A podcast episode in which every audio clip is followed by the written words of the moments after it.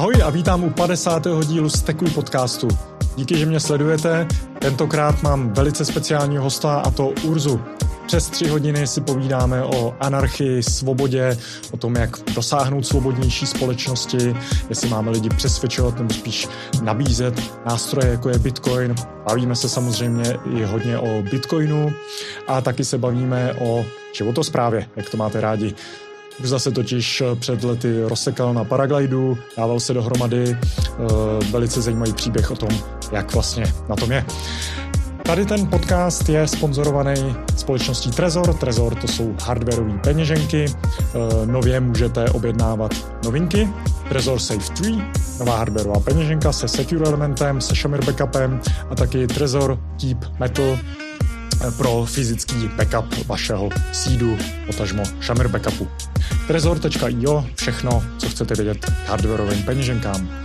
Dalším sponzorem podcastu je Brains, brains.com.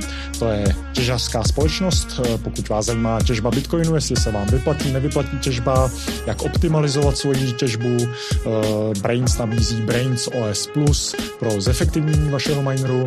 Doporučuji kouknout se na brains.com, brains.com.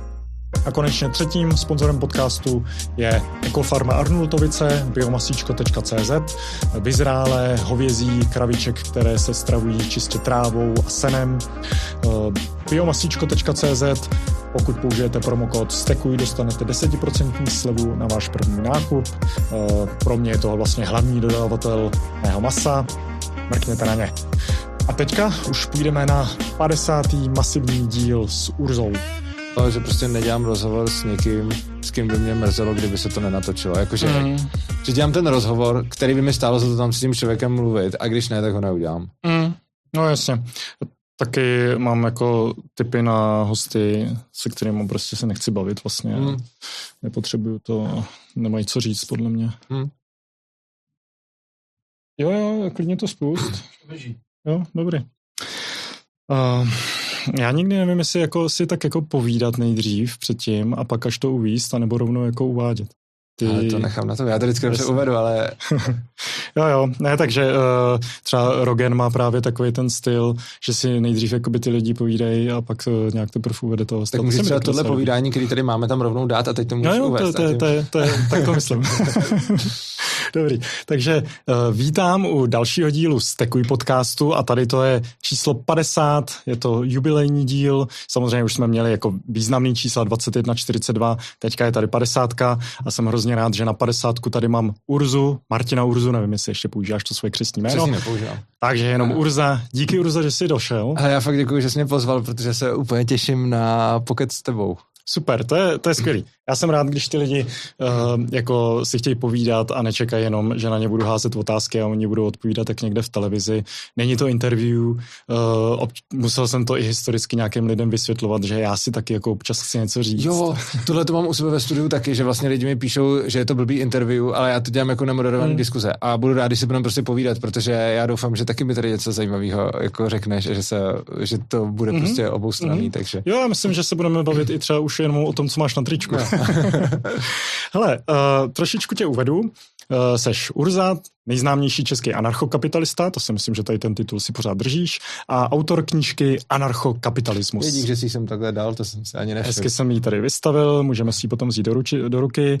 Uh, za prvý uh, strašně jako vypiplaný ten formát, to se mi hrozně líbí. To dělala moje grafická designerka Veronika Opatrná, je to úplně mm. jako nejvíc top designerka, která je i moje kamarádka a to se s tím hodně vyhrál. Mm. A to možná trošku ukážu na kameru. Mně se hrozně líbí, že to má jako zatmavený ty uh, hřbety stránek, to znamená, že prostě taková černá celá knížka černo, černozlatá anarchokapitalistický barvy, uh, stužky černozlatý, taky nádherná anarchokapitalistická barvička a i jakoby ty nadpisy těch uh, stránek, prostě je to je to krásný. Jo, to se s tím hodně vyhrála, no. Je to, krásně, krásně jste si s tím vyhráli.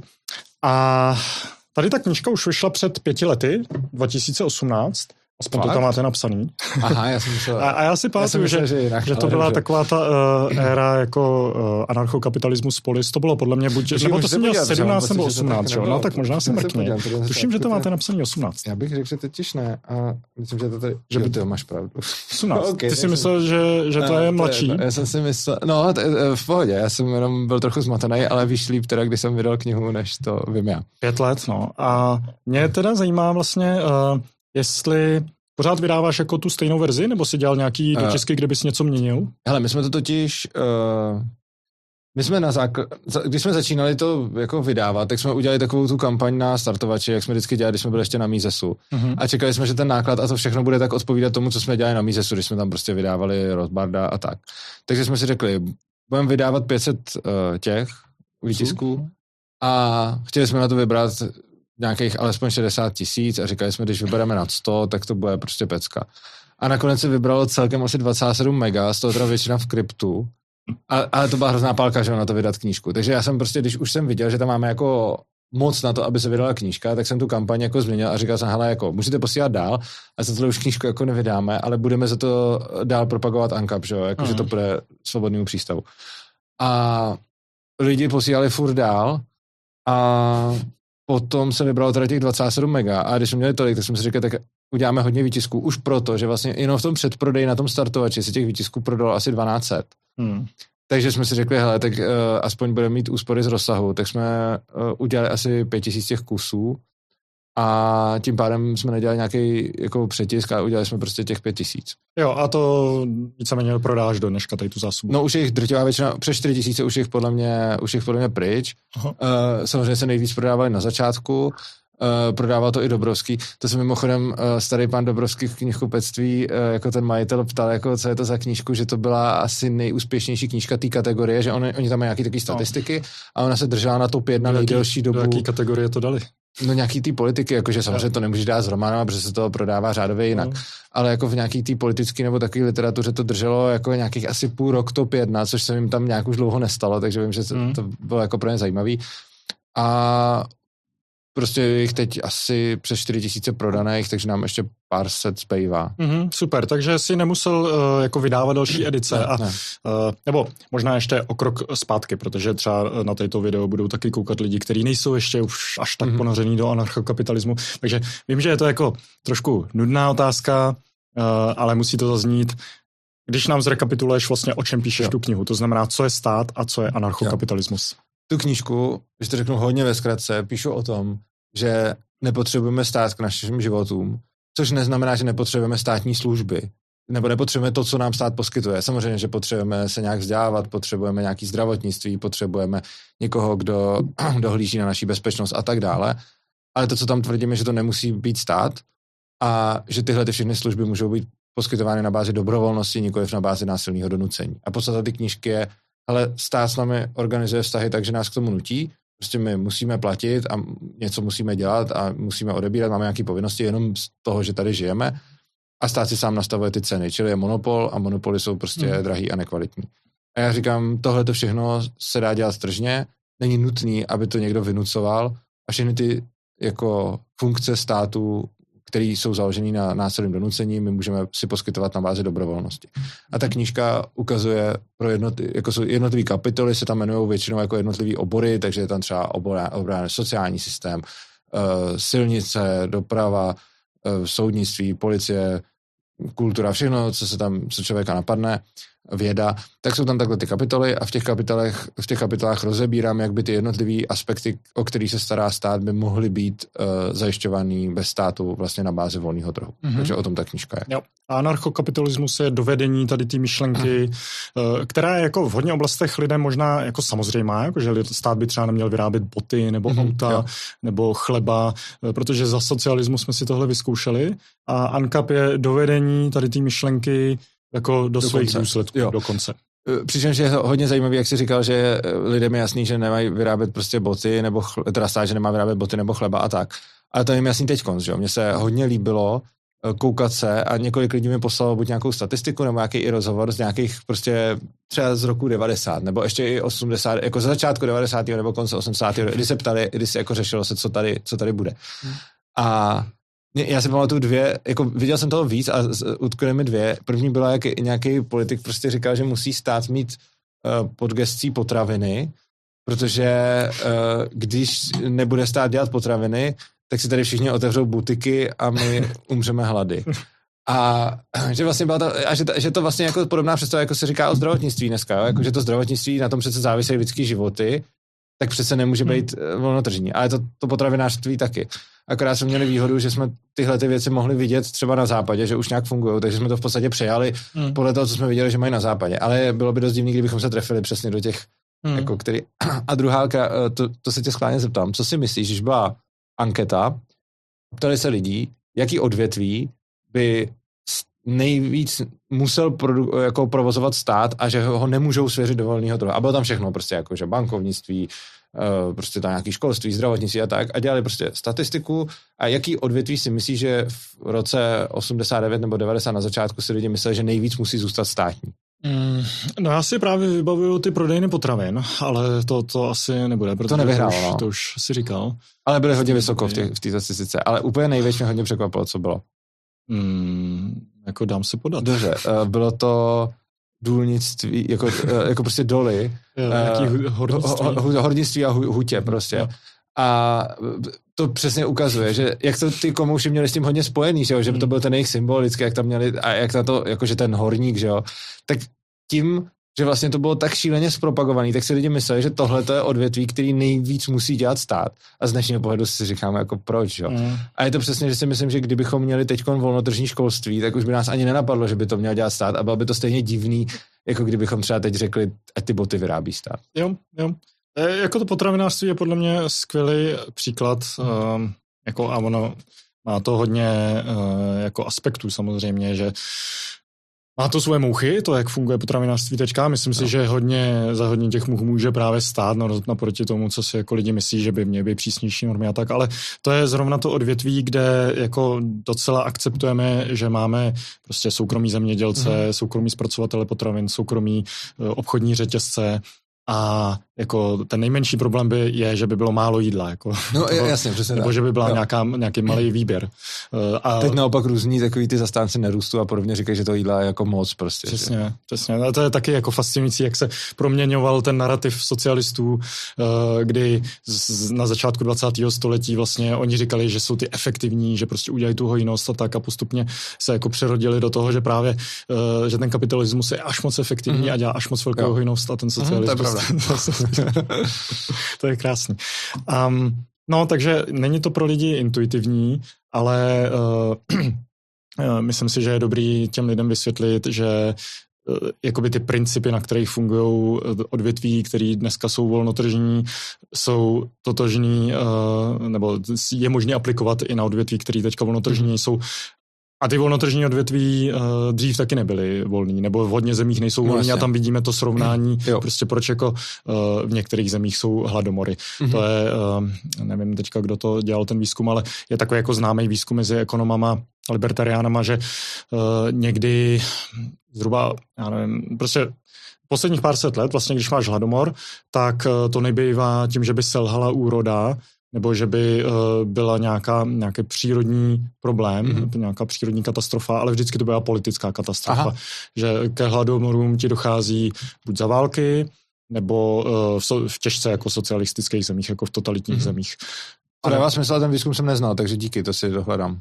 No, uh, nedokážu teďka přesně navést, případně někdo, někdo v komentářích bude vědět, ale uh, a nevím ani, jestli to má nějaký specifický termín, ale přišlo mi to fascinující. Možná, že Norberg uh, v pokroku tady to má. Pokud mi chcete ušetřit čas i u mě v kanálu, tak mi to tam pošlete do komentářů. Uh, obecně Norberg uh, má jako spoustu takovýchhle jako super insightů ohledně toho, že si to přečteš, ono se to jmenuje jako 10 důvodů, proč se těšíš na budoucnost a opravdu si řekneš, ty, to je fakt všechno dobrý, že fakt žijeme v dobrý, dobrý době. Žijem, žijem. jako s tím, s tím hodně souhlasím. Jako nemůžu si vybrat žádný jiný asi ani místo a už vůbec ne čas, kam bych se chtěl jako narodit, než teď. Hmm. A myslíš, že Česká republika je to místo třeba? Docela jo. Uh, jako mně se hodně totiž líbí, že na jednu stranu jsme dost bohatá země a na druhou stranu tady máme relativně dost svobody oproti jiným zemím. Hmm. A Který jsou že taky se to, jo, že se to hodně, pot, no i, i proti těm chudým, ale jako, že se to hodně potkává, jako, že, že tam máme obojí. A já jsem četl uh, od jednoho uh, českého cestovatele, on vymyslel něco jako, on to pojmenoval, myslím, Giving a Fuckness Index.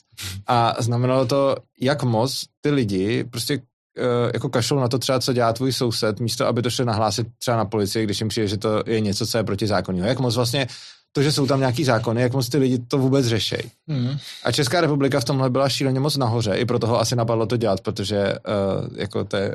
Že Češ je jako give a fuck. Jo, přesně tak. A že vlastně Giving a Fuckness Index v České republice je podobný jako v nějakých banánových republikách a v Jižní Americe a podobně, ale to jsou země, kde zase úplně nechceš žít z jiných důvodů. Mm-hmm. A že vlastně Česká republika je, je extrémně jiná oproti třeba ostatním zemím, které jsou kolem nás v tom, že ty lidi tady fakt hodně mají uprdele prostě. A že teda, když děláš něco nezákonného, tak dokud mu něco neukradneš nebo nepoškodíš, tak oni na tebe kašlou. Hmm. A třeba si o tom pomyslí svoje, ale nejdou úplně jako třeba na benga. Mm-hmm. Uh, a vlastně v souvislosti s tím jsem viděl ještě jedno video na YouTube, který už tam bohužel není, já jsem ho hledal. A to bylo, že to bylo, to bylo se od jiných lidí, že to byli nějaký dva týpci, uh, kteří dělali to, že si vzali uh, moučkový cukr a narýsovali si z toho lajny a vždycky si sedli na nějaký veřejný místo a začali to tam šňupat. A jeden to dělal a druhý ho, druhý ho natáčel. A sledovali tam čas za jak dlouho a dělali to v různých zemích. A třeba vím, že tam byl úplně extrém Německo, že se tam prostě sednul do parku, rozbal si to tam a teď už bylo vidět, jak třeba tou kamerou, jak třeba čtyři lidi volají a třeba jako do deseti minut tam byli a, a ptali se, jako co, co dělá. A tady to udělají na Petříně a tam prostě bylo, že, že si tam seděl a, a rýsoval si ty liny a šňupal to někde na lavičce. A teď tam, tam bylo jakože hodina, dvě. A potom Borec prostě uh, s tou kamerou viděl, že tam už šli sami, jako nikdo nic nezavolal. A pak tam šli sami o sobě dva, uh, dva městský policajty, taky začal natáčet. A teď ten jeden městský policajt si toho všimnul, tak strčil do toho druhého a otočili se a šli. Takže jako tohle to si myslím, že je jako esencí uh, vlastně toho, co se mi líbí tady na téhle zemi, že je vlastně na jednu stranu jako hodně možný ty zákony prostě neřešit, na druhou stranu jsme hodně bohatý, plus si myslím, že jako vždycky, jako, i když mi přijde leco hrozný, třeba zákony o školství, o drogách, o zbraních, když jsou fakt jako zlý, ale když to srovnám skoro s čímkoliv jiným, tak vlastně patří mezi jako nejlepší na světě v podstatě. Mm. Takže ve spoustě oblastech máme, a zejména, když to srovnám třeba se Slovenskem, tam jsou fakt chudáci, uh, tak prostě když jako vidím tohle, tak si myslím, že jsme tady hodně svobodný a zároveň hodně bohatý, hmm. takže asi bych si jiný místo nevybral. Jo, e, klidně bych se tady zastavil, zmínil si třeba školství, v Německu je homeschooling úplně nelegální, že jo? Ty si tenkrát tuším na mize popisoval nějaký ten případ toho německého studenta, že jo? Jo, toho Martina Dulského, no. A je, jak, to, jak to bylo? Hele, já si to právě už to jak nepamatuju. Lidi si můžou najít můj text, jmenuje se Kdo je Martin Dulský a ten nějak prostě nechtěl chodit do školy, protože se chtěl vzdělávat jinak a bylo to nějaký úplně v prdeli prostě. Já, hmm. já si to bohužel už nepamatuju, protože už je to hodně let, ale... tak jako, aspoň si mi no, pamatuješ to jméno a to malinku. No a je tam s tím, je tam s tím jako hodně, hodně velký problém. Hmm. No, no, na druhou stranu on ani tady není jakože právo na, na domácí vzdělávání, ale můžeš ho, jako jsou cesty jako dosáhnout, protože o tom rozhoduje ředitel, takže stačí jako no. najít odpovídajícího ředitele. A myslím si, že ohledně toho školství to taky, jakože když tady byly osnovy, tak to bylo dost naprt, ale když už nejsou osnovy, ale jsou rámcový vzdělávací program, uh, tak, uh, tak je mnohem větší prostor pro to, co ty školy můžou dělat. Mm-hmm. Ale stejně, jakože stejně to není svobodný, ale ne, nějak se to dá. A navíc, jako zejména v posledním roce zjišťuju, že ty zákony se dají porušovat uh, mnohem víc, než jsem si myslel. Mm. Školský řekněme, vzdělávací. Nejen, já vlastně si, jako já si hodně v tomhle rozšiřuju obzor. Aby se stejně nějak neinkriminoval. No naopak, eh, hele. A ty, ty víš, co můžeš říct a co ne. No právě, no to je právě tohle, to je, to je hodně zajímavý téma, jestli chceš, jo. Mm. Uh, před mnoha lety jsem zval Gabrielu Ješkovou uh, k sobě na přednášku uh, v cyklu anarchokapitalismus a měli jsme společnou přednášku, kde já jsem říkal něco o státním školství a ona potom si vzala slovo a mluvila o tom, jak to dělají ve. A ona tam říkala, ty konkrétní věci, které tam dělají, které nesmějí. Prostě jo, děti tam ovládají spotřebiče, ale to ze zákona nesmějí. A co všechno. A já jsem se jí na konci přednášky zeptal, ale bylo to nahrávaný, chceš to vystříhat? A on řekl, nechci. si říká, jako, má koule, ale jako je to asi jako blbý, nebo nevím, nebo asi ji zavřou. A jako imponovalo mi to a řekl jsem, jako, když chce, tak jsem to vydal a nic. Potom teď teda mě do pozvala a za prvý jsem zjistil, co všechno jde dělat nelegálně. A za druhý mě přijde, a máme to s Gabrielou podobně, a máme v tom i nakonec nějakou minimálně pasivní podporu uh, kolegů a studentů, že o těch věcech mluvíme veřejně. A my veřejně na záznam na internet říkáme, že porušujeme zákony a přiznáme se k tomu i jakým způsobem a který. Mhm. A ten cíl je, že za prvý chceme povzbudit lidi v tom, že je to možný, a jako předpokládám, že by asi mohl přijít nějaký jako postih. Ale třeba šla k nám Česká školní inspekce a ty řekli, že se na ty naše videa dívali a že jsou připravený, ale přesto třeba tyhle ty věci, který jsme, ke kterým jsme se nám přiznávali, vůbec neřešili. uh, což jako nevím vlastně proč, ale asi, asi tak, protože to nešlo úplně dokázat, a nebo, a myslím si, že to je asi hodně velký aspekt, oni jsou prostě jako úředníci a mají jako checklist, co potřebují očkrtat a sami si jako lidi podívali na to, co říkáme a ve výsledku si pak řekli, že to, že to jako nechají být, nebo je to asi nezajímalo, hmm. nebo to prostě chtěli dělat svoji práci. A takový to, jenom dělám svoji práci, má sice zjevný nevýhody, ale v rámci toho státu to má taky výhody, že on je asi i dost neefektivní v postihování toho zločinu. A myslím si, že záleží, co děláš. Asi kdyby si udělal 100 milionový karuselový podvod, tak asi přijde hodně rychle, ale když máš školu, ve které ti přespávají děti, nebo tam bydlej, eh, nebo s nimi během vyučování někam jedeš, nebo tam nemusí chodit, nebo jim nehlídáš absence, uh, tak tyhle ty věci uh, jako nějak hmm. prostě nikdo moc neřeší. A chceme o tom mluvit veřejně uh, zejména z toho důvodu, že jako nechceme se schovávat, nechceme nějak žít ve strachu, nechceme, a jde i o to prostě, jaký pak vytváříš prostředí, jo? nechceme udělat z Ježka prostředí, kde se ty děti musí bát. Hmm. Jako mluvíme s nimi o následcích. A plný název toho projektu je Ježek, Ježek bez klece. Bez klece. Uh, chcem, nechceme tam dělat prostředí nějakého strachu a hlavně si myslím, že tohle to je něco, co tomu režimu nebo tomu státu nějak pomáhá a že vlastně uh, myslím si, že ty zákony nejsou nastavený tak, že se všechny vymáhají, ale jsou nastavený tak, aby se člověk bál je porušovat. Mm. A mě vlastně baví hledat tu hranici, jako je to taky nebezpečný, ale uh, jako chci vědět, jak moc je ta hranice. A i když jsem předpokládal, že ten stát spíš pouští hruzu a bude mnohem méně hustej, než se zdá, tak ve výsledku zjišťuju, že ta hranice je právě pro mě ještě mnohem dál. A čím víc o tom mluvím, tím víc mi píšou, nebo za mnou chodí lidi, kteří mi říkají, jaký mají oni zkušenosti s porušováním zákonu třeba z úplně jiných odvětví. A ono to nějak jako... Fu- a i tam jsem hodně překvapený. Takže třeba vím o... Jako, uh, vezl jsem jednoho typka, uh, kterýho tak jako znám, do Brna pro, já jsem měl zrovna do Brna, on se může svést a říká, že jde pro motorku. A já říkám, proč jdeš, jako jak jsme se o tom bavili. A on prodal jsem auto a říkám, prodáváš auto, jdeš na motorce? A on říká, no, mě vzali papíry. A já jsem říkal, jak ti to pomůže být na motorce? A on říká, na motorce mi chytaj. A uh, já jsem mu říkal, ty a to takhle jako děláš, jako, nebo prostě to mi přijde už docela hustý. A on říká, jako v pohodě, já mám kamarádku, kterou uh, zastavili asi 35krát, nešla do basy. A takže jako vzali řidičák a ona pak jezdila jako mnoho, mnoho let, já nevím, teď stavíme třeba deset nebo tak. A až potom ji jako zavřeli za nějaký ty mařenky a tak.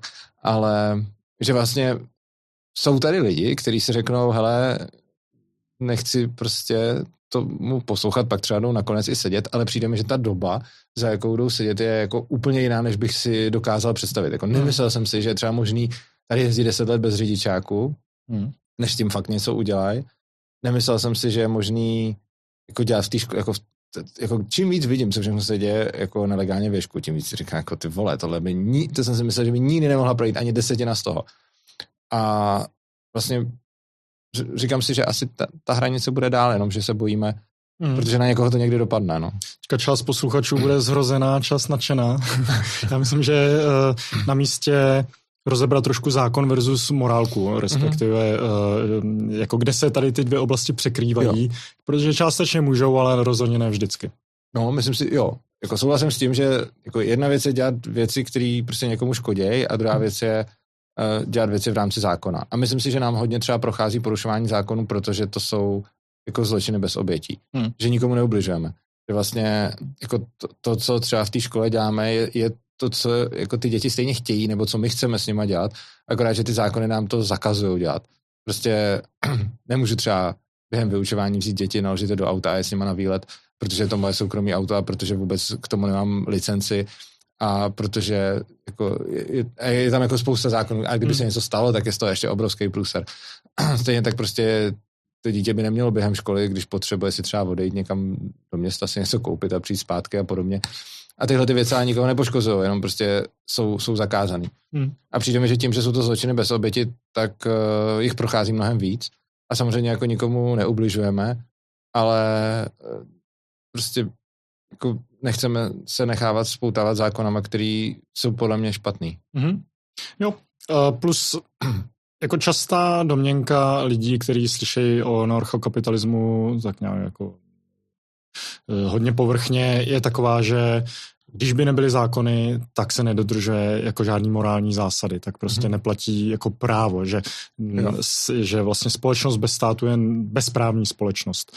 Což si myslím, že je vlastně to zásadní nepochopení toho, co my libertariáni voluntaristi, anarchokapitalisti říkáme a kde vlastně leží ten výzkum, a, e, jako co, co zastáváme, e, to jsou ty pravidla bez vládců, v angličtině to zní líp, rules without rulers. A. A historicky jako uh, ta společnost byla mnohem blíž tomu, že se lidi jsou schopní domluvit, skoordinovat, uzavřít nějaký smlouvy, uh, postihovat prostě skutečně jako zločiny, který mají mm-hmm. oběť bez nějaký mocní ruky nad nima ta společnost byla mnohem decentralizovanější, mm-hmm. než si jako většina lidí myslí. Prostě mm-hmm. ta obrovská centralizace moci je záležitost jako 20, 19. 20. století vlastně do té doby uh, a existuje třeba jako krásná publikace uh, Anarchy and the Law, Eh, teďka jsem zapomněl autora, ale je to fakt jako bych asi tisíc stran, kde eh, jeden jako právní, eh, je, to vlastně jako z právního pohledu, kde jeden právník za druhým jako dává výčet z toho, jak to fungovalo prostě klasické jako na tom středověkém Islandu, prostě v koloniální Americe a tak. A ty systémy opravdu byly mnohem decentralizovanější, než si dneska myslíme a mm, nevím, jestli někdy jako skutečně existovala společnost, kde by se prostě třeba netr, netrstala vražda nebo krádež ty, jako může, můžou být různý postupy, jak to trestat, ale uh, to jsou tak jako očividné porušení lidských práv, takovýhle jako ty skutečně mm-hmm. uh, násilný uh, zločiny a zločiny na ma- osobním majetku, kdy uh, vždycky bude poptávka potom to řešit. Jo. Lidi mají prostě tu preferenci ano. po nějaký spravedlnosti. Jasně, potřebuješ prostě žít ve společnosti, kde někdo neokrádá a nezabije a nepotřebuješ už nutně žít ve společnosti, kde prostě nemůžeš prodat kozí sír, aniž si k tomu uděláš nějakou licenci. Mm-hmm. A tohle je přesně jako potom, a někdo řekne jako, hele, tak uh, nějaká zlatá střední cesta, tohle je blbě, ale tam to je taky blbě. Ale myslím si, že ono to není blbě náhodou. Myslím si, že v momentě, kdy uh, tu moc centralizuješ, tak potom dojdeš přesně k tomu, uh, že prostě nemůžeš vzít svoje žáky do auta a někam mm. s nima dojet. Um, a jako myslím si, že jako je logický, že v každé společnosti lidi prostě potřebují mít nějakou, nějaký bezpečí, nějaký pravidla a oni vznikají i decentralizovaně. Ale k tomu, co jsi říkal, mě spíš jako mě to trochu překvapilo, nebo přemýšlím si teď nad tím. Uh, souhlasím třeba s tím, že přesně jako uh, Spojené státy v době kolonizace a Island, že byly jako určitě decentralizovanější a, jako než, než je současná společnost. Ale nemyslím si, že to, nebo jinak.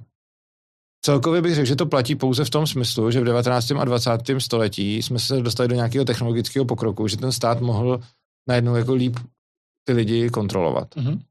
Ale přijde mi, že obecně uvažování lidí o svobodě se spíš jako v dlouhodobém horizontu zlepšuje. Mm-hmm. Že když se podívám do starověkého Egypta, tak jsem si myslel, že ten jejich faraon je Bůh prostě. Mm-hmm. Když se pak podívám do středověku, tak si myslím, že ten král je aspoň z boží vůle a že to je taky nějaký jako pomalu na to člověk.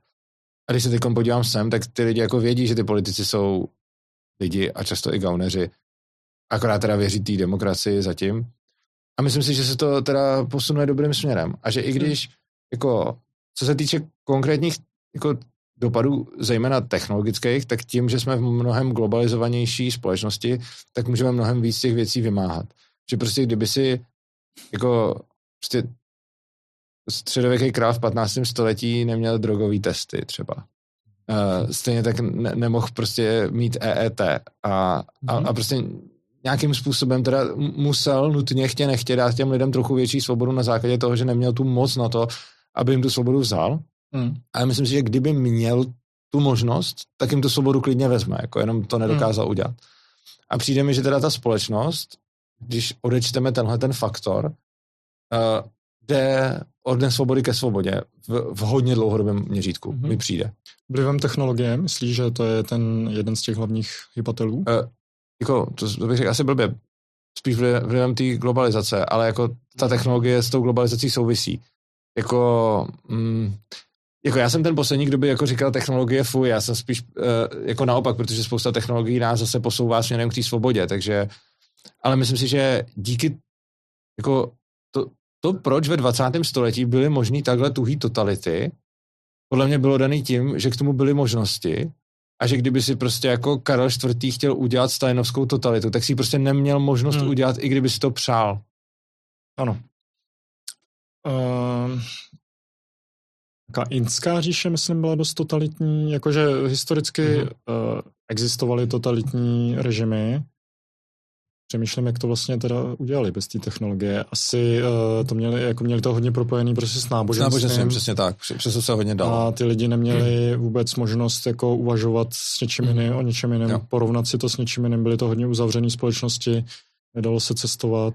Mm-hmm. A samozřejmě výměna informací prostě jo. byla jednoduše kontrolovatelná. No, jako já si myslím, že právě proto, to je to, co jsem říkal, aby to nevyznělo, že o těch technologiích mluvím jako blbě. Ona jako já si myslím, že spousta technologií se dá dobře použít k tomu, aby se ta svoboda, jako všechny jsou neutrální podle mě, můžeš je použít vždycky dobře i hmm. špatně, mm. ale některý se dají snáze použít k tomu, aby se ta svoboda brala a některá, některý se dají snáze použít k tomu, aby se ta svoboda získávala. Takže myslím, že obecně třeba výměna informací sama o sobě bude mít za následek víc svobody. Mm-hmm. Takže když budeš mít prostě stejnou společnost, kde ty informace tečou a kde netečou, tak tak, kde tečou, bude podle mě jako ceteris paribus svobodnější. Mm. A takže třeba internet. Ale potom máš třeba nějaký technologie, já nevím, třeba face recognition, určitě bude, jakože třeba, vím, že to někdo používá už, um, to, to se mi hodně líbilo. Tak že, na, otevře, na odemčení iPhoneu třeba, že jo? To taky, ale spíš jsem, to taky, ale teď jsem viděl uh, hezký použití, že nějaký anarchisti to používali na to, že proháněli tou AI uh, záběry z demonstrace a uh, ksichty policejních officerů někde a zjišťovali, který z nich jsou uh, tam jako agenti. Jo, přesně tak. Takže oni tím odhalovali tajný. Ale myslím si, že tohle je spíš jako ten okrajový případ hmm. a že když máš face recognition, tak to na co jí spíš použiješ, bude, že se podíváš, kde všichni jsou a jak se pohybují a pak s tím budeš dělat věci. Takže jako, myslím, že ty technologie prostě jdou nějakým směrem. Stejně tak jako když máš výměnu informací, tak to můžeš taky použít k nějakému šíření dezinformací, které ti můžou tu svobodu jako parciálně brát, ale myslím si, že ve výsledku převáží ten druhý efekt. Uh-huh, uh-huh. Um, budu mít hrozně těžký jako tady dát ty timestampy, protože řešíme všechno na jedno, ale aha. ono je to jako taky hezky organický, ale je to anarchistický tady mm-hmm. ten díl, takže to je v pořádku. Um, ještě, ještě zpátky trošku k ní, v té knize, vzhledem k tomu, že už je teda pět let. Mm-hmm. Um, přijde ti, že bys tam jako něco změnil po těch pěti letech, nebo si to napsal jako tak nadčasuje, že, uh, nebo třeba se vyvinulo nějak tvoje smýšlení o těch problémech? Hele, jsou tam nějaké věci, které bych asi formuloval jinak fakticky, ale zas tak moc jich tam není. Myslím si, že třeba... Když jsem totiž, já jsem tu knížku totiž původně nenapsal jako knížku, ale původně většinu z toho jsem napsal jako nějaký články, mm-hmm. který jsem pak dal do té knížky, revidoval jsem je a ještě jsem k ním něco připsal, takže ta knížka je obsáhlejší než ty články, ale myslím, že v, to, v tom úplně původním článku dokonce třeba článek o penězích neobsahoval uh, Bitcoin, nejsem si jistý, jestli ta knížka už ho asi obsahuje, já to si teď už nepamatuju úplně, ale myslím, že tam, myslím, že tam o Bitcoinu je. Eh, peníze jsou bude, no. pátá kapitola, uh-huh. ale vím, že původně tam, eh, původně tam o Bitcoinu nebylo a že jsem to, že jsem to tam přepisoval. Uh, pak uh-huh. vím taky, že třeba uh, bych asi něco formuloval jinak v kapitole o uh, životním prostředí a ekologii. Uh-huh. A, ale vlastně, když se nad tím tak zamýšlím, tak bych ji spíš formuloval jinak z důvodu spíš formy než obsahu. A to vlastně, se, jako mám k tomu dva, dva, dvě, dvě motivace. První je, že třeba eh, na konci mm, té mm, kapitoly o životní prostředí jsem se nějak vyjádřil, že mi k tomu lidi teď píšou, že jako jsem eh, popírat změny klimatu a že říkám, že změna klimatu není, což jsem tam neřekl, ale napsal jsem tam něco, z čeho to mm. spoustě lidem vyznělo. Mm-hmm. Protože já jsem tam eh, poukazoval na ten uh, Climate Gate. Uh, jo, jo, vidím to tady. No. no. a právě, že když jsem pak, a napsal jsem to způsobem, s kterým, uh, kterým z toho spoustu lidí vyznělo, že... Jsi napsal, že uh, bla, bla, bla, bla, bla, nebo lze rozhodování o vzácných zdrojích svěřit do rukou vlád a různých odborníků motivovaných vytvářet problémy, jen aby si udrželi práci. Vy jste aféru Clay, Clay, Climagate. No a z tohohle toho třeba uh, spoustě lidem vyznělo, že říkám, že klima se nějak nemění a že teda uh, je to celý jako konspirace vlády, což není asi úplně to, co, uh, to, co, to, co jsem chtěl říct. Ale a pot, potom je tam spousta věcí, že já si myslím, že jsem um, ono to ne, nevypadá tak podstatně, ale za mě to je asi důležitý, uh, že jsem za tu dobu ušel nějakou cestu ve svém osobním rozvoji, kdy dřív jsem byl o hodně tvrdší, hmm. uh, nesmlouvavější a teď si myslím, že jsem se dostal k nějakému víc třeba soucitu nebo mírnosti. A když se třeba dívám na své hlavně staré přednášky, tak vidím, že způsob, jakým jsem mluvil s lidma, není ten, kterým bych s nima mluvil dneska. Uh-huh. Uh, navíc vidím, že jsem je asi méně poslouchal, protože kolikrát si třeba poslechnu, nebo když se mě někdo třeba pošle, jako já neposlouchám, jako že bych si šel poslechnout svoji starou přednášku celou, a někdo mi třeba občas pošle odkaz a zeptá se, co s tímhle myslel, tak si to poslechnu. A když si, když si je poslouchám, tak si říkám třeba, ten člověk se mě přece na něco ptal a já odpovídám na něco jiného. Hmm. A což jsem tehdy nevěděl. Já jsem myslel, že odpovídám na to, uh, co se ten člověk ptal, ale prostě teď jsem si říkal, to, to, co mu říkám, není úplně to, na co on se ptal. A hlavně mi přišlo, že jsem jako zbytečně byl tvrdý. Hmm. A v té knižce je to do nějaké míry asi taky. Uh, třeba jsem tam psal, jakýmu fandím uh, způsobu uh, trestání, což už teď taky není pravda. A řekl bych, že bych celkově volil asi možná trošku vlídnější tón. Jo. Ale co se týče toho obsahu, tak bych tam asi moc nic neměnil. Spíš asi přístupu k tomu, protože, a není to asi ani o tom, že by ten, občas, že by ten obsah byl nějaký jako geniální nebo nadčasový, ale spíš o tom, že jsem vlastně už celou dobu v té knižce říkal, hele, já vám nepopisuju, jak ta společnost bude vypadat, a dávám vám nějaký příklad, jak by třeba mohla vypadat. Hmm. Protože logicky nemůžeme ten trh predikovat, že jo? To je jako taková jako oblíbené, jako to, co my jako libertáriáni obhajujeme, není jak ta společnost bude, ale ty postupy, jakým jako eh, v ní ano. pracovat, což znamená, že my pak nemůžeme říct ten výsledek. A spousta socialistů nebo sociálních inženýrů si představí ten výsledek a pak řeší, jak k němu dojít. Ale my jako libertariáni řešíme tu svobodu a vlastně zdůvodňujeme, proč lidi, proč když bude svobodná společnost, tak budou spíš naplňované potřeby lidí, ale to, jaký to budou potřeby, to už neříkáme. A tím pádem ta knížka vlastně tam bych asi nemusel nic velkého měnit obsahově, protože je to jenom, hele, takhle by to například mohlo být, ale neříkám, takhle to bude, takže potom tam nemám potřebu tolik měnit, ale asi bych hodně změnil eh, ve způsobu svého vyjadřování a, a pak jsem taky asi hodně změnil jako svůj názor na tresty. Třeba tu kapitolu o trestání bych pojal teď asi o hodně jinak, ale zase ne z těch faktických pohledů, protože já tam jako říkám, jako fakticky by to třeba mohlo být takhle, takhle, takhle a já osobně si myslím tohle. A to se napsal, že si myslím, tak už si nemyslím. Mm. Ale jako stejně bych nechal, mohlo by to vypadat tak, tak, tak, tak, bych tam nechal, jenom bych tam ne, nedával tu svoji osobní mm. preferenci. Já myslím, že k tady tomu je uh, jeden krásný příklad. Uh, tím myslím, když libertarián anarchista uh, se snaží jako odhadnout, jak by ta společnost mohla fungovat jako bez státu, bez těch státních řešení, tak uh, opravdu jako nemůžeme po něm chtít uh, jako ty predikce. Jo. A konkrétní příklad tady toho je Rakouský ekonomové a libertariáni hodně dlouho volali po odluce peněz od státu, mm. po tom, že stát by neměl mít centrální banku, neměl by prostě mít ten, uh, udržovat ten bar, bankovní kartel, tvořit ten kantilonův efekt a tak dále. A tak se samozřejmě ptali prostě toho Mízese Rothbarda, tak uh, Hájka, uh, nevím, jestli Mízes byl taky pro nestátní peníze, ale Hájek určitě Rothbard, tak uh, se jich ptali, no a jak by to teda mělo fungovat? Tak oni, protože ještě nevěděli, že může vzniknout něco jako Bitcoin, jo, tak, říkali, tak, tak říkali prostě musíme se vrátit k tomu zlatému hmm. standardu, fungovalo nám to tisíce let, má to nějaký své mouchy, musíme na to jako dohlížet, aby se to zase nezvrhlo, ale to zlato je asi nejbližší tomu, co my, hmm. co my jako předpokládáme, že tam se ta mhm. společnost hmm. bude ubírat. v 70. 80. letech prostě si nemohl tvrdit nic jiného. Možná, no, že si mohl nějak jako fantazírovat tady po tom, co si přečetl nějakého Asimova, že hmm. budou nějaký digitální jo. kredity.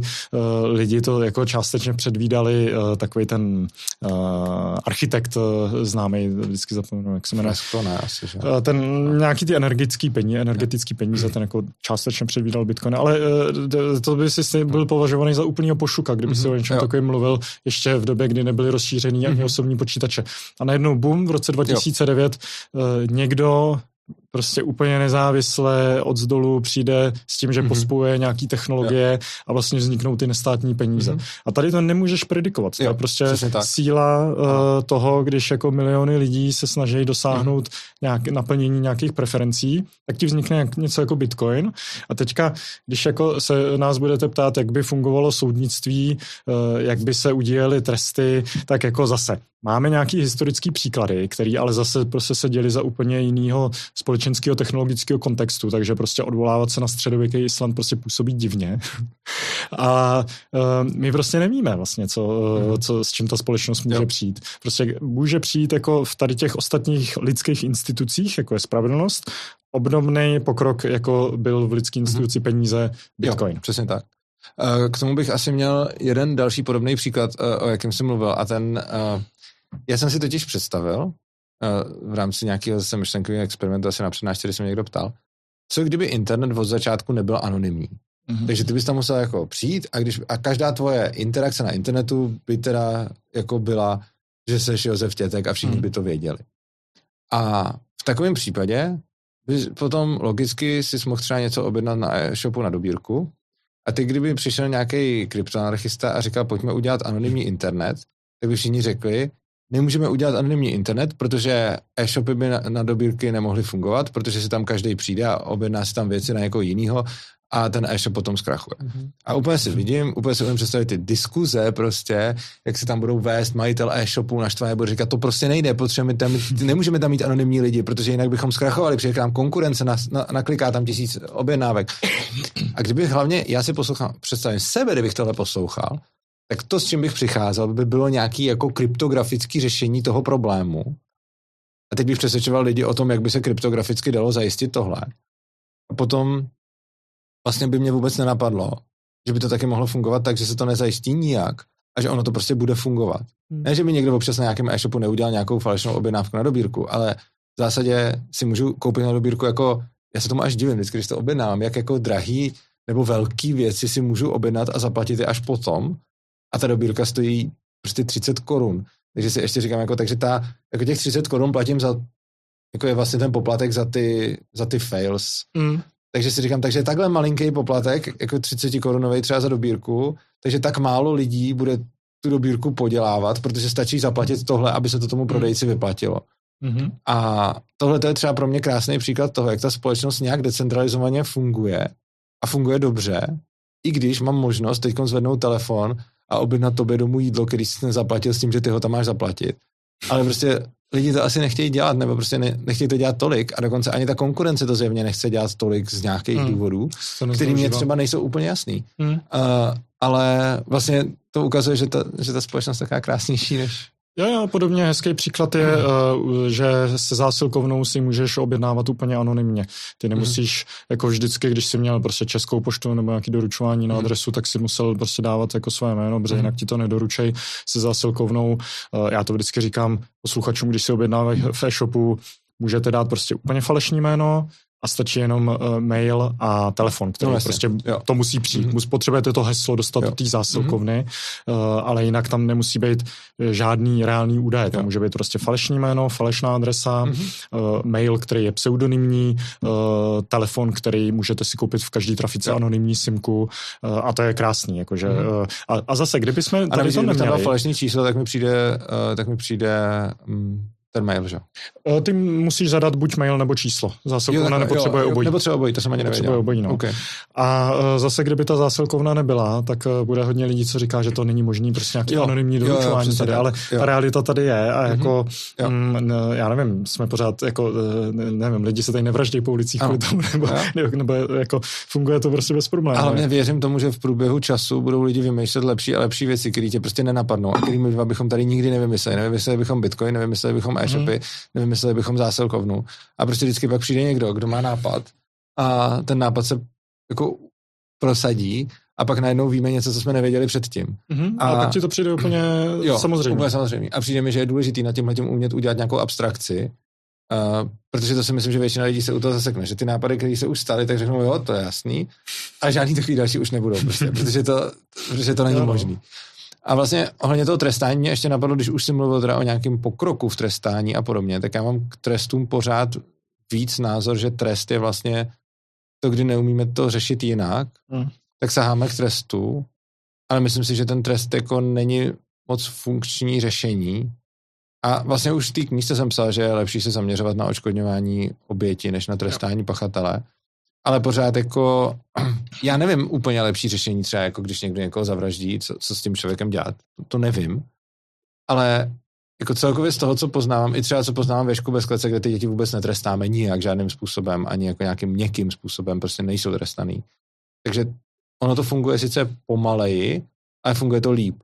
Takže mám pocit, že když chceš jako, máš problém a teď ho chceš buď vyřešit doopravdy a pak tě to stojí nějaký čas a úsilí, a ten problém můžeš vyřešit, anebo ho chceš jako rychle mít z krku, tak tam hodíš trest a ono to něco udělá, tváří se to trochu vyřešeně, ale potom ten problém může ještě dál bobtnat.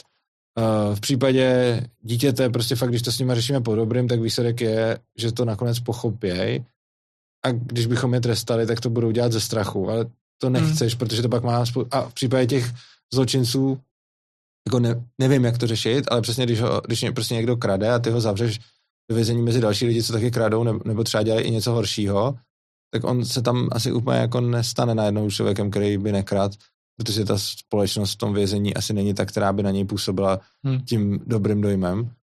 A, a já neříkám, že na to mám řešení, ale jako je to přesně něco, co, kde cítím, že by to řešení, jako, kde bude nějaký lepší řešení, jenom ho neznám. Hmm. No, uh, jako Celkově ta politická filozofie jako svobody je spíš eh, o tom pochopit, eh, jako na jakých principech funguje člověk, jako na jakých principech funguje společnost. Eh, a může ti k tomu pomoct ekonomie, mm-hmm. rakouská ekonomie je k tomu asi nejvhodnější, ale zároveň jako můžeš vycházet prostě právě jako z morálky, z nějakých jako tradičních etických mm-hmm prostě poznatků, ctností, jo. to jsou jako tisíce let staré věci, mm. které jsou potom zakomponovány jako do prostě desatera, do různých prostě uh, jako religiozních mhm. předpisů, až potom jsou kodifikovaný v té legislativě. A tady to je e, jako té společnosti e, tak nějak, tam to má vlastně společnost všude na světě, všude v historii jako dost stejný tady ty, ty základní mm-hmm. principy, že prostě nezabiješ a nepokradeš jo. a tak dále. A v té jako mnohem důležitější pochopit tady ty principy, jak ta mm-hmm. společnost funguje, co ten jedinec pokud není prostě nějaký vyšinutý, co vlastně jako potřebuje mm. od té společnosti. Mm, a to je jako mnohem víc to, co tvrdíme, než nějaký předpisy, jo. že by to mělo být tak a tak, protože jo, jo. to nedokážeme mm. dopředu odhadnout. Jo, naprosto souhlasím. Mm, přemýšlím, jestli ještě co tady u toho vymyslíme. Naboural jsem ti koncept, co? Ale to je, to, to je v pořádku. To se, ani bych nečekal že tady ten díl bude mít nějakou hierarchickou strukturu. Uh, čemu, se, čemu se tak věnuješ teďka uh, v posledních letech po vydání knížky? Uh, ty jsi ještě v té knížce psal, že jsi jako full-time programátor. To, to jsem býval, no. To, to, to už nejsi, že? To jsem, s tím jsem skončil. Já jsem vlastně, hm, řekněme, třeba první polovinu mého života mě hodně zajímaly stroje a nezajímaly mě tolik lidi. Hmm. A pak v druhé polovině života mě víc zajímají lidi a méně zajímají stroje. Takže jsem uh, vlastně dlouho full-time programátor a ve volném čase jsem si psal na Mises, uh, anebo na Defense, nebo tak. Pak jsem vlastně vydal knížku a začal jsem taky o anarchokapitalismu přednášet, což mě bavilo. A nakonec jsem si říkal, jo, mě to vlastně baví víc než to programování, tak co kdybych se tím zkusil živit. Tak jsem někdy v době asi těsně po vydání té knížky, nebo možná před, já si nejsem úplně jistý, buď před nebo mm. po, uh, jsem napsal uh, jako, asi to bylo chvíli po té knížce, jsem napsal na internet, protože mi lidi psali, že chtějí víc kontentu, že chtějí víc textů, víc videí, víc přednášek a já jsem napsal, hele, jako můžeme to udělat, pokud mě uživíte a já nebudu eh, programovat a uvidím, jak, jak se nám to bude dařit. Tak jsem teda si prostě otevřel nějaký spolek s nějakým bankovním účtem a řekl jsem, postílejte mi sem peníze a jestli mě uživíte, tak já to teda jdu dělat na full time. A jako na začátku byl ten finanční propad obrovský, protože plat programátora byl tehdy velký a já jsem prostě na začátku vybral ten první měsíc asi možná necelých 20 tisíc. Hmm. Ale řekl jsem si, hele, jo, ale mě k tomu hodně, jako jednak jsem si říkal, mě to fakt baví a asi nechci úplně se podřizovat tomu, kolik jako budu mít peněz, jakože radši budu jako dělat to, co mě víc baví a budu chudej, než abych uh, dělal něco, co mě baví jako méně. I když mě to programování fakt baví, ale jakože méně a budu jako z toho mít hodně peněz. A hodně mě k tomu taky namotivoval nějaký jako student, který mi poslal, uh, jako říká, hele, já ti budu posílat 50 korun měsíčně, protože, a já si teď nepamatuju, jak to bylo, a bylo to něco jako, protože mám kapesný asi 200 měsíčně, tak já ti z něj pošlu pade prostě. Mm-hmm. A mně to přišlo hrozně dobrý, ne? Že prostě někdo má kapesný dvěkrát měsíčně a pošle mi pade. A já jsem si říkal, ty tak když někdo mi pošle pade z dvou stovky, tak já se taky uskromním a budu to dělat, že jo. Protože jako tohle mě fakt hodně motivuje, když někdo, o kom vím, že prostě nemá, tak myslím, a já vím o několika lidech, kteří mi posílají a vím, že nemají, vím, že jsou fakt chudí a posílají mi prostě malinký příspěvky a mě tyhle ty příspěvky hodně těší. Vždycky, hmm. když je tam vidím, tak si řeknu, ty ten člověk, který fakt nemá prachy, tak mu to, to dává takový smysl, že mi pošle i z toho mála, co má. Mm-hmm. Tak jsem to začal dělat. A pak se ty, pak se ty příjmy vlastně začaly zvedat důsledku čeho jsem mohl potom dělat mnohem víc věcí a že vlastně jako zvětšujeme ten rozsah, že třeba si můžu platit další lidi, kteří mi s tím pomáhají. Na začátku jsem to dělal v podstatě sám, nebo jako s Terezou jsme to dělali, ale jakože, jakože ten obsah jsem tvořil spíš, jako většinu jsem ho tvořil sám. A teď už mám nějaký lidi, kteří mi s tím prostě pomáhají, mám docela jako poloprofesionální vybavení, eh, studio, eh, spoustu peněz sežere to, že třeba chci přednášet ve školách nebo tak různě a jezdím teda po republice a tohle to se mi tak jako, že prostě projezdím jako šílený, šílený jako prachy každý mm. měsíc.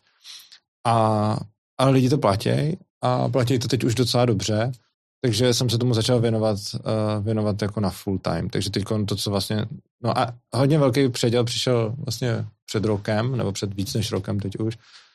A Ono to šlo postupně tak, že jsem teda dělal ten ANCAP a k tomu mě ještě hodně bavil nějaký, řekněme, seberozvoj, že mě baví pracovat na sobě, uvědomovat si sám sebe, eh, meditace, eh, prostě nějaký i třeba duchovní nebo spirituální život vedu, nějaký, nějak se snažím prostě růst v tomhle směru, což pro mě byla vždycky jako taková největší, takový největší koníček. Mm-hmm. Uh, jako práce se sebou, s vlastníma emocema, s porozumění toho, co se ve mně děje. A vlastně před rokem, vlastně před víc než rokem, teď je to roka půl třeba, mi, mě, jak jsem se rozsek, já jsem se rozsekal na paraglidu, ležel jo. jsem v nemocnici, měl jsem mít právě live stream s Gabrielou Věškovou a psal jsem jí, uh, psal jsem jí, hele, ležím na áru, tak ten stream radši ne, ne, nedáme. A já jsem ho potom natočil právě z jednotky intenzivní péče v Itálii, jsem, jsem, jsem streamoval. Což mě taky překvapilo, jo. Třeba jako v české nemocnici, když jsem prostě eh, jako chtěl streamovat, tak tam na to měl nějaký keci, že se tam nesmí fotit a točit. A když jsem si zkusil na italský jednoce intenzivní péče, jsem se jich zeptal, jestli by právě bylo v pohodě, kdybych tady streamoval, tak oni úplně jako jo, dělejte to, nastreamujte, potřebujete k tomu něco, pomůžeme. A já jsem se úplně divil, jako proč. A oni říkal, a ona mi právě jedna ta sestra tam zmínila, jako, že je pro pacienta dobrý, když dělá něco jiného, než že tam jenom leží a že to hmm. jako pomůže mimo léčení a tak. Takže jsem tam streamoval. A vlastně tam, uh, jak jsem tý Gabriele zrušil ten stream, tak mi začala hodně psát do té nemocnice a nějak mě tam jako docela hodně podporovala, což bylo, což bylo moc fajn. A jakože mě prostě nějak pozvedala na duchu a potom za asi dva měsíce, co jsme si také psali, mi napsala, hele, nechceš k nám jít učit do Ješka? A to byla pro mě taková nabídka, co se neodmítá, protože jako jsem už dlouho měl Ježka zařazenýho jako takovou tu asi nejsvobodnější školu, kterou tady, i když jako není úplně svobodná, taková škola tady asi žádná není, ale nejsvobodnější, jak to jde, jak to jako umožňuje legislativa. Mm-hmm. A vzhledem k tomu, že pro mě vždycky to vzdělávání byla priorita, tak když mě prostě pozval tam, tak jsem řekl, jako, na to nejde říct nic jiného než jo. Mm-hmm. Takže se můj život nějak rozdělil mezi Prahou a Brno, protože Ježek je v Brně. Jo. Takže teď jsem tak uh, třeba dva, dva týdny v měsíci, jako jsem, uh, jsem s dětskama v Brně mm-hmm. a zbytek jsem v Praze. A to je jako základka? Nebo je to základka a Gimple. Ale my jsme tam všichni dohromady, takže mm-hmm. jako, vzhledem k tomu, že tam nejsou ani třídy, ani nic, tak je to prostě všechno dohromady a jsou tam všichni ty lidi jako naraz spolu. Mm-hmm. Takže, jsem, takže to je věc, který si teď věnuju hodně taky. A prostě tím se v tom posledním roce začalo hodně dít, že se mi ty věci začaly nějak spojovat dohromady. A je to pro mě hodně fascinující, protože spoustu poznatků, který jsem načerpal, jakože jsem měl dřív jako anarchokapitalismus, nějakou rakouskou ekonomii, nějakou etiku, morálku, a pak jsem vedle toho měl nějaký svůj seberozvoj, Eh, a to byly věci, které jsem vnímal jako prostě oddělený. A pak do toho přišel ten ježek, kde vlastně najednou jsem začal vidět, jak fungují lidi, když jsou svobodní, protože znám, já jsem je učil dřív v normální škole a vím, jak fungují děti, když nejsou svobodní, když jim říkáme, co mají dělat. A pak jsem najednou viděl, jak fungují děti, když jsou svobodní. A najednou mi začalo docházet spousta principů a rozdílů a jako toho, jak člověk vlastně funguje, když mu tu svobodu vezmeme a jak funguje, když mu tu svobodu necháme. A najednou se mi začaly propojovat ty dvě věci, které jsem měl jako úplně oddělený. Na jedné straně ten seberozvoj, nějaká práce se sebou, s vlastníma emocema, možná i nějaký duchovní přesah, který, a to, tohle všechno hodně používám pro, jako to je mi hodně důležitý pro, pro vůbec jako to fungování s těma dětskama tam, kdy často třeba oni se zajímají o nějaké ty věci, já to mám i na tohleto lekce, na nějaké emoce, že se tam prostě bavíme o emocích a že prostě se, se zajímají. A na druhé straně vlastně ten UNCAP a nějaká ta svoboda a teď, teď se to začalo všechno propojovat a teď jsem najednou začal vidět, jak ty principy, kterým popisujeme jako anarchokapitalisti a libertariáni na celou společnost, dokážou fungovat i v malém kolektivu dětí mm-hmm. A že a nacházím tam spoustu analogií a podobností, které prostě by mě předtím nedocvakly, kdybych v tom nežil. A najednou se mi všechny ty věci, které dělám, začaly tak nějak spojovat jako do jednoho. A mám pocit, že jako objevuju nějaký principy kolikrát i jenom intuitivně, mě něco napadne a nemám to ještě promyšlený a pak si to třeba promyslím a zjistím si, jo, to, to dávalo smysl. A myslím si, že hodně se ve mně teď otevírá nějaký jako, já nevím, jak to říct, možná pocitový chápání svobody, kdy dřív, když jsem řešil ten anarchokapitalismus, tak jsem to měl jako v hlavě, měl jsem to hodně promyšlený. A ne, neměl jsem to úplně pocitový. A mám pocit, že teď se mi to hodně otvírá na nějaký intuitivní úrovni a samozřejmě to není jako, že bych si řekl jako kašlat na rozum, jedu intuici, ale spíš mi přijde, že ty dvě věci je dobrý propojovat, uh, propojovat jako spolu a že kolikrát mě třeba něco jenom jako napadne, že mám nějaký pocit a nevím proč a říkám si, takhle by to mohlo být a vydám se přemýšlet tím směrem a zjistím si, že ono to fakt jako nakonec sedí, nebo že se to někde potvrdí a podobně. Hmm. Takže vlastně v poslední dobou, co dělám, jsou vlastně v mém životě tři věci. Je tam pořád ten Ankap a svobodný přístav, kde vlastně tvoříme obsah, eh, píšu, eh, točím videa, eh, děláme konference, mám spoustu přednášek, besed, jezdím po republice, prostě mluvit s lidma, rozhovory, diskuze, zásahy do médií, zakládání jako haha politický fake strany. Mm.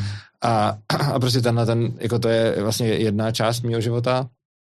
Další část mého života je Ježek bez klece, kde vlastně jsem s těma dětskama a nějak tam společně fungujeme a učíme se od sebe navzájem. Já vlastně jako jsem tam teoreticky učitel, ale mně přijde, že ty děcka mě učí stejně jako já je. Mm-hmm.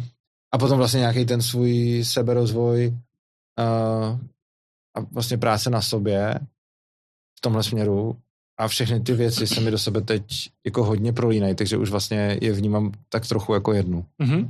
Uh, na tu politickou stranu jsem se chtěl zeptat. Uh-huh. Nevolte Urza.cz, uh-huh. že jo? jo. Uh, kdy jsi to jako zakládal a jak se to vyvíjelo? Jo, uh, já si nepamatuju, kdy jsem to zakládal. Uh, kandidoval jsem s tím v minulý, bylo to před minulýma, jo, vlastně jo, před, před minulýma parlamentníma volbama.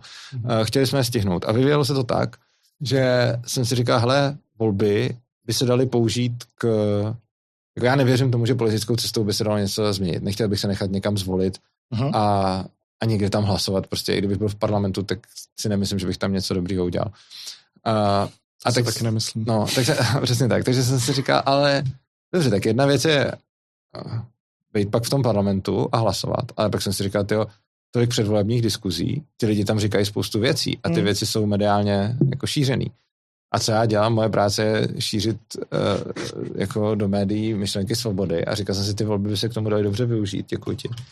A, a tak jsem se teda rozhodl, že, um, že budu kandidovat a kandidoval jsem s tím, že chci kandidovat, ale nechci uspět nebo nechci politickou funkci. Yep.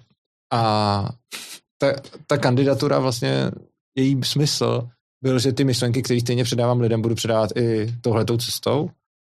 A nakonec se ukázalo, že to bylo dost efektivní mm-hmm. a že vlastně je to možná nějaká díra v tom systému. Jako jedna věc je nějaká reklama na to, že se uh, všem lidem do té schránky v republice na tom volebním letáku dostane to urza.cz.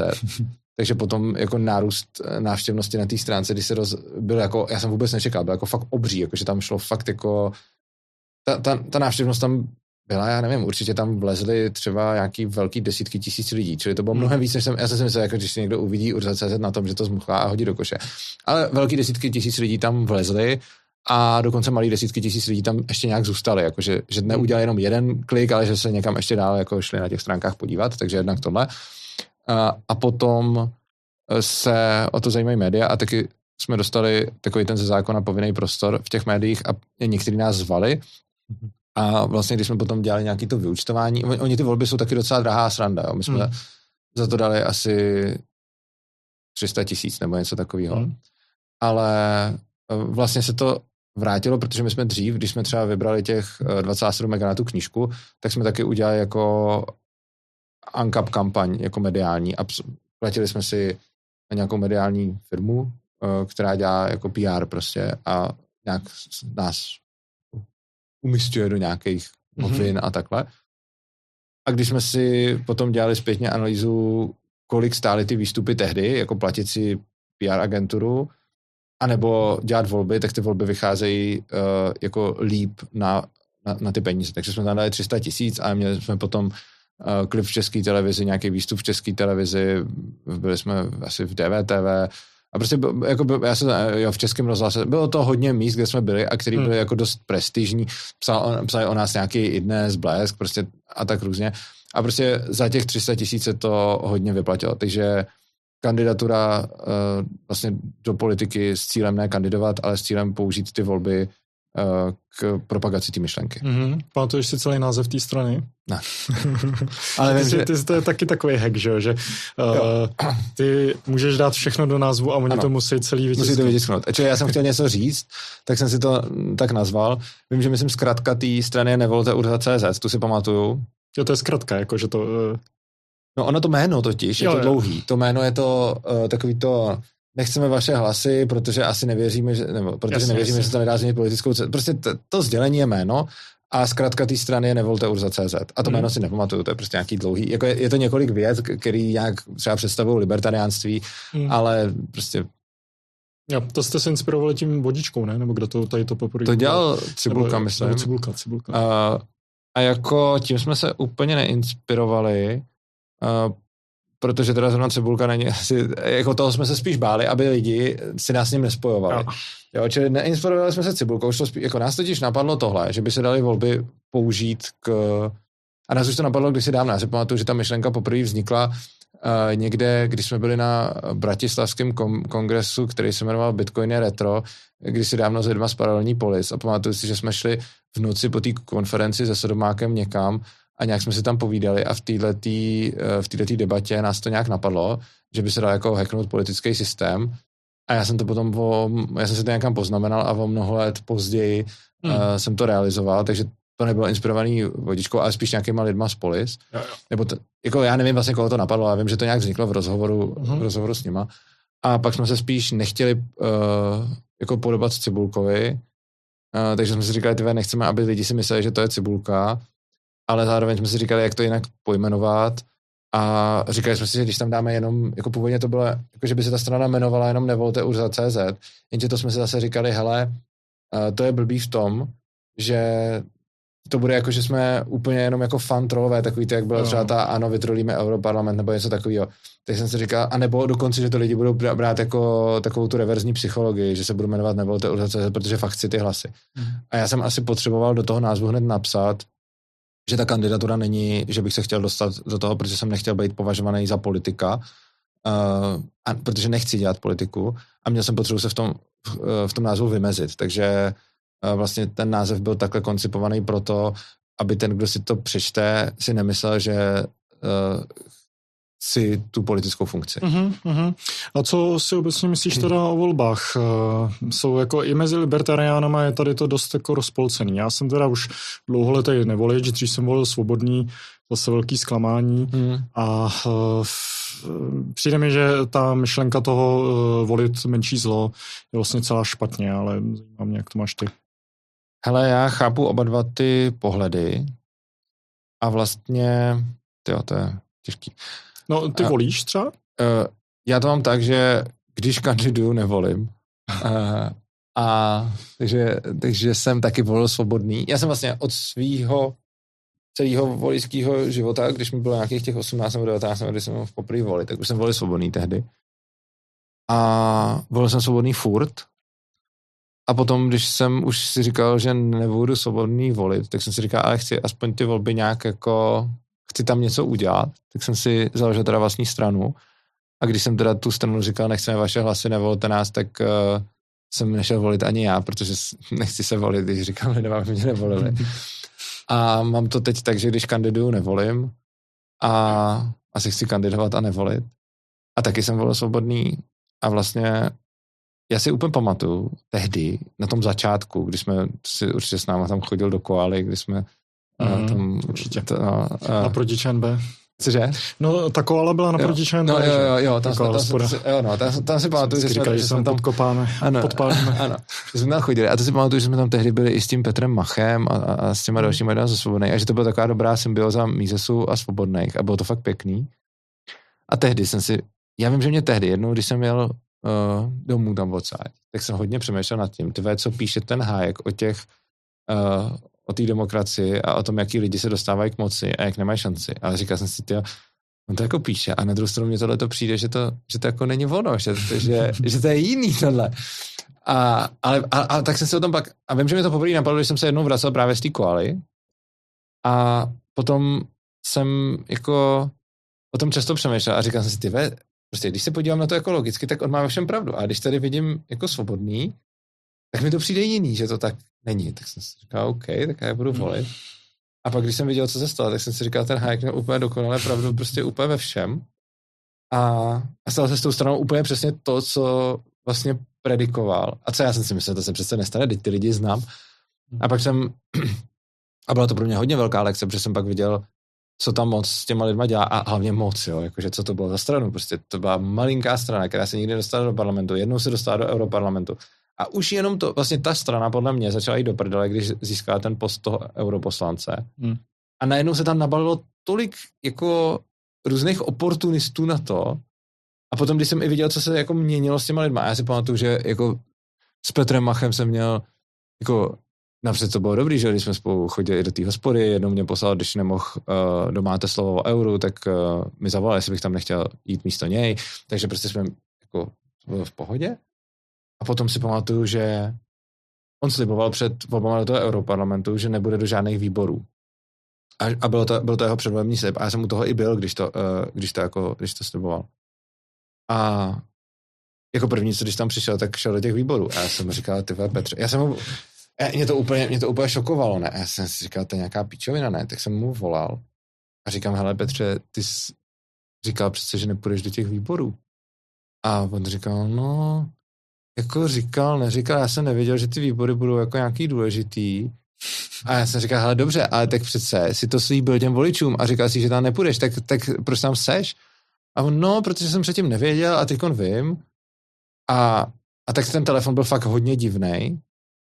A potom jsem teda, jako mě to, mě to hodně zklamalo a byl jsem takový jako úplně prostě jako ty vole, to se přece nejde. Tak jsem napsal text, uh, kde jsem to skritizoval a řekl jsem si, hele Petře, tady máš ten text, já ho chci, jako, já bych ho nejradši nevydával, ale prostě tady ti ho dám přečíst napřed tobě, co si o tom celém myslím.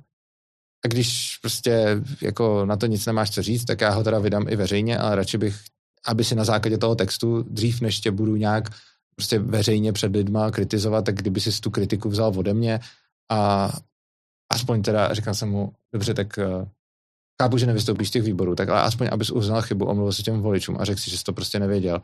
A tak. A on mi na to odpověděl. A to jsem si říkal, to jsem úplně někde jinde. On mi na to odpověděl. Viděl jsi někde, on řekl, moje, jako uh, ta, nějaká ta tisková mluvčí, politická poradkyně, nebo nevím, ta mediální poradkyně mi řekla, že tu chybu nemám přiznávat.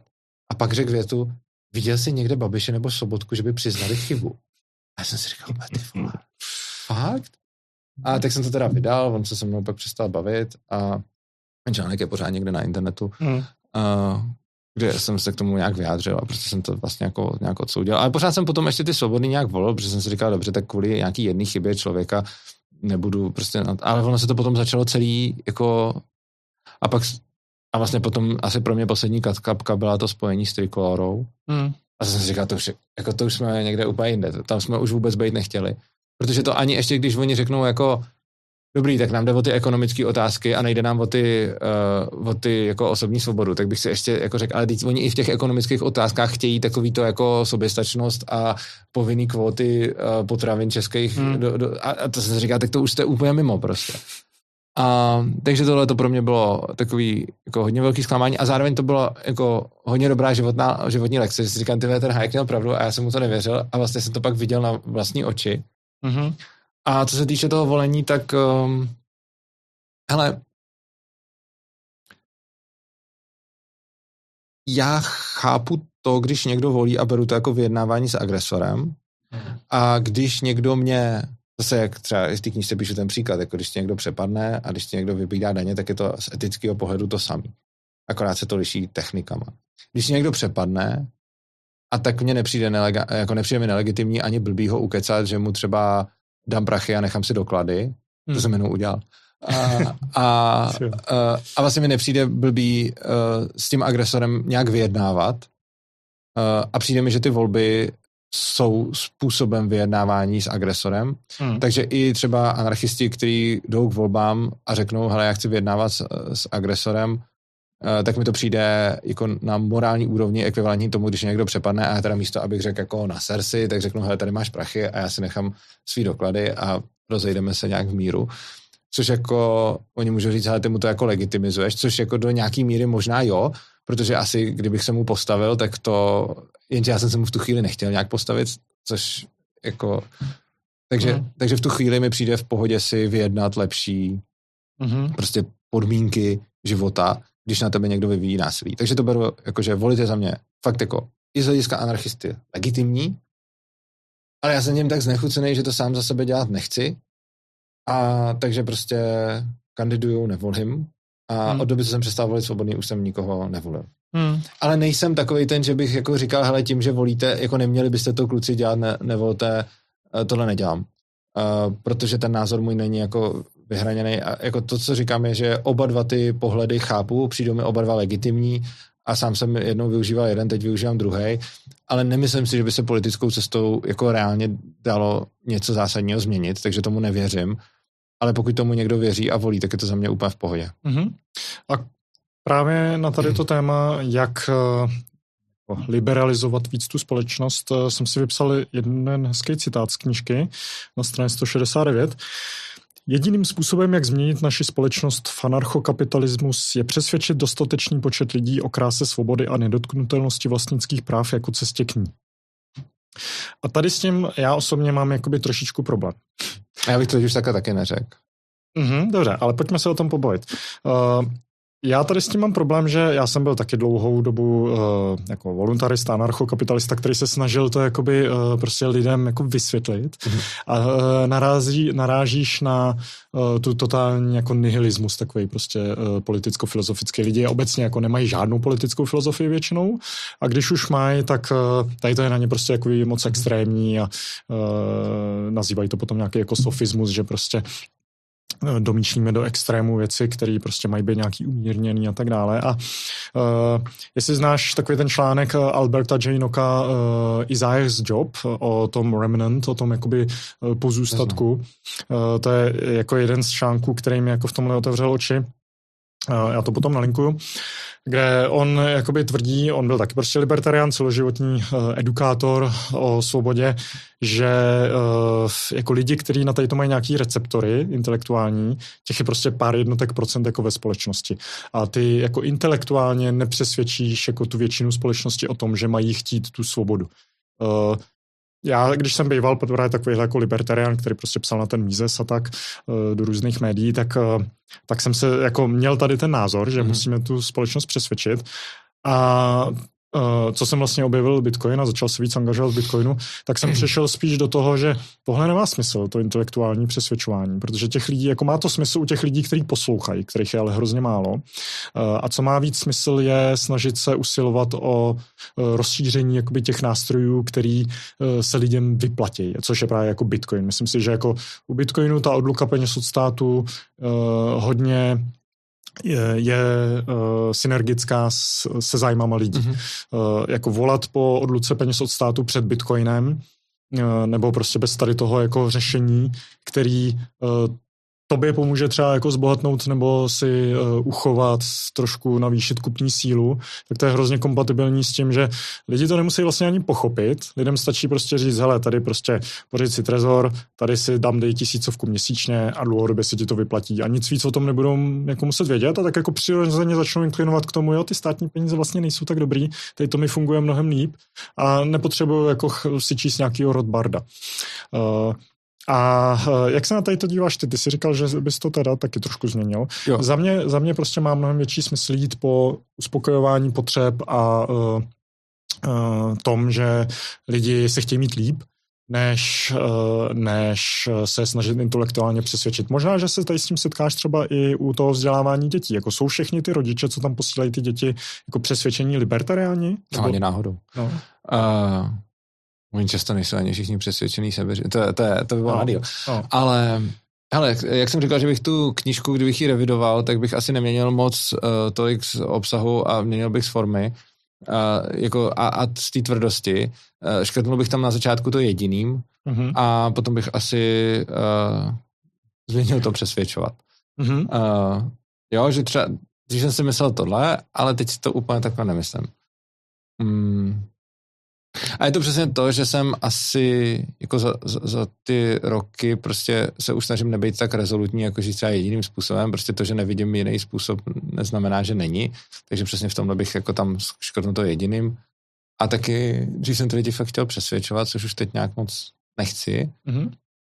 Ale ono paradoxně se z toho potom stává, že je daleko víc přesvědčuju, uh, protože pro mě třeba, já se napřed vyjádřím k tomu, um, tomu, z té cestě, o které tady mluvím, a pak k těm dalším, mm-hmm. o kterých mluvíš ty. Uh, ohledně toho přesvědčování. Když jsem chtěl fakt přesvědčit ty lidi, aby byli anarchokapitalisti, nebo minarchisti, nebo libertariáni, nebo prostě cokoliv. Uh, Tykon už to tak nemám. Uh, chci s nima vést dialog a chci, abychom se z toho oba obou straně učili. A vstupuju do toho, nebo minimálně se o to snažím a myslím si, že mi to do nějaký míry jako jde. Jako někdy je s tím problém, ale někdy mi to jde. Se snažím do těch uh, dialogů vstupovat s tím, že prostě oba dva něco víme a můžeme se nějak vzájemně obohatit. Čili nesnažím se do toho vstupovat s tím, že já jdu přesvědčit toho člověka, ale že si s tím člověkem jdu popovídat. A, a že, že prostě se snažím být co nejvíc otevřený tomu, že by ten člověk třeba, i když jako socialista by mohl mít jako taky pravdu. A je to těžký někdy. Ně, jako někdy je to jednoduchý, někdy je to těžký. Prostě když prostě teď jsem měl zrovna Dana Steigerwalda v, ve studiu a něčem jsem tam s ním nesouhlasil. Tak je úplně jako hodně easy jako přistupovat k Danovi jako k člověku, který v tom může mít pravdu a, a, a ke mně k tomu, kdo se v tom mílí, takže je jako velice snadný s ním vést dialog, uh, protože vím, co všechno ví, uh, nějak ho respektu, mám ho rád a je, je, je jako fakt jednoduchý prostě Jenže když potom tam přijde někdo prostě třeba z The Venus Project nebo, nebo tak a začne mi prostě vyprávět o těch socialistických řešeních a vůbec nikdy neslyšel zjevně o nemožnosti ekonomické kalkulace v centrálním plánování a vůbec neví, že ten problém existuje, uh, takže potom těžko s ním o něm debatovat. Tak v těchto chvílích je to pro mě těžký uh, jako prostě přistupovat. Ale snažím se i, i tak. Mám k tomu už jednu takovou hodně dávnou, to jsem používal uh, jako techniku, že chodím uh, na, nebo teď jsem na dlouho nebyl, ale chodil jsem na takový fora uh, lidí, kteří věří tomu, že země je placatá mm-hmm. a mně se hodně líbilo tam s nima chodit diskutovat, jako že, že je prostě beru vážně a že uh, že tam jdu diskutovat, že se tam jdu procvičit diskuzi s tím, že ten můj názor a ten jeho názor, že, že tam nejdu jako mu to vysvětlit, ale že si s ním jdu o tom popovídat a být otevřený tomu, že by ten člověk třeba mohl mít pravdu. V tomhle tom se mi to dobře právě cvičilo, protože je to věc, o který jsem si byl hodně jistý, že tak, nebo jsem si hodně jistý, že tak není. A tím, že tam chodím se s těma lidma bavit, tak se, tak se tam učím potom třeba, když diskutuju se socialistou, dobře u tohohle toho mám asi méně emocí, protože mi tam nikdo nebere tu svobodu, takže jsem, je to takový můj jako training ground na to, abych se hmm. naučil potom debatovat se socialistou. Mm-hmm. Uh, no. uh, a, ale výsledkem toho, že se s těma lidma fakt chodím bavit a nepřesvědčovat je, potom uh, je, že se asi mění můj styl toho, jak s nima mluvím a výsledkem je, že um, mi častěji dají za pravdu, než když jedu přesvědčovat. To je teda jako první věc. A hmm. potom ale k tomu hlavnímu, co jsi, co jsi říkal, ty další cesty, uh, já s nimi souhlasím a dokonce si myslím, že jsou možná i nebo minimálně některý z nich efektivnější. Stejně si myslím, že ten klíč je jako v nějakém myšlení lidí. A nemyslím si, že musí jít o intelektuální přesvědčení. Hmm. Uh, respektive jsem si jistý, že spíš nejde o intelektuální přesvědčení, ale myslím si, že jako to, co je podstatou téhle věty, je, že a ono to je vytržený z něčeho, kde jsem to i psal, že k tomu nelze donutit. A pokud to ty lidi nebudou chtít, uh, tak je k tomu nedonutím. Respektive, kdybychom je k tomu začali nutit, tak vytvoříme nějakou zase totalitu nebo diktaturu a jako není to ta cesta. Takže ta cesta je prostě míru milovná. Jenže to přesvědčení nemusí být intelektuální a je důležitý, aby ty lidi věřili svobodě, jinak nemá smysl jim něco tlačit. Ta, ta změna musí přijít ze spoda. Ale to, aby ty lidi věřili svobodě, může být u některých dosaženo tím, že s nima intelektuálně mluvíš, ale u některých může být dosaženo tím, že jim ukážeš Bitcoin a u některých to může být dosaženo tím, uh, že je nebuzeruješ ve škole a neučíš je tam poslouchat a necháš je žít v prostředí, uh, kde se můžou volně projevovat. Uh, vím, že hodně lidí vnímá, a zejména mám jednoho takového uh, posluchače, který je vždycky strašně naštvaný, když říkám, že pro mě je ta cesta přes to vzdělávání, ta primární k té svobodě, protože on říká, ne, jsou to peníze. A já říkám, dobrý, tak si myslíš, že jsou to peníze. A, si, a on, on chce, abych si taky myslel, že jsou to peníze. a, takže jako vím, že spousta lidí, zejména z kryptokomunity, má za to, že peníze jsou ta hlavní cesta a já si myslím, že je hodně důležitá a myslím si, že jako určitě odluka peněz od státu je něco, co je jako hodně velký a co bude jeden z těch zásadních pilířů uh, dosažení nějaké svobody nebo anarchokapitalismu. A myslím si, že to je ta cesta. A i proto třeba uh, se mi tolik líbí tvoje práce a vůbec všech bitcoinerů. I třeba, jak jsi měl ty takový ty, ty přednášky v Polis, nebo oni to nebyly přednášky, oni to byly takový krátký. Jo, ty uh, nestátní peníze. Jo, seriál. a to se mi, to se mi hodně líbilo, to jsem, mm. si, mhm. to jsem si poslouchal. A prostě přesně tohle mi přijde jako fakt dobrý, to lidem vysvětlovat, nebo co dělá třeba Kicom a podobně, i když Kicom asi ani není, jako, nebo určitě není jako anarchokapitalista, možná nějak libertarián, ale prostě uh, jako tohle, co dělají ty lidi, je za mě jako šíleně moc dobrý pro svobodu. Mm-hmm. Uh, takže i když třeba ten Bitcoin pak bude používat někdo, kdo třeba vůbec nesouhlasí s těma libertariánskými myšlenkama, tak se k ním vlastně přesto často může dostat. Mm. Já, jsem, já mluvím o Kicomovi, protože jsem ho měl teď uh, vlastně ve studiu a přesně jsme se tam o tom bavili, jak se vlastně přes ten Bitcoin dostal k té rakouské ekonomii a přes tu rakouskou ekonomii se dostal k tomu libertariánství. Oni ty cesty jsou taky jako mm-hmm. propojitý. Mm-hmm. Takže tohle určitě je, je cesta za mě a, a důležitá a velká. Za mě jako je asi nejdůležitější pro mě to vzdělávání, protože to, co učí školy, klasický děti, je, že učí poslouchat. Prostě Oni tam přijdou a teď je tam učitel a ten učitel jim říká, co má dělat, přesto jim řekne, kdy může jít na záchod, kdy má přestávku, kdy má hodinu, teď tam zvoní, on si musí sednout, teď tam musí sedět, musí dělat to, co se mu řekne. A vlastně celá ta škola je prostě založená na tom, že to dítě tam přijde jako úplně malý a naučí se poslouchat někoho cizího, koho nemusí ani respektovat. A podle mě je úplně jako iluzorní představa, že ty lidi naučíme napřed v dětství poslouchat a že někdo jiný má zodpovědnost za jejich vzdělávání, jejich život a potom najednou s úderem 18. roku se jim sta, se najednou stanou zodpovědnýma uh, svobodnýma bytostma. To prostě je blbost. Mm. Jakože ty děti v momentě, kdy je, nebudeme, kdy, kdy je budeme učit poslouchat, tak potom budou poslušní i v dospělosti. Mm. A když potom vidím, děti věšku bez klece, kde fakt nemusí jako nic, my k ničemu nenutíme, jsme tam s nimi úplně rovnocený a prostě nikdy neřeknu tomu děcku, co má dělat, jestli se má jít učit. Naopak mu říkám, hele, je úplně v pohodě, jestli chceš jít na tu lekci, nechceš jít na tu lekci, dělej si, co chceš, prostě je to, je to na tobě. A prostě, neřeš, prostě nezasahujeme do ničem. Co chtějí dělat, to chtějí dělat. Chtějí odejít ve, ze školy do města, běž, chceš nepřijít do školy, nechoď. Což stejně nakonec potom má, jako to je zase vlastně další ten princip té svobody, jako že když tomu ty lidi nenutíš, tak oni to potom chtějí dělat. Takže prostě jako hmm. oni do té školy chodit nemusí. A kdyby mi někdo řekl, jako nemusíš chodit do školy, tak si řeknu, to tam nikdo nebude chodit. Ale realita věšku je taková, že ty děti nechtějí z té školy pryč, takže tam kolikrát i bydlej a furt tam přespávají a, a prostě tam chtějí být přes prázdniny, přes víkendy a ta škola vlastně jede non-stop, což je taky vlastně další jako nelegální věc. My tam samozřejmě nemůžeme mít v té budově, jako, zejména tam nesmí nikdo bydlet, uh, a což se taky děje ale ani tam nesmíme mít prostě děti přes noc, ale oni tam jsou, protože tam chtějí být a my je nechceme prostě vyhazovat, že? Když, když prostě ta, a my tam s nimi taky chceme být. A když tam aspoň byli s náma, teď už jsou tam i, i když tam není nikdo třeba dospělý. A je to vlastně je to vlastně super vidět, že oni potom jako se učí, každý svým způsobem, každý úplně jinak. A mě to připadá úplně fascinující sledovat ty lidi, jak se učí nadšeně s láskou. A ne, že by se ale učili tak, že každý bude sedět u knih a prostě vyplňovat si tam cvičení. To, to nedělá skoro nikdo. Ale jako některý taky to dělají takhle, ale je jako malinký, malinký zlomek. A když vidím, co všechno se tam ty děti učí a jakýma způsobama, tak je to pro mě jenom jako wow, ty vole, mm. to je boží. A hlavně pro mě ještě důležitější než to, že se že baví se učit, že tam nevzniká tolik jako nějakých traumat a šikany a podobně, že to prostředí je fakt hezký a láskyplný.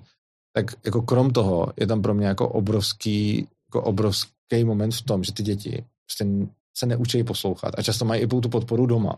A oni jsou potom oni si umí říct ne, oni si hlídají svoje hranice, oni jsou potom nějaký sebevědomí, jsou, jako nějak fungují a prostě nechápou, proč by měl někdo prostě říkat, jak má žít a, a kolikrát prostě třeba jako krásný příklad byl, že eh, jedna moje kolegyně si z toho dělala prdel a k dětem, kteří nikdy nebyli v klasické škole, tak se tam k němu postavila u nějakého jídla a, a on se v tom nějak rypa a říká, a dokud to nesníš, tak se nezvedneš od toho stolu. A on se začal smát, protože a ona to řekla fakt jako, že takým tím hustým hlasem, jako taková ta klasická uča. Prostě teď, dokud se ne, a, a jemu to přišlo prostě vtipný, protože prostě pro něj bylo úplně nemyslitelný, že by mu někdo tohle to řekl.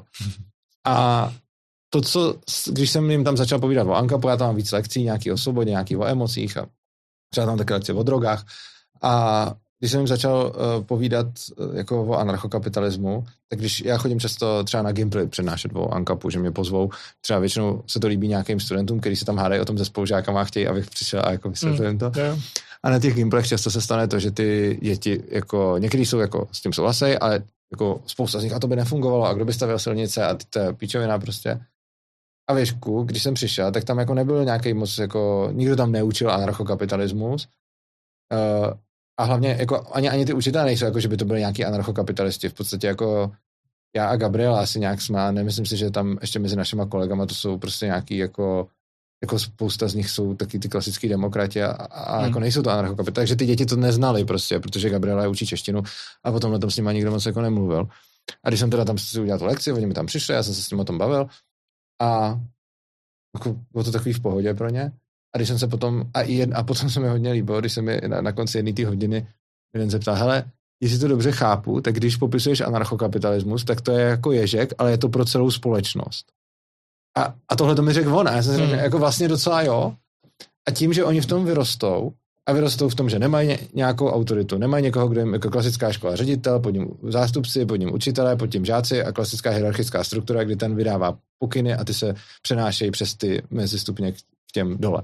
A když my nemáme tu hierarchickou strukturu, tak oni žijou si sami a sami se rozhodují a nikdo jim neříká, co mají dělat. Takže potom jako je pro ně jako velice snadno pochopitelný, že jako to není potřeba ani v té větší společnosti. A samozřejmě jako nemůžu říct, že jako to, co se děje v té škole, je absolutně škálovatel. Není, hmm. že? Jako komunismus taky bude fungovat v rodině nebo v malé společnosti, protože tam nenarážíš na problém, problém ekonomické kalkulace a ve velké společnosti nebude fungovat. Takže to není jako, že bych argumentoval, ale když to jde ve škole, tak to jde, to, to vůbec.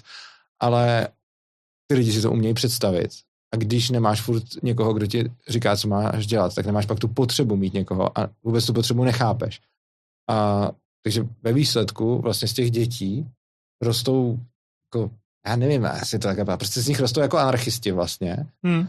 ale ne takový, že by si to řekli, jako já jsem anarchista, nebo že by to někde měli vyšitý, nebo že by to někde nosili, ale prostě tím, jak se chovají, tak v podstatě jako jsou a tohle je za mě jako ještě možná jako z mýho subjektivního pohledu ještě silnější než třeba ten Bitcoin. Mm-hmm. A takže tyhle ty způsoby a potom další způsob, který je pro mě asi důležitý, je nějak jako je to šíření informací a i třeba nějaký ten život v pravdě a to, že prostě třeba tady veřejně mluvím o tom, uh, že tam ty děcka bydlí, když to není povolený, je vlastně taky krok k tomu, protože se tím nějakým způsobem normalizuje, mm-hmm. že mhm. zákon není prostě boží slovo a že to není tak, jako že musíte za každou cenu uh, jako dodržovat zákony.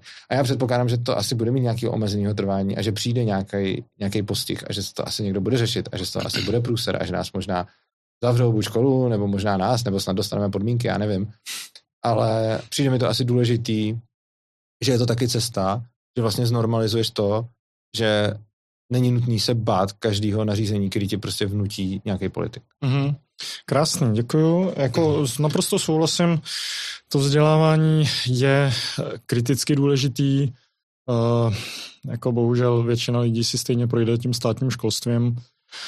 Uh, no, jo, na to je asi otázka. Já jsem totiž viděl jeden příspěvek od tebe mm-hmm. už před mnoha a mnoha lety, když jsem byl tak někde ve svobodě učení a dával jsem všude ty unschoolingové posty. A ty jsi napsal, nevím, jestli pod ten můj nebo někde jsem od toho viděl něco jako pro většinu libertariánů je teď škola z prostý slovo a já bych se dovolil oponovat a že si vlastně to, to, to školství nějak jako hájil prostě.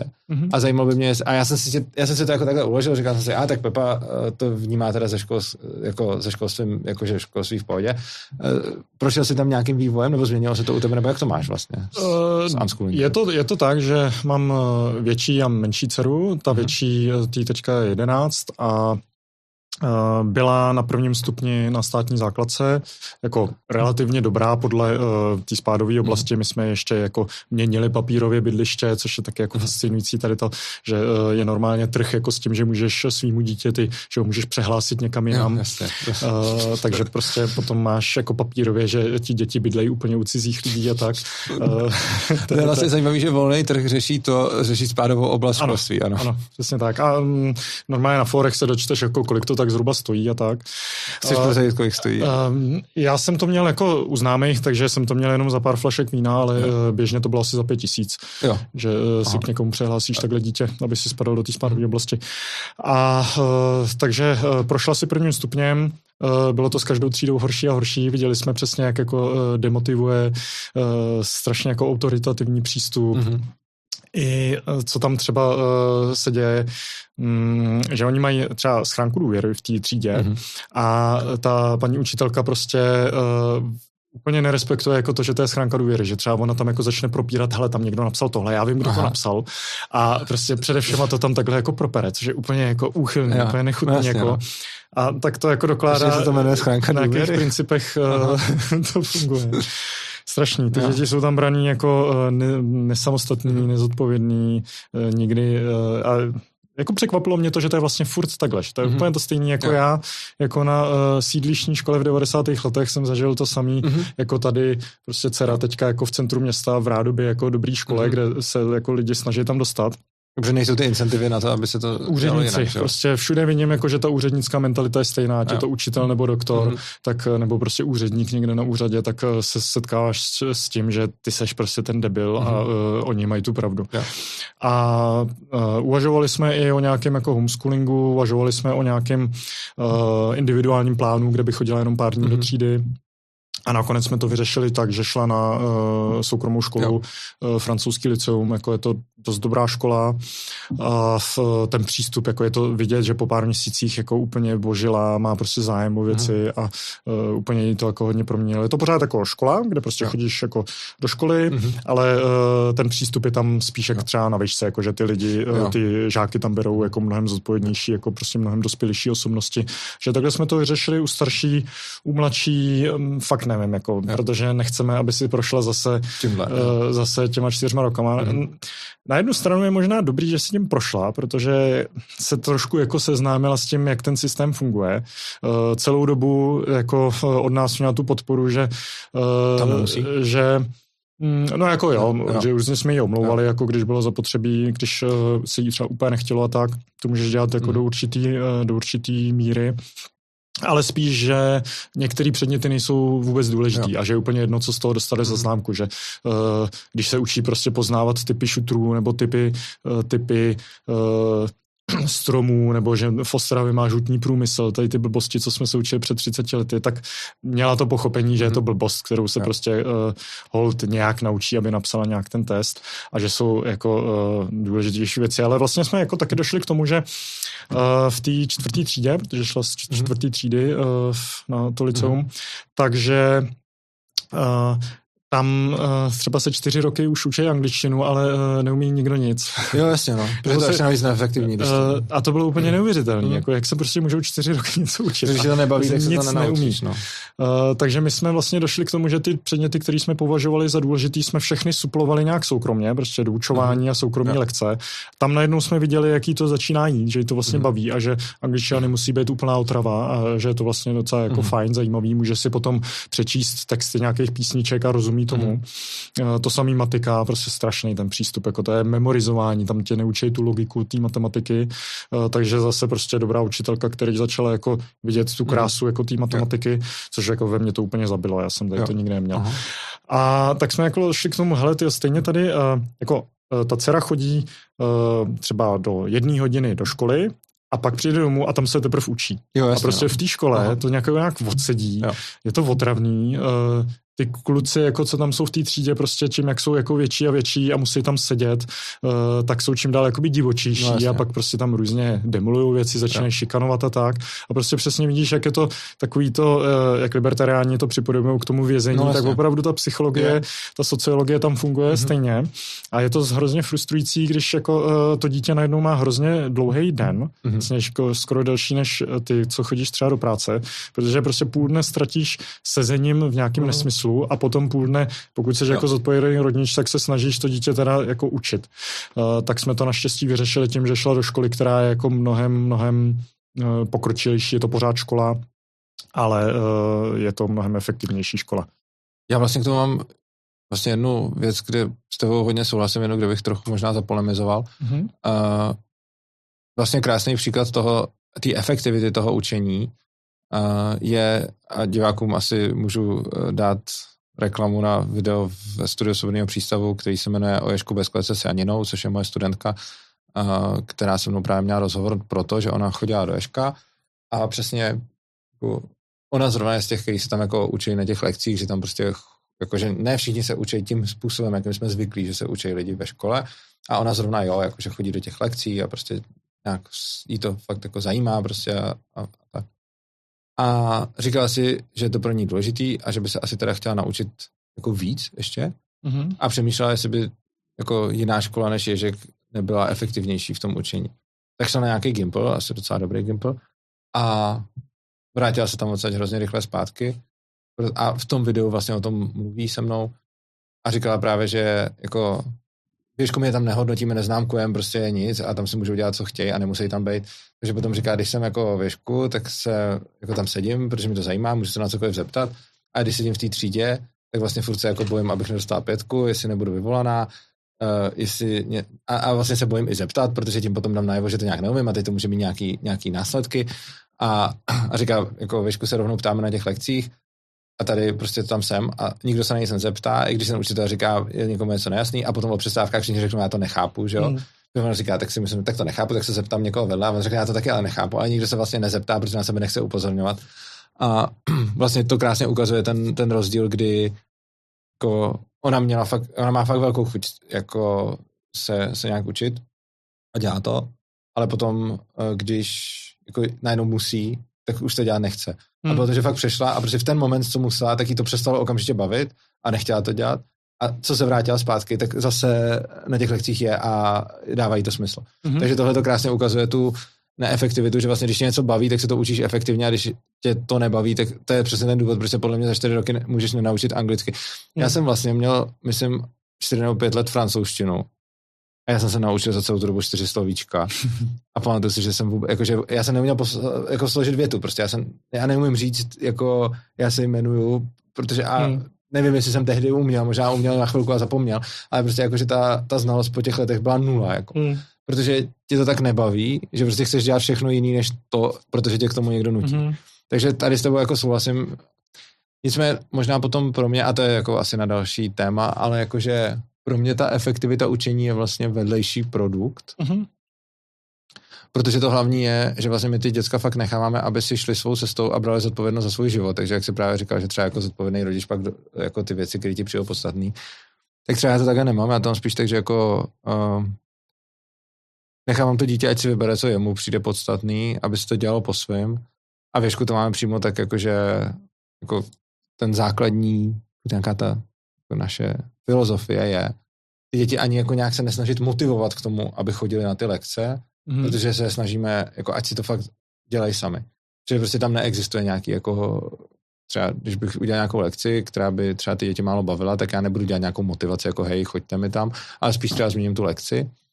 A vlastně jako základ je, že tam nechceme nikoho k něčemu nutit, ani jako nejenom nutit po zlým, ale vlastně ani jako po dobrým motivovat. Hmm. Že jako je fakt pro nás důležitý nechat je tam, ať jsou prostě jak chtějí, a prostě když bych, když chce celý den hrát hry na kompu, ať hraje celý den hry na kompu, že prostě, ať, že je to prostě přímo na něm. Mm-hmm. A tohle to právě podle mě dává něco, co třeba pro mě osobně je ještě důležitější, než jestli bude umět anglicky, nebo jestli bude umět ty slovíčka, nebo jestli bude umět matematiku, že si převezme zodpovědnost za, za sebe. Mm-hmm. A, a potom se všema následkama, a ne nějakýma umělejma, jakože teď se uč a budeš odměněn, anebo se neuč a budeš jako aspoň nějak zaháněn nebo takhle, ale že prostě necháváme fakt jako... No prostě bejt. rozumím. Uh, já si s tím strašně sympatizuju, akorát mm. jsme tam prostě ještě úplně nedošli. Mm. Možná tam dojdem, třeba s tou mladší. Mm. Uh, na druhou stranu si myslím, že právě ty starší dceři jako docela dost vyhovuje uh, jako takový tradičnější systém, ale jako kdyby uh, fakt byla nespokojená, jako viděli jsme, že byla hodně nespokojená v té státní mm-hmm, základce, tak jsme, tak jsme to jako se snažili mm-hmm, řešit jo. a varianta byla, kdyby se nedostala na tady tu, uh, mm-hmm. na tady to liceum, takže bychom možná jako fakt šli jo. na ten homeschooling, protože Jasně. jsme viděli, že jí to tam ubíjí, no. Máme spíš zkušenosti, že když vidíme, že to, co tomu dítě vyhovuje, že se to stejně jako najde. My tam ty lekce mm. máme, takže komu vyhovují, tak na ně chodí, ale zdaleka ne všichni na ty lekce chodí. Jakože nikdo nechodí na všechny, a, a jsou tam lidi, kteří nechodí na lekce vůbec, mm-hmm. ale oni se to, víš, to je třeba super, to, to, to mě hodně překvapilo. My tam nemáme dokonce lekci čtení, psaní. Mm-hmm. To tam není vůbec, jakože se to tam neučí. Tak samo o sobě to vlastně asi nedá smysl, no. No oni se to naučí. Mě, mě to vlastně překvapilo, že oni se učí číst a psát, aniž my je to učíme. Oni se to nějak naučí Ale ty myslíš jako co? Jako, že rozeznávat písmenka a psát písmenka, nebo číst no. a psát jako uh, nějak konstruktivně? No, to je jako pro malinký děti. Jako. No, pro malinký. Prostě jako, že je tam potom čeština. Mm-hmm. A na češtině se potom učí třeba nějaký eh, jako pokročilejší pravopis, nebo třeba literatura, nebo prostě takovýhle věci. Ale není tam čtení, psaní, takový to prostě, že neumíš psát a pak umíš psát, nebo mm. že hmm. neumíš číst a pak umíš mm. číst. Tak tenhle ten tam nemá lekce, protože zjistil, že to je zbytečný, že to ty děti nepotřebují. Mm. A mě to napadlo, kdyby třeba se teď udělali státní lekce učení se chodit, takže oni řeknou, když se nebudeme učit chodit, tak nebudeme chodit. A podle mě čtení a psaní je úplně stejná vlastnost, že ty děti, on fakt na to koukáš, ty malí, oni to prostě napřed neumějí a potom to umějí. Mm. A jako občas jako přijdu se tě třeba na něco zeptat, ale tak jako já třeba ani nejsem češtinář, ale tak občas se stane, že prostě mnou přijde a řekne, hele, jak napíšu tohleto slovo, nebo co je tady napsané, a já mu to řeknu. Ale zase ta filozofie je jako nesnažit se jako že hele, on se přišel zeptat na jedno slovo, tak já mu ještě vecpu další tři, mm-hmm. ale prostě řeknu mu to, co chce, když se ptá dál, říkám dál, když se neptá, jdu, jdu od toho. A tohle to děláme a najednou fakt vidím, jak ty malí děti, prostě je tam vidím, jak nečtou a nepíšou a pak najednou čtou a píšou. A, a, a stane se to někde, nějak v mm. procesu. A oni to jako chtějí, protože si potřebují přečíst a potřebují napsat a vlastně není nikdo, kdo by se to nenaučil. Jako. A i z těch škol, které mají daleko větší, třeba v zahraničí, jsou starší, tak tam taky nejsou, že by vycházeli negramotní, prostě se to ty děti naučí, i když to po nich nějak nechceš. Mm.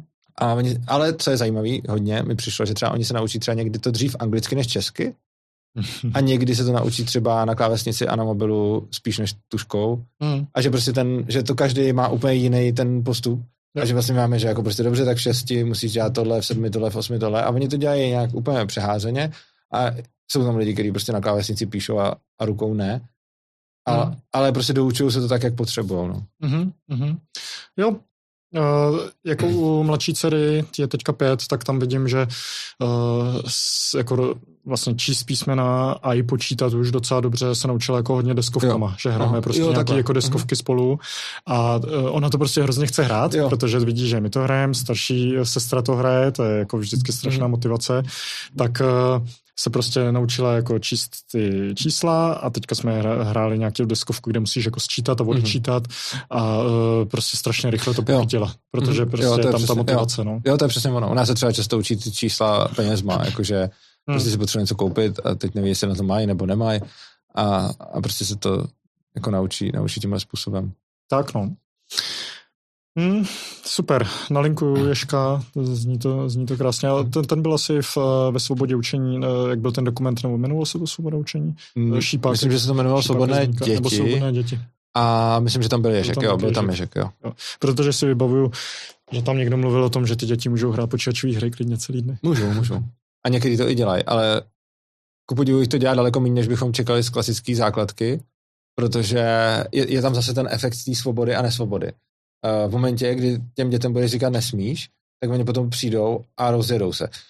Uh, mám třeba zkušenost, že, má, že s dětma, který mají doma jako necukry a zdravé jídlo a prostě super zdravou výživu a ty potkají KFCčko a nezastaví se nikdy prostě, protože je přesně nesmíš. Hmm. Uh, a, a tohle to je to samé. Prostě když vezmeš jako děti ze základky, který si nutil prostě výjmenovaný slova a matika a všechno, a řekneš mu, že si dělat, co chceš, tak on jde k tomu kompu a vykašle se tě na nějakou matiku a, a tak. Ale když máš ty lidi tady, jako jo, jsou tam nějaký, který hrajou, ale většinou to mají v nějakých obdobích třeba, ale jsou tam jako, ale je jich jako docela málo, který prostě si sednou k tomu počítači a nic jiného nechtějí. Hmm.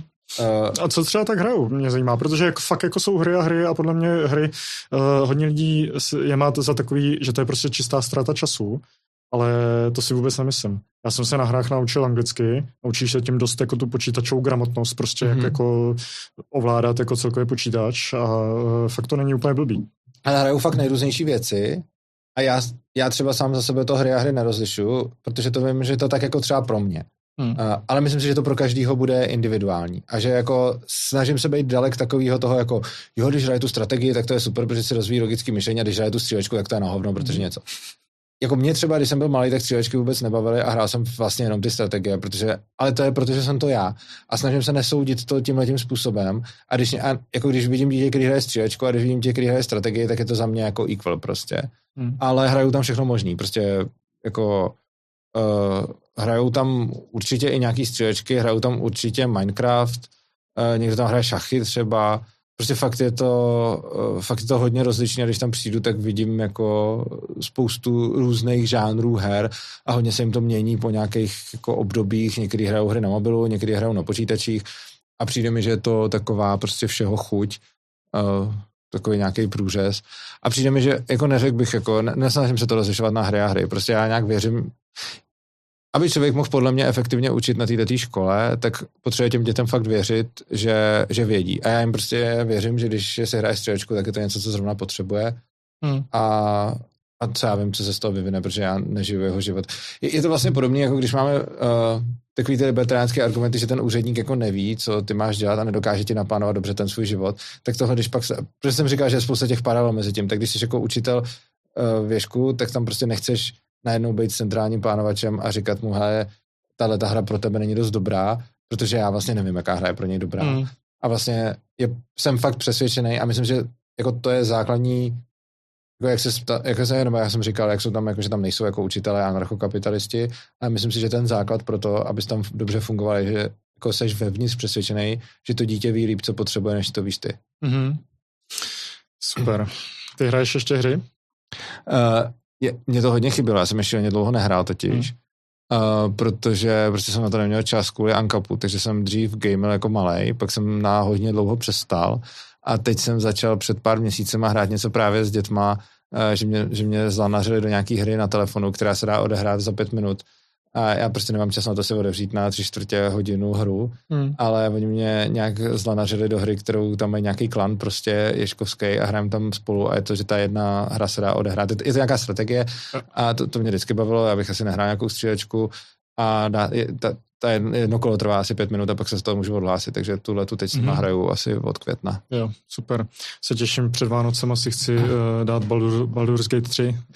Fot, no, tak ale o Baldur's Gate 3 uh, moje nejlepší kamarádka uh, je z toho teď úplně hotová a nemluví o ničem jiném než o Baldur's Gate 3 hmm. a hraje to už asi, myslím, po třetí to má rozehraný a mluvíme o tom úplně nejvíc, jako o tom, ona, ona jako gaming furt celý život, ale o tom jako asi jsem mi možná nikdy neslyšel o ničem básně, tak to jako Baldur's Gate 3, takže to zní krásně, jako ty recenze to má úplně že top RPGčko, co kdy bylo, udělali to ty Larian, ty mají, ty mají skvělý ty RPGčka, no.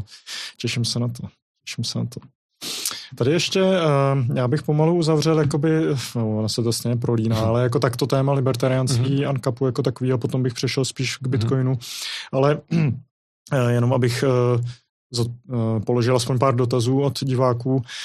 Eh, někdo se ptal, jako, jak optimalizovat život podle principu eh, jako anarchokapitalismu, libertariánství, tak řekněme, že jsi prostě eh, člověk, který je libertarián, ale žiješ tady v tom tady v té společnosti prostě jsou tady policajti, jsou tady zákony, je tady povinná školní docházka. My jsme to částečně už jako zodpověděli, mm. ale uh, co může jakoby takový běžný člověk, uh, který se trošku jako obává jako nějak si úplně převrátit život na ruby, tak co jsou takový ty paretovský uh, kroky, které ti jako hodně zlepší život, pokud jsi libertarián?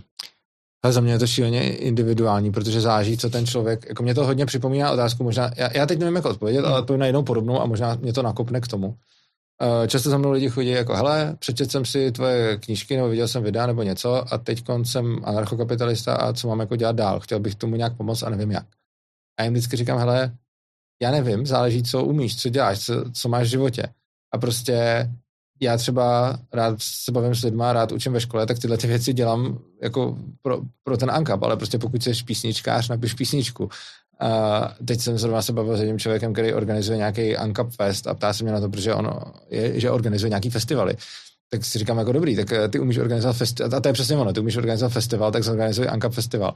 A prostě přijde mi, že neexistuje jako nějaká cesta, jako takhle to dělej, prostě když tě baví Bitcoin, dělej Bitcoin, prostě co to. Hmm. A přijde mi, že vlastně já jsem si myslel, že mě to navede na odpověď, tak to bude stejný, jako že buď co dělat k tomu k té propagaci, anebo co dělat k tomu, jako jako když teda jenom seš libertarián, jak si libertarianizovat život, tak prostě já si život libertarianizuju tak, že se snažím vyloženě jít co nejblíž té svobodě a to je i nějaká moje, jako, nějaký moje duchovní přesvědčení a, a je možné, že se za to třeba půjdu sednout, ale že se teda neřídím těma zákonama do takové míry, do jaký uh, jsem se třeba řídil dřív a pořád se ta míra jako zvětšuje. Ale prostě někdo třeba zase, já nevím, tak je dobrý řemeslník, tak může se ptát, jestli chtějí tu práci bez účtenky. A stejně tak, jako třeba moje, jo, to dělám všude, jakože všude jim říkám, ať mi nedávají účtenku, pokud ji nepotřebuji do účetnictví, tak když si kupuji něco sám, tak po nich nechci účtenku třeba. Mm. Uh, a jako nevím, co si s tím pak udělají, asi ty velký nic a asi ty malí si to možná nechají a, a prostě třeba tohle. Nebo uh, jako nevím, prostě každý něco umí, každý něco dělá, každýho život je nějaký a přijde mi, že, jako ta, že neexistuje nějaká jako rada, hele, když jsi libertarián, tak, ale prostě spíš si myslím, hele, podívej se, co máš v životě, co tě baví a co rád děláš. Podívej se, jak do toho zasahuje stát. Bohužel uh, asi ať ta první odpověď bude jakákoliv, tak ta druhá nikdy asi nebude, že do toho nezasahuje. A potom se zamyslet nad tím, jak ty zásahy toho státu minimalizovat a případně potom třeba říct jiným lidem, jak to taky dělat. Jo? To je taky jako fajn. Takže prostě mm-hmm. myslím si, že jako můžu být libertarián tím, že si nevezmu účtenku, můžu být libertarián tím, že poruším nějaký zákon, můžu být libertarián tím, že prostě jako decentralizuju společnost. Jako těch, těch cest je podle mě hodně a myslím si, že fakt hodně záží na tom, k čemu má kdo blízko. Jo, a to je krásný oslý mustek právě k Bitcoinu, protože Aha. u Bitcoinu je tohle hodně podobný. Lidi prostě přijdou, řeknou, přečetl jsem si knihu, nebo nějak uh, jsem si trošku konstruoval Bitcoin, tak jak ho mám těžit. Jo. Třeba, že se jo, prostě chytnou toho, že uh, Bitcoineři prostě těží jo. Bitcoin. Já většinou říkám, no, eh, pokud byste se zajímali o zlato, tak si taky nejdete otevřít jako zlatý mm-hmm. důl. A, uh, Hlavně si myslím, když se někdo už zeptá, jak mám těžit Bitcoin, tak to není ten člověk, který, uh, pro kterýho je tohle blízký, že jo? Protože no, když jasně. si to přečte hardwareář, tak ví, jak má těžit. A... Ale většinou ty nemáš uh, ten edge v tom, uh, jo, že by si, jo, že by si těžil. Ano, že to je tak jako strašně specifické. Že máš komparativní výhodu někde úplně no, jinde. Tak uh, a to je úplně to stejné. Prostě pokud jakoby chceš uh, nějak zakomponovat Bitcoin do svého života, nebo ty chceš být jako aktivní v Bitcoinu, tak zase prostě záleží přesně, co děláš. Jak říkáš, jako někdo umí dělat písničky, jsou prostě bitcoinoví repeři, kteří jako uh, chodí, jezdí po konferencích a takhle se mhm. seznámili mm-hmm. jako se spoustou lidí, kteří jako obdivují a, uh, a je to pro ně super. Jsou prostě lidi, kteří jako dělají podcasty, píšou knížky. Který... Já si doteď pamatuju jednu písničku z konference, kterou tam právě zpívali o Bitcoinu. Uh, z jaký? Uh, uh, byl jsem na té, to byla ta uh, bratislavská, jak jsem tam vymyslel. Jo, ten, to, byl, to byl ten A někdo tam ptal právě, vím, že, tam, vím, že to mělo nápěv uh, v potu tváře dolů Bitcoin. to si to si teď No a, a nebo pro někoho je to prostě čistě to, že děláš si svůj jako fiat job, chodíš do korporátu a prostě si spoříš něco v mhm. Bitcoinu. Jo, přesně tak. Teďka někdo jako dával hezký tweet, že jako ultimátní side gig je prostě spořit si v Bitcoinu. Mm-hmm. Že jako uh, dlouhou dobu to bylo tak, já nevím, děláš nějaký prostě domácí mhm. mídla, mm-hmm. takovýhle, uh, ale opravdu jako hodně lidem bude stačit jenom si prostě dlouhodobě jo. spořit v mhm. Bitcoinu mm-hmm. a uh, to tě může jako strašně posunout uh, od uh, toho korporátního života, třeba pokud a jako nechceš to, dělat. Jo, a hezky to kombinuje to, že ti to něco přinese a zároveň uh, tím děláš něco pro svobodu. Mně se totiž hmm. hodně líbilo, co ty jsi říkal um, právě v té polis. No. To, to byla ode mě jedna z těch, těch nejvíc jako highlightů, který si pamatuju. Jak jsi říkal, no, nějaký ty lidi jako pičují na to, že hodlovat a vydělávat na tom. A ty říká, tak jako pokud to má být funkční, tak tohle to má fungovat. A ne jako, že tam musíš do toho furt něco dávat, ale že jako děláš to, co ty stejně z toho něco chceš mít a ono to potom jako vyrábí tu svobodu u toho. A to se mi fakt hodně líbilo, protože já nemám rád takový ty jako jak vždycky někdo přijde a já jsem v tom Bitcoinu pro tu ideu a ty, kteří jsou tam pro ty peníze, jsou jako na hovno. Já, já jsem taky ten člověk, který si to koupil, protože to byla konkurence státních peněz, ale přijde mi, jako, ale přijde mi, že kdyby to mělo celý fungovat tak, že se mám jako obětovat pro tu komunitu a mám něco dělat jako jenom ideově, aby mi to nic nepřinášelo, ideálně mě to poškozovalo, tak si se spousta lidí v tom uvidí jako ty vole oběť, ale to potom není funkční, že jo? Tím, že to je funkční, tak tím, že děláš něco, co se ti vyplatí, s tím zároveň zvyšuješ tu svobodu, což, což byla hmm. tvoje myšlenka, která mi přišla jako hodně dobrá. Jo, tady to mi právě na Bitcoinu přijde uh, skvělý, jak jsem předtím už říkal, že ty tím jako uh, provádíš tu separaci peněz mm-hmm. od mhm. státu, aniž bys, uh, aniž bys vlastně věděl, že to děláš. Jako mm-hmm. jsou prostě socialisti, který, uh, který prostě mají tu incentivu, jako dávat něco do Bitcoinu, mhm. spořit mm-hmm. si do Bitcoinu, jo.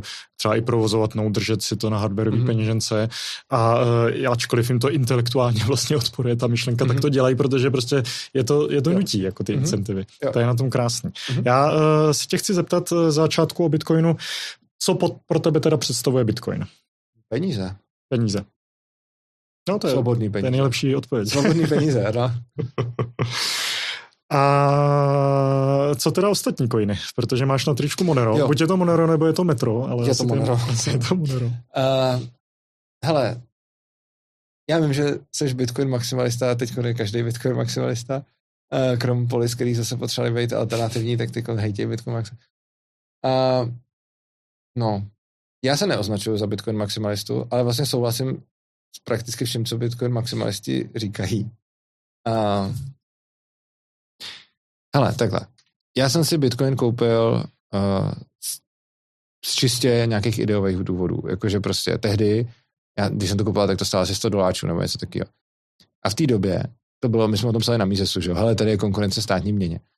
A já jsem měl nějaký jako prachy, který jsem jako třeba nějaký charit a podobně a z toho jsem si kus vzal a řekl jsem si, hele, podpořím tady nějaký projekt. Je to konkurence státních peněz, tak já prostě udělám jako tady podporu něčemu. Takže jsem si koupil ty coiny a vyloženě to ode mě bylo jako, že jsem předpokládal, že to tam asi nějak zahučí a nic, ale že prostě chci ukázat někomu, kdo podporuje nestátní peníze, že jako hele tady, tak, tak jsem tam na nějaký prachy. Um, a potom se to rozjelo nevýdaným způsobem a potom jsem začal, pak se začaly objevovat ty ostatní kryptoměny, které jsem začal poznávat. Ale většinou, když mě někdo oslovil s nějakou další kryptoměnou, tak mi to přišlo takový jako, proč, to tam, proč bych si ji měl kupovat. A třeba, já nevím, Ethereum, tak přesně jako programátor ve mně úplně zaplesal, protože miluju všechny ty moje automaty, gramatiky, Turingův stroj, decentralizovaný boží. A říkám si, dobře, tak jako je to skvělý, z hlediska programátora mě to fascinuje, ale asi jako libertarián nemám úplně důvod podporovat to, že někdo si dělá decentralizovaný Turingův stroj. Uh, stejně tak prostě, když za mnou chodili lidi s jinýma uh, kryptoměnama, tak jsem si říkal přesně, jako proč bych to měl dělat. Takže jsem nebyl takový ten šílený spekulant na altcoinech, jako spousta třeba Bitcoin maximalistů napřed byla, než se stala Bitcoin maximalisty. to, co jsem koupil, reálně byl Litecoin.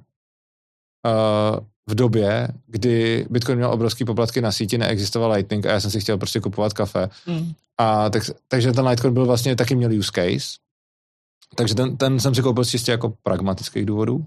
Mm-hmm. A pak jsem si koupil Monero a to jsem si koupil ze stejného důvodu jako Bitcoin, protože jak všichni říkali, mám tady coin, který, tak když někdo přišel a řekl, hele, mám tady coin, který jako říká absolutní privacy a nemůžete se koukat do blockchainu a podobně, tak jsem si říkal, hele, tohle se mi líbí, Ta, tu myšlenku mám rád a jdu si to koupit. Hmm. Takže jsem to koupil a čistě tím, že jsem to chtěl podpořit, protože se mi prostě líbí myšlenka nějaký jako ekonomický soukromnost, ekonomické soukromí, prostě, že hmm. transakce jsou soukromí.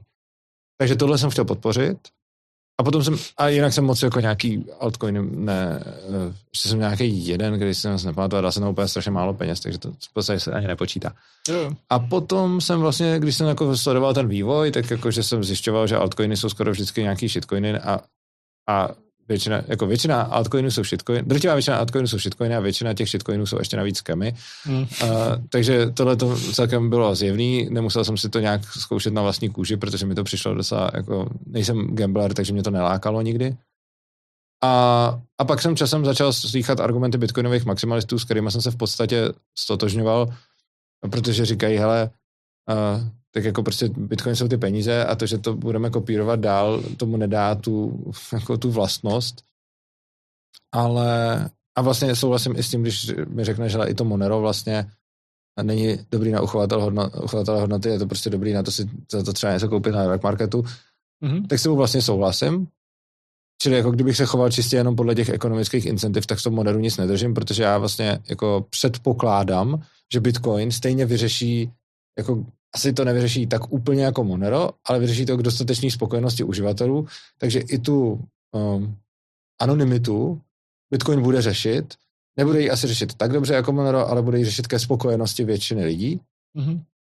Což znamená, že časem předpokládám, že kurzy všech altcoinů oproti Bitcoinu půjdou dolů v dlouhodobém měřítku, ale mám tričko Monero a držím Monero, protože chci podporovat ten projekt, i když předpokládám, že bych finančně uh, udělal líp, kdybych ty peníze z Monera vybral a dal je do Bitcoinu, kde stejně držím většinu uh, jako svých aktiv, hmm. ale chci tenhle ten projekt podporovat. Mm-hmm. Stejně tak pak mám ještě jeden use case, uh, kanál svobodného přístavu je na YouTube, ale já si říkám, že by mě mohli, jako že by mě Google mohl zaříznout zejména. Teď jsem právě uh, jako už přišel na nějaký první, jako nějaký ten jejich shadow banning a něco, když jsme s Gabrielou měli právě uh, livestream, ve kterém jsme říkali o tom, že porušujeme zákony a jaký, tak mm. už mhm. i Facebook má na to, jakože když se to sdílí na Facebooku, tak už tam chodí jako k tomu nějaký ty upozornění, takže ty sítě tohle, takže prostě dost možná ten kanál už bude moc, moc anarchistický na Google, takže jsem si říkal, nechci najednou přijít o kanál a být závislý na jednom zdroji a potom jako řvát, ty vole, je to proti svobodě slova, což mi mimochodem hrozně štve, když lidi, kterým zabanují nějaký účet na tom, říkají, že to je proti svobodě slova, což není. A beru to tak, že Google právo mě smazat, když chtějí. A, a tak jsem si zařídil ještě kanál, ten stej, kopii toho kanálu jsem si udělal na Odyssey, což je platforma, která je na nějakém altcoinu, má tam nějaký blockchain a use case toho blockchainu je, že tam dělají nějaký jakoby YouTube prostě. Uh-huh. A jmenuje se to Libri, Libri, Libri, a, a ta, jmenuje se, je to odyssey.com, myslím, a tam, se, tam je ten jakoby alternativní YouTube. Mm-hmm. A tam mám teda ty coiny, ale já vůbec ani nevím, jak je tam vlastně dostat, ani když jsem to neřešil, protože ono tím, že tam dáváš ten content a lidi to sledují, taky tam nějak přibývají ty coiny, uh, což jsem neřešil a ty coiny tam teda jako jsou, ale nikdy jsem na ně nešách a asi to ani neplánuju dělat. Uh, každopádně třeba, jako umím si teda představit, že budou existovat nějaký use case nějakých dalších coinů, který ale nebudou peníze. Jo, třeba mm kdyby kanál Odyssey, nemyslím si, že se to stane, ale kdyby kanál Odyssey najednou prostě byl konkurentem YouTube a byl by nějaký super hustý, tak vlastně bude nějaký altcoin, který bude mít nějaký use case. Hmm. Že na jeho blockchainu budou nějaký videa prostě. No, to jsou taky alzáky, no, potom. No, a vlastně tak, jo, a prostě ta, věřím tomu, že můžou vznikat coiny, které budou mít nějaký use case, ale myslím, že ten use case nebudou peníze, protože nevidím vlastně důvod, když Bitcoin, Bitcoin vyřešil use case peníze, tak nevidím důvod, proč by měl existovat nějaký druhý coin, který bude řešit to stejný. Ale nechci úplně být jako, že fuj, všechny coiny nebudu mít, protože prostě když přijde nějaký coin, který přijde s nějakým hezkým use casem, tak nemám nic proti tomu ho jako mít a dělat s ním tu věc, akorát ta věc nebudou peníze. Hmm. Takže jako to, že někdo vydává nějaký tokeny, je za mě asi jako dobrý. Vlastně jsem i rád za ty všechny shitcoiny, i jsem rád za ty skamy, protože se tím jako krásně čistí to hmm. konkurenční prostředí na tom trhu, takže to je za mě super. A nepovažuji se za Bitcoin maximalistu už proto, jako jednak se mi nelíbí ten, ta vyhraněná retorika na obou stranách. A to jako není, jako, že to, ono je to na obou stranách. Jako na jedné straně jako Bitcoin maximalisti hrozně jako šijou do shitcoinů. A když se třeba jako udělal Dan Steigerwald na té jeho legendární jedný tam přednášce, z který existuje ten výstřih, který vlastně celý schrnuje tu přednášku, jo. tak to bylo jako vtipný, ale potom, když se to děje furt dokola, a potom logicky vzniká jako protiváha těch altcoinerů, kteří zase šijou do těch, do těch bitcoinerů, takže když jsem viděl, a to jsem mu i psal, Mario Havel v paralelní polis natočil jako, uh, že, a to bylo zajímavé, on, on měl video, ve kterých strašně zhejtil bitcoin maximalisti, ale už v tom videu používal slovo bitcoin kokotismus místo bitcoin maximalismus. A to, co mělo být sdělením toho videa, je hej, nehejtěte nás a ne, nebuďte tak edgy, že jo. A to jsem psal, hele, jako super video, já souhlasím s tou myšlenkou, ale vlastně mi přijde, že ta forma tu myšlenku trochu jako poškozuje, protože když teda chceš udělat video o tom, že Bitcoin maximalisti jsou toxický a v rámci toho videa jim říkáš Bitcoin kokotisti, tak to není asi úplně ten způsob, jak to předat. Hmm. A takže jsem, nejsem moc nadšený z, to, z toho fightu mezi těma dvouma skupinama, i proto se do žádných z nich nepřidávám a taky proto, že vlastně mám hodně rád Monero, a taky obecně si nechávám otevřený jako dveře sám prostě, nebo jako nedá, nedá mi smysl říct jako už jen Bitcoin a nikdy nic jiného, protože mi přijde, že můžou přijít altcoiny, které budou mít nějaký význam, který může být třeba i hodně dobrý, i třeba hodně velký, ale nemyslím si, že to budou peníze, protože není důvod. Mm-hmm. On ten jako uh, ta hlavní message, který jako bitcoineři prostě dávají mm-hmm. uh, na ven, je, že jako rule of thumb, prostě takový to základní mm-hmm. pravidlo je uh, považuj to všechno za skem, protože to tak velice pravděpodobně jo. bude. A prostě pro člověka, který je jako tady nově mm-hmm. a je nadšený z toho, wow, tyjo, tisíce coinů, prostě tady si to diversifikuju, jo. to portfolio, mm-hmm. tak uh, velice pravděpodobně jo. přijde jako o všechno ještě. Uh, je, je to prostě jako zjednodušení, který ale uh-huh. hodně lidem jako fakt funguje uh-huh. a třeba Corey Clipston, který takhle jako je jeden z těch, co se jako hodně takhle vyjadřuje i do médií, tak ten potom jako sdílel prostě různý uh, a jako ten maximalismus není jenom jako o shitcoinech, ale uh-huh. i třeba o custodianech, jako prostě uh-huh. BlockFi, FTX jo. a takovýhle, jo, tak do nich jako jsme šli uh-huh. úplně stejně jo. Uh, jako do shitcoinerů a oni nakonec jako uh, uh-huh. jsem byl taky jako jo. velký shitcoiner. Tak uh, potom jako Corey třeba dával a mě to taky jako chodil, že uh, fakt jako hodně lidem lidem zachránil skoro jo. život, protože prostě když mm. přijdeš jako o uh, osobní rodinný úspory, jo. i třeba jako nejen tvoje, ale i třeba částečně rodiny, tak to už jako je fakt uh, o průser. A to mi přijde hodně hloupý dávat ty úspory do něčeho, čemu Já vím, no, že prostě a, lidi a, to dělají, bohužel. No. A Bitcoin prostě jako takový nemá žádný uh, PR marketing department, mm. to prostě dělají ty bitcoineři. Jo, jako hodně no. těch shitcoinů má nějaký foundation jo. a prostě výsíčka za ně mluví a takovýhle. A tady to mi jako dává smysl, že mm. uh, ono to působí jako toxicky, jenže ta toxicita ti prostě tu message jako uh, prosadí. A na hodně lidí tohle to jako mhm. funguje, mm. že to jako slyší od lidí, kteří třeba prostě mají firmy, jako ten Cory má prostě Swan uh, a tak dále, tak uh, ne na všechny, mm. ale na hodně jo. lidí jako uh, to působí, když to jako potom jako slyší odevšať. Uh, slyší to i ode mě třeba jako mm-hmm. uh, nějakou civilizovanější řečí, mm-hmm. když jsem třeba v ČT, tak taky jo. prostě řeknu jako hele, ten Bitcoin prostě je jediný, co mi dává mm-hmm. smysl, ostatní jako moc mm-hmm. nevycházejí a dlouhodobě to jde vůči Bitcoinu dolů. Tak uh, to je jakoby ta message, kterou se snažíme uh, prostě jo. prosadit, že jako fakt na to bacha, ten zbytek je opravdu čistý gamble a obzvlášť, když to ještě někde necháš na burze, tak na no, to jako jo. fakt téměř jistě, jo. o to téměř jistě přijdeš. Jako gamble pak, to je. A pak jako samozřejmě jsou lidi prostě jako Mario, ty uh, spousta prostě dalších jako chytrých lidí, kteří tam jako chápou tuhle nuanci a uh, jako negamblej s tím a to nejsou ty, a kdyby o to jako přišli nějakým gamblením, tak jako pochopí, že to je čistě jejich no. osobní zodpovědnost. Nebudou prostě mm-hmm. potom volat po tom, že to je všechno ském a jo. že by se to všechno Aha. mělo zakázat jo. a prostě silní mm-hmm. regulace a takovýhle. Jo. Takže uh, naprosto to chápu, ale budu si zatím jo. stát, že ten jakoby uh, úvozovkách toxický Bitcoin maximalismus má svoje místo a uh, jsem hodně rád za to, že se uh, i v tom mainstreamu začíná udělovat Bitcoin a krypto. Já asi mám hodně takové, jakože že mi účel nesvětí prostředky, takže vlastně ten uh, takže vlastně nechci, nechtěl bych jít do, jakože se mi to vlastně nelíbí z toho důvodu, i když jako uznávám ten výsledek, který to může mít, tak vlastně bych to stejně takhle jako nechtěl dělat a moc se mi to mm. nelíbí. Ale jako chápu ty motivace k tomu a chápu, že prostě chcete pomáhat lidem, aby nepřišli o svý úspory, což je jako OK. A asi za mě prostě, jako když by mě někdo řekl, jako v čem spořit, tak pokud jako cílem je získat peníze a ne něco podporovat, nebo uložit si tam peníze a ne něco podporovat, tak to je odpověď Bitcoin za mě úplně jasná. Mm-hmm.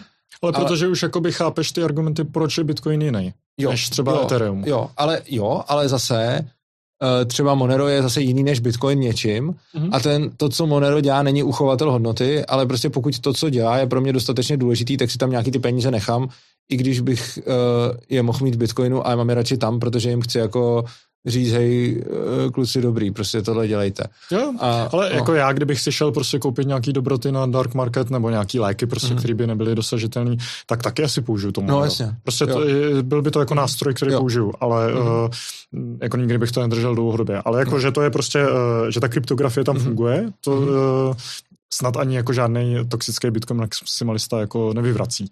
Akorát, že to nejsou prostě peníze. No měli tam Bitcoin. nějakou chybu. Uh, jakože Plus tam byl ten bug. No. Byl tam bug, který, ale zdá se, že nebyl, jako nakonec se našel způsob, jak zjistit, že ho nikdo nevyužil, no. uh, ale byl tam, byl tam teda bug, no. Uh, každopádně, jako vlastně se v tomhle s tebou asi shodnu, jenom mám asi jinde typ, jakože to, co říkáš, ti na nic z toho nemůžu říct, jako s tím nesouhlasím, jenom některé ty argumenty mi převažují jiný, jiným způsobem než tobě ale a proto se taky neoznačuju za Bitcoin maximalistu, ale vlastně jsem, ne Bitcoin, nebo jsem Bitcoin nemaximalista, ale vlastně asi žádný argument Bitcoin maximalistů z těch rozumných argumentů bych nemohl říct, jako to tak není prostě, jako hmm. přijde mi, že to tak je, jenom to země nedělá Bitcoin maximalistu, protože si myslím, že těch use caseů pro coiny může přijít ještě časem hodně, jenom ten use case prostě nebudou peníze, ale bude to něco hmm. jiného. A, v tom, a potom ty skemy jako souhlasím i s tím, že jako jasně, drtivá většina toho budou skemy, plus si pak, ale myslím, že třeba ne každý shitcoin je skem. Takže mm-hmm. přijde mi, že kolikrát může někdo udělat shitcoin s nějakým dobrým úmyslem a ono se mu to potom nepovede, což je za mě taky vlastně dobrý. Takže bych jako rozlišoval, že máme jako všechny ty krypto, jo, ty to rozlišuje, tak proč teda, já, za mě já, to, já kryptoměn, do kryptoměn řadím i ten bitcoin, tak já mám všechny ty kryptoměny, tam bude teda ten bitcoin, jsou ty peníze, potom jsou tam ty altcoiny, z nich některý mají rozumný use casey, ten zbytek jsou shitcoiny, z nich některý nejsou skemy a ten zbytek drtivá většina, kdybych to takhle kreslil ty množiny, tak ty největší jsou ty skemy, které zároveň patří do, hmm. do toho všeho. Jo. OK, jo, jo. A ještě za ty skemy jsem možná jako i jako svým, jako určitě bych je nechtěl nějak regulovat, třeba jsem teď měl o tom rozhovor s Kicomem, který právě jako by chtěl některý z nich jako regulovat. A mně vlastně uh-huh. přijde jako, že jedna věc je zasáhnout proti tomu, když někdo třeba vyloženě lže, když ti prostě prodá třeba token a bude ti říkat prostě, že je za ním něco, co za ním jako není. Ale jiná věc je, když ti prostě někdo jenom prodá ten token a nelže ti, tak mi přijde, že to je jako legitimní jednání, jenom prostě hold ten token pak ztratí na hodnotě a ten, kdo ho koupil, tak, tak, na, tom, tak na tom prodělá. Jasne. Stejně jako ty NFTčka třeba nebo tak, tak prostě to mi přijde jako naprosto legitimní, přijme OK, že to někdo dělá a hlavně mi přijde hlavně jako takhle, nebo OK, že to někdo dělá.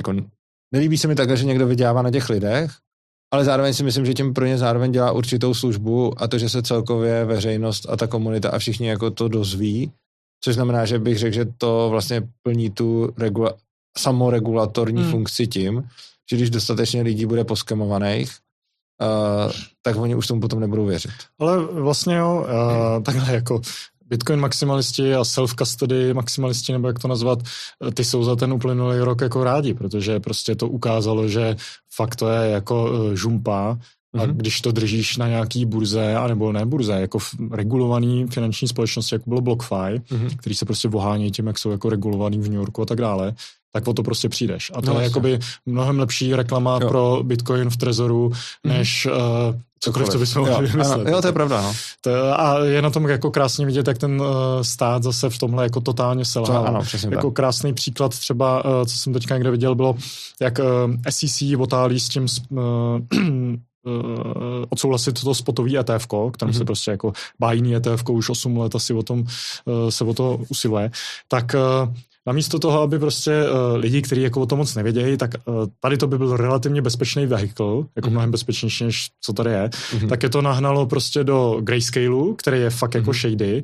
Uh, dneska o tom VJ měl uh, krásný thread, mm-hmm. který jsem sdílel, že prostě ten grayscale uh, a vůbec to celý DCG, ta, ten holding nad tím, to je jako to vypadá, že ty budou taky jako dost Aha. sedět. Uh, a pak prostě různým takovým těm FTX, prostě mm-hmm. derivátovým burzám, který jsou někde offshoreový, jako vůbec kdo ví kde. Uh, a ten stát, jakoby, který Eh, by měl mít zájem na tom, nebo no, jako takový ten, eh, ten regulátor by měl mít zájem na tom, ať se lidi jako prostě nespalují na takovýchhle bullshitech, tak ať teda jako odsouhlasí to ETF, který je prostě no, velice jasně. dobře regulovaný, velice dobře sledovaný a tam, když tak by měli ty peníze proudit, ne, do takovýchhle prostě skemů, jako někam no. na Bahamy uh, k Semovi. A totálně s tím selhal. Mm, jasně, no. Mm, co Lightning? Uh, nevím o tom, ale prý si nějak dřív jako měl problémy s Lightningem, jako s tím UX a tak. Uh, používáš ho vlastně? Uh, přijímáš třeba v e-shopu Lightning? No, já no, e-shop, ale Nemáš? Přijímám Lightning. No, protože já, jedu, já to mám tak, že všechen content mám jako dobro, nebo jo, vlastně nějaký e-shop třetí strany, kde jsou nějaký trička, ale to není ani můj e-shop. Yeah. Ale vlastně já content dělám jako za dobrovolné příspěvky, takže já mám, yeah. já mám jako Nemám nic za paywallem a všechen, všechnu moji tvorbu, ať už psanou nebo videa, nebo takhle si může kdokoliv zadarmo a, a beru za to příspěvky, které mi ty lidi jako dají dobrovolně, jestli jim to za to stojí. A ty příspěvky nebereš přes Lightning? Beru. Přes, jo. beru. Uh, jako Lightning je no, prostě takhle. Je to super technologie, která určitě jednoho dne bude jako jako je super, že existuje, je super, že ji někdo prokopává, je skvělý, že ji někdo vynalézá a určitě věřím tomu, že je to velice nutná vrstva pro Bitcoin a za mě prostě jednoho dne bude hezky funkční jako pro každýho. Teď si myslím, že prostě úplně to nesplňuje ty požadavky, které bych na to měl. Mm-hmm. Konkrétně uh, jako lidi mi furt říkají přijmej Lightning, přijmej Lightning. Já jsem to furt nechtěl, ne ani tak, že bych ho nechtěl jako principiálně přijímat, ale že jsem si říkal, tyve, nechci se s tím jako crcat, protože chci radši tvořit a chci prostě hmm. přijímat ty bitcoiny na statickou adresu, kterou jsem hodím a tam mi to pošlete. Jenže lidi říkali, hele, tak jsme tvoji zákazníci, chceme Lightning. A pak za mnou přišli hlavně dva moji podporovatelé, kteří mi řekli, hele, my ti ten Lightning zprovozníme, zajistíme a budeme to zpravovat, když budeš mít Lightning. A říkám, hele, to je jako fajn vlastně, tak, tak to tak uděláme. A a jako jsem jim fakt za to vděčný, jo, to se nechci, abych jako tady jako nějak nadával na jejich práce, ale prostě říkal jsem, to, co od toho hlavně chci je, abych se tomu nemusel vůbec věnovat, aby prostě, abych vůbec nevěděl o tom, že to tam, že to tam je, abych jenom prostě mohl někam dát adresu a, to, a, a ono by to bylo. Mm-hmm. A mhm. oni, jo, jasně, a já už jsem se tak trochu bál, že by to nemusel být tenhle ten případ. A pak přesně jsem dal někam adresu a teď to furt nějak nešlo z, z různých důvodů. Mm. Uh, pak se to muselo přesunout někam jinam, takže se musela změnit ta adresa. Teď už jsem měl tu adresu zveřejněnou ve spoustě videí, což mi naštěstí jeden z nich, a to jsem mu fakt vděčný udělal, takže to se nějak přesměrovává. Mm-hmm. A výsledek toho teda je, že mám nějaký uh, Lightning uh, a stejně tam posílá peníze málo lidí, víc mi pošlou on-chain, Mm. A teď se mi pošlo na Lightning, tak stejně čas od času přijde zpráva, že to tam nejde poslat, což buď je, že tam není dostatečný zůstatek, nebo že to nějak spadlo, mm. nebo něco takového. A vlastně je to pro mě uh, jakože argument, který mi dal jeden z těch lidí, kteří mi to tam sestavili a jsem za to fakt rád, mi řekl, hele Urzo, tak kurva, když teda to, to nebudeme dělat my, tak kdo už by to měl dělat jako pro svobodu. Říká jako OK, tak jo, prostě to beru. Ale vlastně za mě ta technologie ještě není taková, že ji můžu pustit a nestarat se o ní. Jo, mm-hmm. Že prostě to, co chci od, uh, a mám to od banky, mám to od adresy z Trezoru, že prostě to neřeším, jo? Že, že tam mm. někde jsou nějaký peníze, jako banka, nechci srovnávat eh, bitcoiny v trezoru s bankou, protože ty peníze v bance, jak říká Dan Steigerwald, vlastně nejsou peníze a vlastně nejsou moje a vlastně ta banka není banka. Mm. Takže navzdory těm těm všem, ale nemusím, prostě technicky to tam je a funguje to. A když dám někomu číslo účtu, tak on tam pošle peníze a tím se o to nemusím starat. Mm. To stejný funguje s on-chain platbama pro mě, takže Bitcoin za mě takhle super. A Lightning Network zatím jako není to to, o co bych se nemusel vůbec starat. Úplně bezúdržbový. A bezúdržbový. Prostě. A hlavně já tomu za stolik, ne, jako já znám teorii, jako jedna věc je znát, jak ta technologie funguje v teorii a druhá věc je, kam potom jít a co naklikat, aby to fungovalo u mě, mm-hmm. což mě a mě extrémně baví ty jako teoretické koncepty toho, jak to funguje, takže asi jako troufnu si tvrdit, že nějak vím, jak funguje Lightning, jako to, ale to, co nevím, je, co kde nastavit, jak to naklikat mm. a jak to udělat, abych já měl Lightning a používal ho. Mm. a tohle jako nemám, takže to za mě dělá někdo jiný a není, a jako není to ještě tak, jako co bych ideálně chtěl je, abych prostě někde dostal řešení, kde bude ten Lightning, jako, kde si budu, a je mi asi jedno, jestli bych běžel ten Note, nebo by mi to běžel někdo jiný a přeposílal mi to, že bych tam měl prostě nějaký drobný. Ale prostě, aby to nějak jako bylo, já jsem někam udělal jenom nějakých, prostě, že bych se někam zaregistroval, měl tam nějaký přihlasovací jména a heslo, dostal bych z toho adresu a hmm. už bych se o to nemusel starat. Ale tady to by šlo, uh, ale bylo by to custodial. To znamená, že ty uh, jako měl bys to ideálně uh, posílat co nejrychleji zase pryč. To si můžeš udělat prostě jo. přes nějaký uh, wallet of Satoshi nebo Bitlify nebo Blink, hmm. kde prostě dostaneš tu uh, Lightning adresu. Jo která bude statická a tam uh, to vypadá jak mail, že jo, tam si to mm. možná taky viděl a jo. tam to lidi jakoby posílají, mm. ale někdo ti to někdo drží. To drží jasně. Někdo ti to drží. Úplně bezúdržbový uh, Lightning uh, Node, který jako je fakt tvůj, mm, možná na to nějaký nástroje vzniknou, protože tam musíš řešit uh, tu balanci na tom no, kanálu, no. Aha. A s kým ty kanály jo. máš otevřený, aby to procházelo jako většině jo. lidí. Uh, mě, já tady to řeším přes BTC Pay Server, mm-hmm který, eh, jako já fakt nejsem programátor, trošku jsem se jako postupem času naučil, ale byl jsem schopný si to jako nasadit. Mám to teda na hostingu, na VPSku, eh, takže nemusím jako řešit nějaký eh, svůj hardware, ale je to takový dobrý kompromis, že to jako většinu času funguje, když to nefunguje, tak to potřebuji prostě akorát restartnout jo. nebo, uh, nebo updatenout uh-huh. a uh, vysypávám si jo. ty kanály, mám to normálně do Zeusu, jo.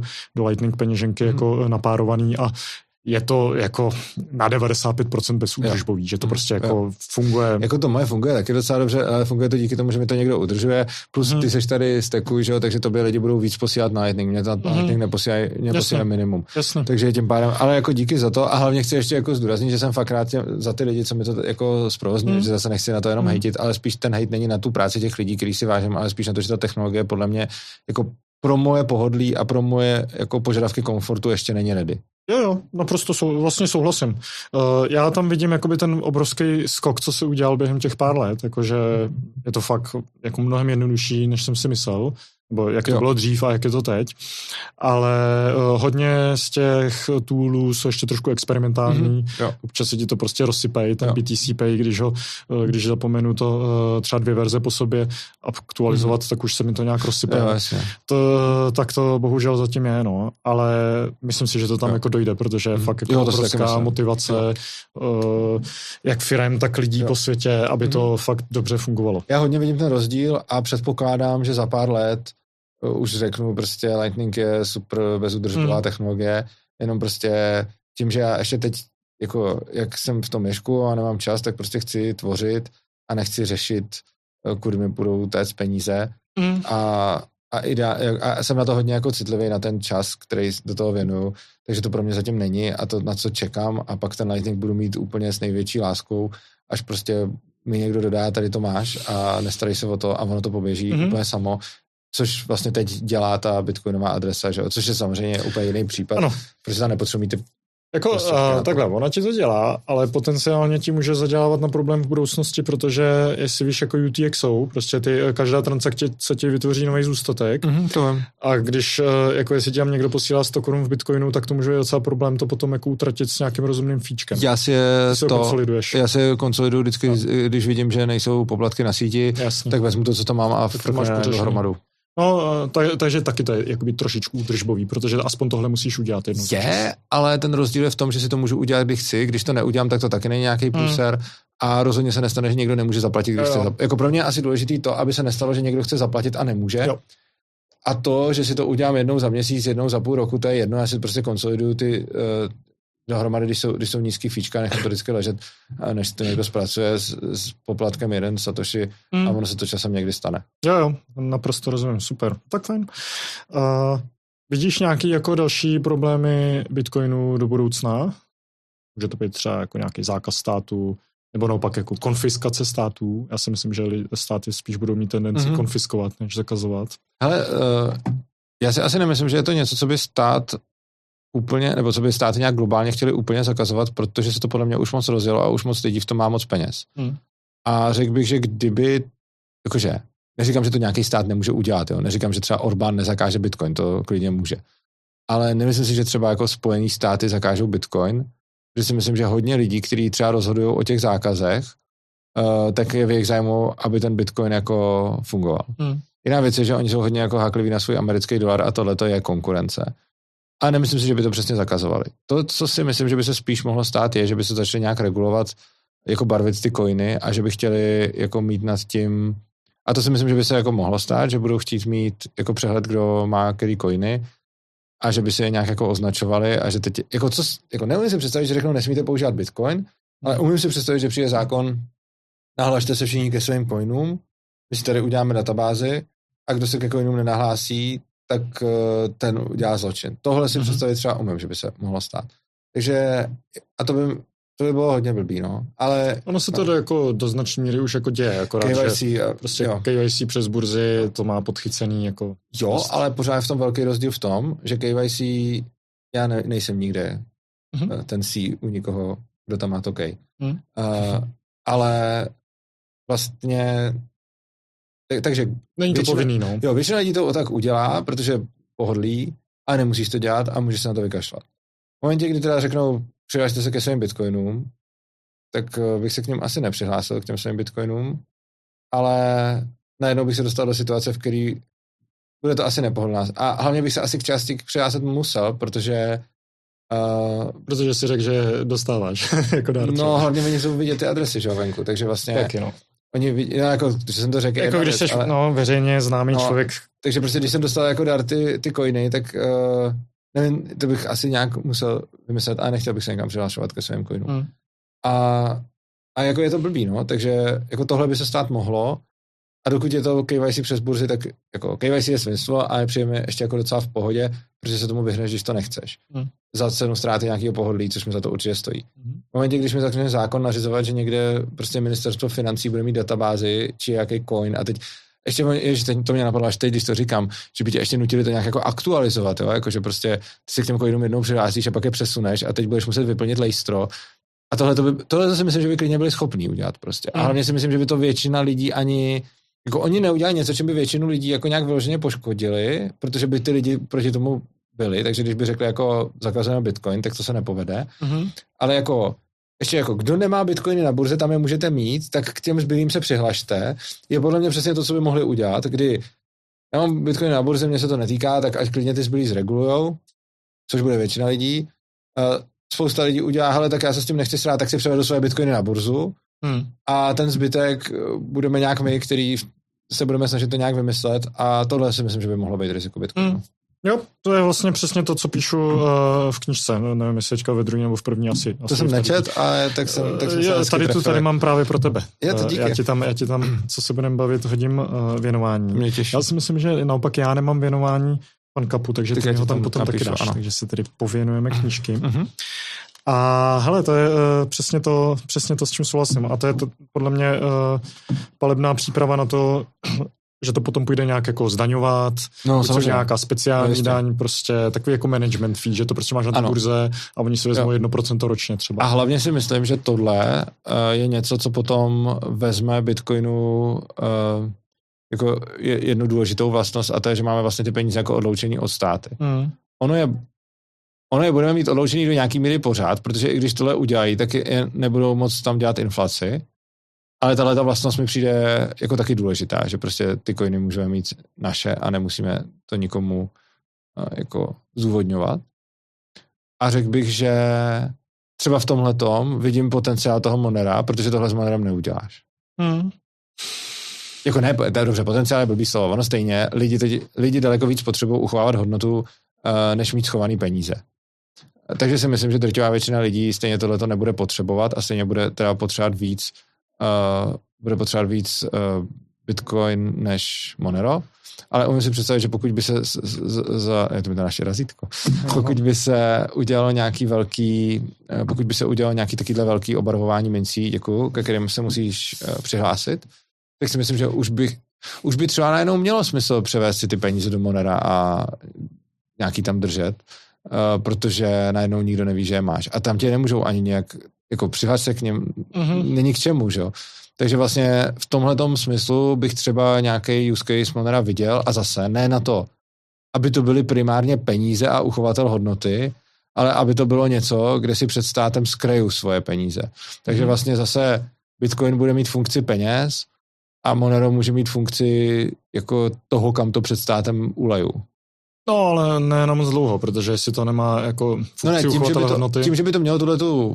Že by to začalo získávat. Že by to začalo získávat hmm. nějakou funkci pro pár anarchistů, což bude málo, takže stejně asi ne. Hmm. Ale jo, že prostě... Jako to už by bylo podle mě dost blbá situace, kdy se to začalo takhle tříštit. Že mm. pak, mhm. už jako, pak už nemáš eh, ten uh, ohniskový bod, ten shelling point, jo. prostě tu konvergenci jako k jednomu, na čem mm. se shodneme, že kdyby se to takhle začalo tříštit, tak, uh, tak si myslím, že jsme to do značné míry prohráli.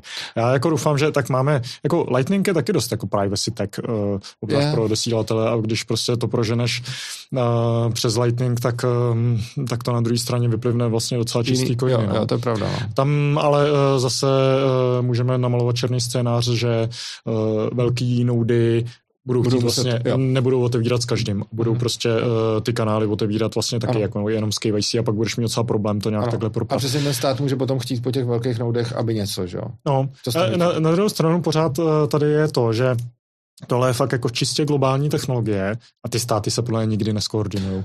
To je na tom dobrý, oni jsou fakt neefektivní. Jakože do, dobrý na neefektivitě státu je, že oni jsou neefektivní i v tom uh, jako potlačování té svobody v praxi. Protože spousta jako libertariánů se shodne na tom, že stát je neefektivní, ale potom, když jde o to, že je to ten evil genius, tak tam už umí všechno, ale to já si nemyslím. Myslím si, že dobrý je, že oni to... A záleží potom, k čemu mají motivaci. Když z toho mají přímo prachy, tak to je jiná. Jo, to si myslím, že tam to, tam to docela nějak jde. Ale v momentě, kdy, kdy nemají, tak, eh, tak jako se nebudou až tolik snažit, podle mě. Hmm.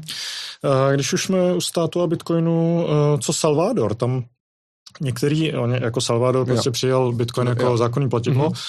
a teďka hodně Bitcoinerů je z toho jako uh, páv, že, že vlastně Bitcoin jako napravil tu zemi, protože najednou tam klesla uh, kriminalita jako strašně, strašně nízko, že uh, bylo to, uh, byla to země s největším počtem vražd, počtem vražd na hlavu na světě snad jednu dobu. Teďka je tam počet vražd nižší než někde v New Yorku mm-hmm. a uh, Eh, lidi to hodně spojují s tím, že to je kvůli tomu, že se tam jakoby přijal Bitcoin a takový prostě nízký mm-hmm. časový preference a tak samozřejmě Bukele má prostě své specifika. Uh, tam je právě otázka, jestli jakoby uh, spíš Bitcoin dokáže napravit ty státy, anebo stát jako bude mít tu tendenci si Bitcoin nějak ochočit, uh, protože nechce přijít o ten peněžní monopol. A jako u Salvadoru se zatím zdá, že uh, ja, co ty myslíš? Já vlastně nevím. Uh, pro mě je tam takový jako, jsou tam takový dvě, dvě strany. Jedna strana je, ty je dobrý, tak eh, tady se používá Bitcoin místo nějakého fiat shitcoinu a na druhé straně tady se vlastně z Bitcoinu udělá fiat tím, že se, že, že se, že se těm lidem vnutí. Mm. A jako pro mě, jako z hlediska toho, jako, jsou to podle mě kvalitní peníze a když mě někdo bude vnucovat kvalitní peníze, tak budu radši, než když mě bude vnucovat nekvalitní peníze. Na druhou stranu je tam furt blbý to, že jim je vnucuje. A podle mě hmm. jako za mě je furt důležitější ta dobrovolnost uh, v těch penězích, než to, že to je Bitcoin, byť Bitcoinu zrovna fandím. Takže mám k tomu jako protichůdný jako pocity. Nevím, jak se to bude vyvíjet a spíš bych si tady radši poslech, co mi k tomu řekneš ty, protože já na tohle nejsem odborník, tolik se tomu nevěnu. Jenom vím, že když to přišlo, tak jsem vlastně nevěděl, jestli z toho mám radost nebo ne, respektive částečně jsem z toho měl radost a částečně ne, protože jsem tam pořád měl jako dobrý, tak pořád těm lidem teda někdo vnucuje nějaký peníze, sice jsou teď peníze, které pro mě osobně jako jsou fajn, ale jako já vlastně nechci, aby někdo někomu nutil jakýkoliv peníze bez ohledu na to, jestli pro mě jsou fajn. Takže spíš by mě teda to zajímalo, co mi k tomu řekneš ty. Mm-hmm.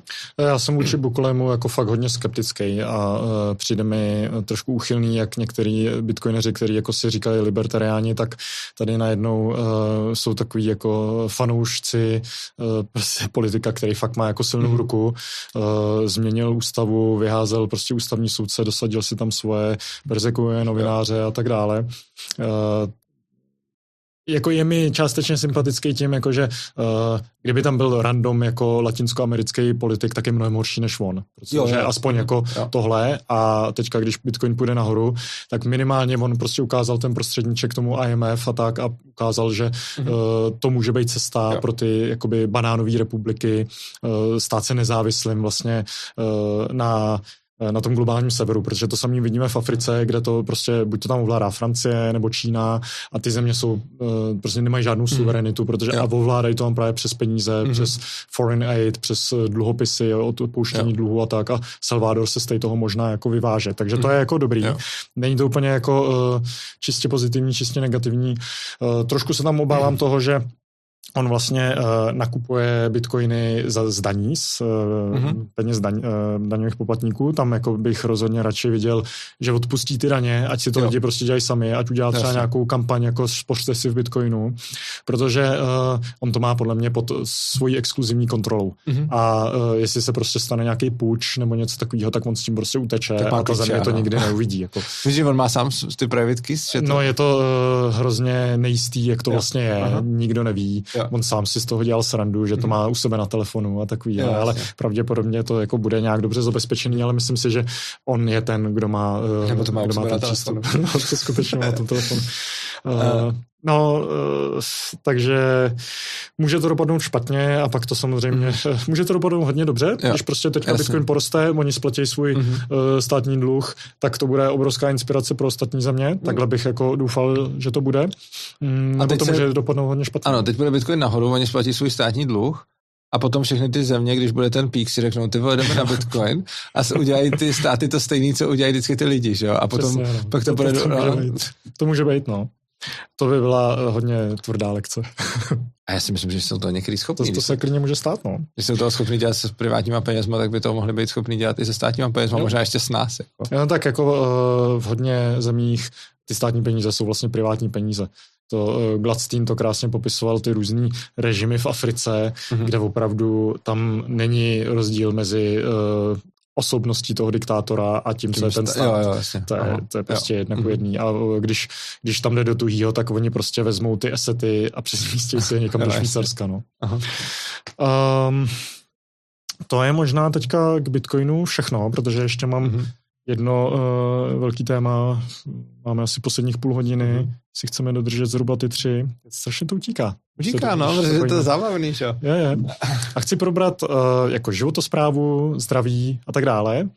A chci to otevřít eh, tím paraglidingem. Ty se strašně rozsekal, že jo, už si to, už si to uh, nakousl dřív někdy v Itálii uh, a jako očividně se dobře poskádal, protože tenkrát, když jsem to četl, tak to vypadalo jako, že nebudeš moc chodit, že budeš vlastně paralizovaný nebo no, něco. to jako fakt že přijdu o nohu nějakou dobu. strašně, tak popiš, co se, co se stalo a jak se z toho dostával. Mě by ještě spíš zajímalo, no. uh, to, tohle téma otevíráš s každým tady, nebo proč jo. Jste? Jo, jo, s každým.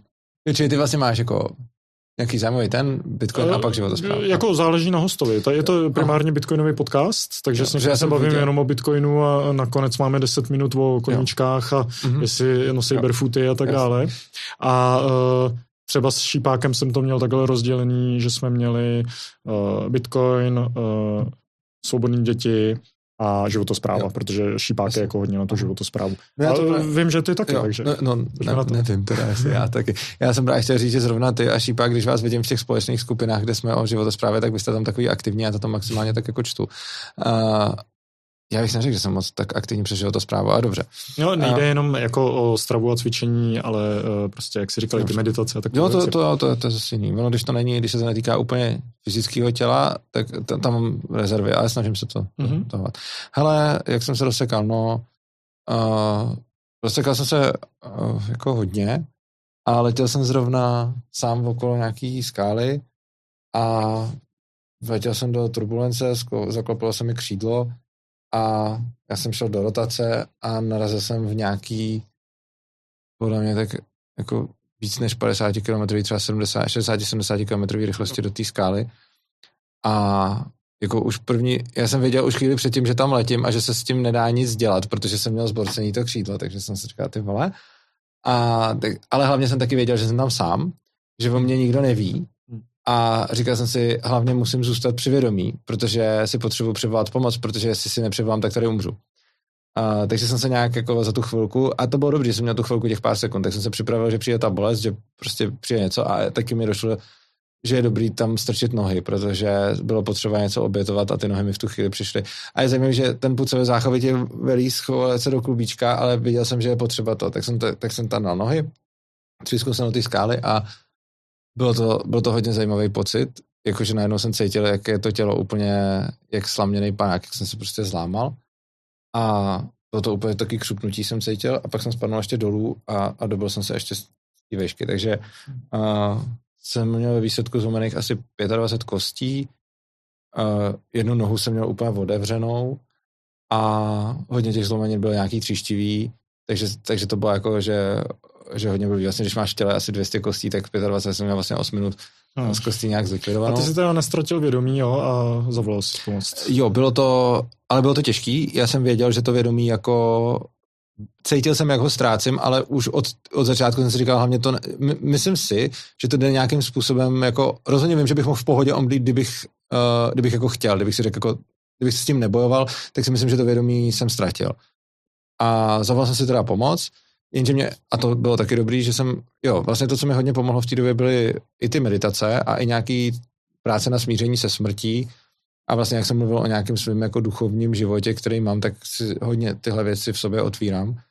A když jsem tam vlastně takhle dopad a teď jsem měl tu otevřenou zlomeninu a vysel jsem tam na tom pajáku a měl jsem vlastně i zlomenou páteř tu chvíli, uh, tak jsem jako zůstal v klidu a jednak jsem si zavolal tu pomoc a jednak uh, a myslím, že to smíření se smrtí dělá šíleně moc, jo? Jakože když každý den medituju a představuju si nějakou tu pomíjivost všeho i toho života, tak jsem vlastně jako mohl zůstat v klidu a třeba mi došlo, že jsem vysel na tom padáku a že když pro mě přeletí vrtulníkem, tak mě z toho sfouknou. Protože když letí někde vrtulník, tak všechny paraglidy musí na, ze, na zem, on taky mixer toho vzduchu a on je toto. Takže jsem jim potom zavolal ještě jednou, eh, že ke mně nemůžou vrtulníkem, protože vysím na té skále. A takže oni přiletěli sice vrtulníkem, ale zaparkovali někde prostě ode mě 300 metrů a pak se ke mně dostávali, což bylo těžký. Takže jsem tam byl celkově asi, já nevím, jestli přes hodinu a půl prostě jsem tam, uh, jsem tam byl. A taky jsem jako jsem mluvil s Terezou, která mi řekla, že uh, se mě ptala, v jakém jsem stavu a pak mi řekla, že se mám hejbat, protože nějak odhadla, že bych mohl mít třeba i tu zlomenou páteř, a se mi ptala, jak cítím nohy a, a, a takže jsem tam zůstal ležet a musel jsem tam nějakou tu přes hoďku a půl prostě ležet a nic nedělat.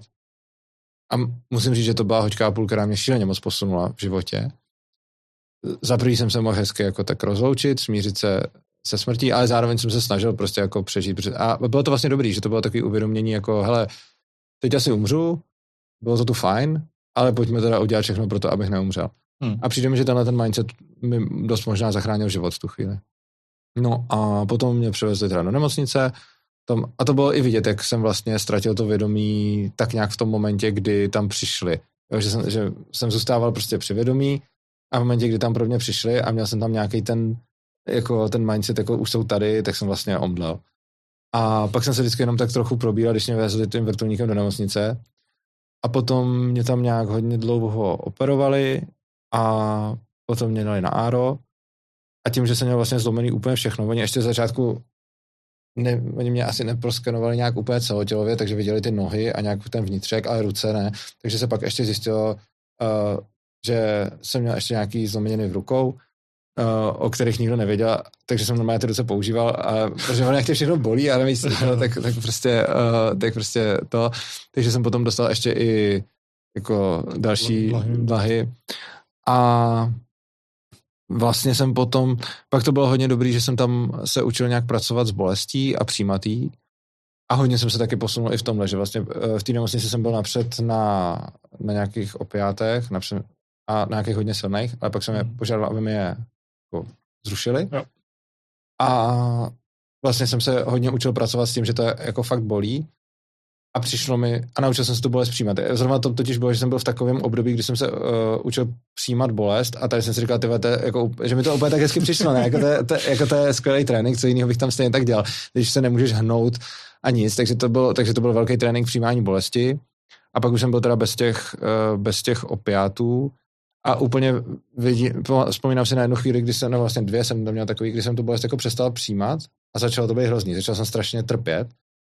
Ale když jsem pak zase pozbíral tu sílu a začal jsem ji přijímat, tak to zase bylo jako v pohodě. Hmm. A vlastně ono to bolí furt, ale máš rozdíl, že buď to bolí a ty to vnímáš jenom jako signál toho těla a v tu chvíli cítíš tu bolest, ale je to jako v pohodě, protože prostě víš, že to tam je a nebo se dostaneš do stavu, kdy si říkáš, prosím, ať už to skončí, v ten chvíli to přestaneš a pak začne strašně trpět. Hmm. A je to, vlastně se mi tam hodně jako propojil nějaký Budhův citát, který říká, že bolest je nevyhnutelná, ale utrpení volitelné a tohle přesně mi tam jako hodně docvaklo a hodně jsem se s tím pracoval. Hmm. Pak mě převáželi do, pak mě převáželi sanitkou z, právě z Itálie do Čech a to bylo taky vtipný, že jsem tam přišel a oni, že mi teda, že já jsem dostal, já jsem měl vnější fixaci uh, těch nohou, to je, že ti prostě dají, že ti tu kost navrtají takovýma železama a udělají ti okolo toho takový lešení, takže to není fixovaný venku, zevnitř a venku, ale ten, jako, to železo ti jde prostě zvenku skrz sval do kosti a je to tam prostě takhle proto, takže to vlastně bolí dost celou tu dobu. A ještě když teda jedeš po nějaký silnici a ono to drnká, tak potom to. A oni právě tam přišli a říkali, tak, to, tak vám dáme ty, ten morfin. A já jsem říkal, že nic nechci. A on ještě byl vidět, že říká jako, dobře, no, tak já si ho nechám tady připravený a za pět minut to dáme. A nakonec ten přeostroval asi 9 hodin a já jsem si to nevzal, ale to docela koukali. A bylo to se pro mě hodně, že, že mě to hodně posunulo, že vlastně to fakt hodně bolelo a že jsem se učil s tím pracovat, že jsem vlastně do toho takhle šel s tímhle cílem. No, pak jsem ležel v české nemocnici a, a tím, jak jsem měl zlomenou páteř, tak jsem se nemohl hejbat a přišel jsem o všechny svaly, já jsem vážil asi 60 kg v té době, že jsem prostě měl fakt jako, hmm. že jsem měl třeba takovou nohu, že tam byla jenom ta kost a okolo. To je hodně zajímavé, že když totiž aspoň trošku hejbeš, i když prostě jako někde ležíš, ale trošku se pohybuješ, tak ten sval prostě nějak funguje. Ale když s ním nehejbeš vůbec, tak prostě stačí jako řádově dny nebo malý týdny na to, aby se ten sval úplně přišel. Prostě, hmm. že, ta, že, to tělo je fakt dělané na to, aby se zhejbal a když se nehejbe, tak prostě svaly zmizej. Hmm. Takže jsem o svaly přišel a pak vlastně byla další jako další velká lekce, když jsem se nemocnice pustil domů, tak učit se přijímat to všechno od těch lidí, že? protože jako já naštěstí jsem měl lidi, kteří se o mě tam chodili starat a takže jsem mohl být doma, protože to nemůže být ani chvilku sám, ono si jako hmm. ani pořádně nedojdeš na záchod, hmm. protože si nedojdeš nikam, protože jenom ležíš, takže si nemůžeš ani sednout. Takže vlastně jsem tam ležel a teď, když potřebuješ cokoliv, napít se, na záchod, na jízdce, něco podat, tak musíš furt někoho otravovat, což je taky hrozný a bylo to taky jako velká pro mě lekce přijímání, protože vlastně být úplně závislý na těch lidech kolem je fakt těžký. Já jsem fakt rád, že prostě mám v životě lidi, kteří byli ochotní tam za mnou chodit a vlastně u mě drželi služby a střídali se u mě, protože jsem prostě nemohl být ani chvíli sám, protože jsi, jako neuděláš nic. No, takže jsem takhle nějakou dobu ležel, pak jsem se začal pomalu zvedat, to jsem docela pobavil doktory, když jsem zjistil, že uh, ta páteř nějak srůstala a oni mi řekli, že nemůžu sedět a když jsem měl, a oni mi řekli, může, mohl byste stát, ale to nemůžete kvůli nohou, ale nemůžete sedět, protože na páteř z nějakého důvodu, když stojíš, tak je to v pohodě, mm-hmm. nějakou ještě dobu, a když sedíš, tak je to blbý. Jenže stát jsem nemohl, protože jsem neměl ty nohy. Tak jsem ale byl vynalézavý, tak jsem se jich zeptal, jestli můžu chodit po čtyřech. A oni se smáli a říkali, že to bych teoreticky mohl, že to by ty páteře nevadilo. Takže jsem pak měl dlouhý období uh, lezení po čtyřech, uh, kdy to už fakt bylo hodně v pohodě, protože jsem měl nějaký invalidní vozejk a auto a lezení po čtyřech a zjistil jsem, že ptal jsem se, kolik uh, můžu mít ty nohy a oni mi řekli, že můžu mít asi 15 kg uh, zátěže na nohu, což je dost na pedále v autě takže jsem vlastně, jako pak eh, vždycky si mohl jsem si po čtyřech slést, zlézt si do auta, někam si odjet a jednou jsem si také byl něco vyzvednout i v Alze, že jsem uh, prostě přijel. A to, to bylo tak, jako to mi někdo zašel a já jsem si, já už jsem si chtěl prostě někam, jako to, tak jsem si zalez, pak jsem si po, po kolenou a po rukou došel do Alzy, vzal jsem si to tam a jsem tak dolez do auta. Takže to mělo i takový jako uh, dobrý, uh, dobrý prostě okolnosti a pak jsem se postupně jako rehabilitoval a myslím si, že jako buď mám velký štěstí na to, že mám nějaký hodně regenerativní tělo, a nebo tam fakt dělá hodně ta psychika, protože já jsem byl šíleně vděčný celou dobu, jakože žiju hmm. a vlastně už od začátku jsem tam cítil jako fakt velkou vděčnost. Hodně jsem byl vděčný vůbec za to, jak se to celé stalo, i za tu hoďku a půl, co jsem tam ležel. A vlastně ty prognozy se furt zlepšovaly, že napřed mi říkali vlastně, že mi můžou i vzít tu nohu, a si pamatuju, že ten den po té první operaci tam za mnou přišel a on mi prostě vzal něk, jako jehlu a píchnul mi do palce. Já jsem to vůbec necítil. A on říká, musíte s tím začít hejbat a jestli do několika dnů nebudete s tím hejbat, tak, uh, tak ta noha půjde pryč. Takže jsem začal, jako se snažil hejbat prstama, pak jsem jako nakonec začal hejbat prstama, pak i trochu tou nohou, kam to šlo. A pak teda říkali, že jako to může být třeba na vozejk, nebo do konce života na berle.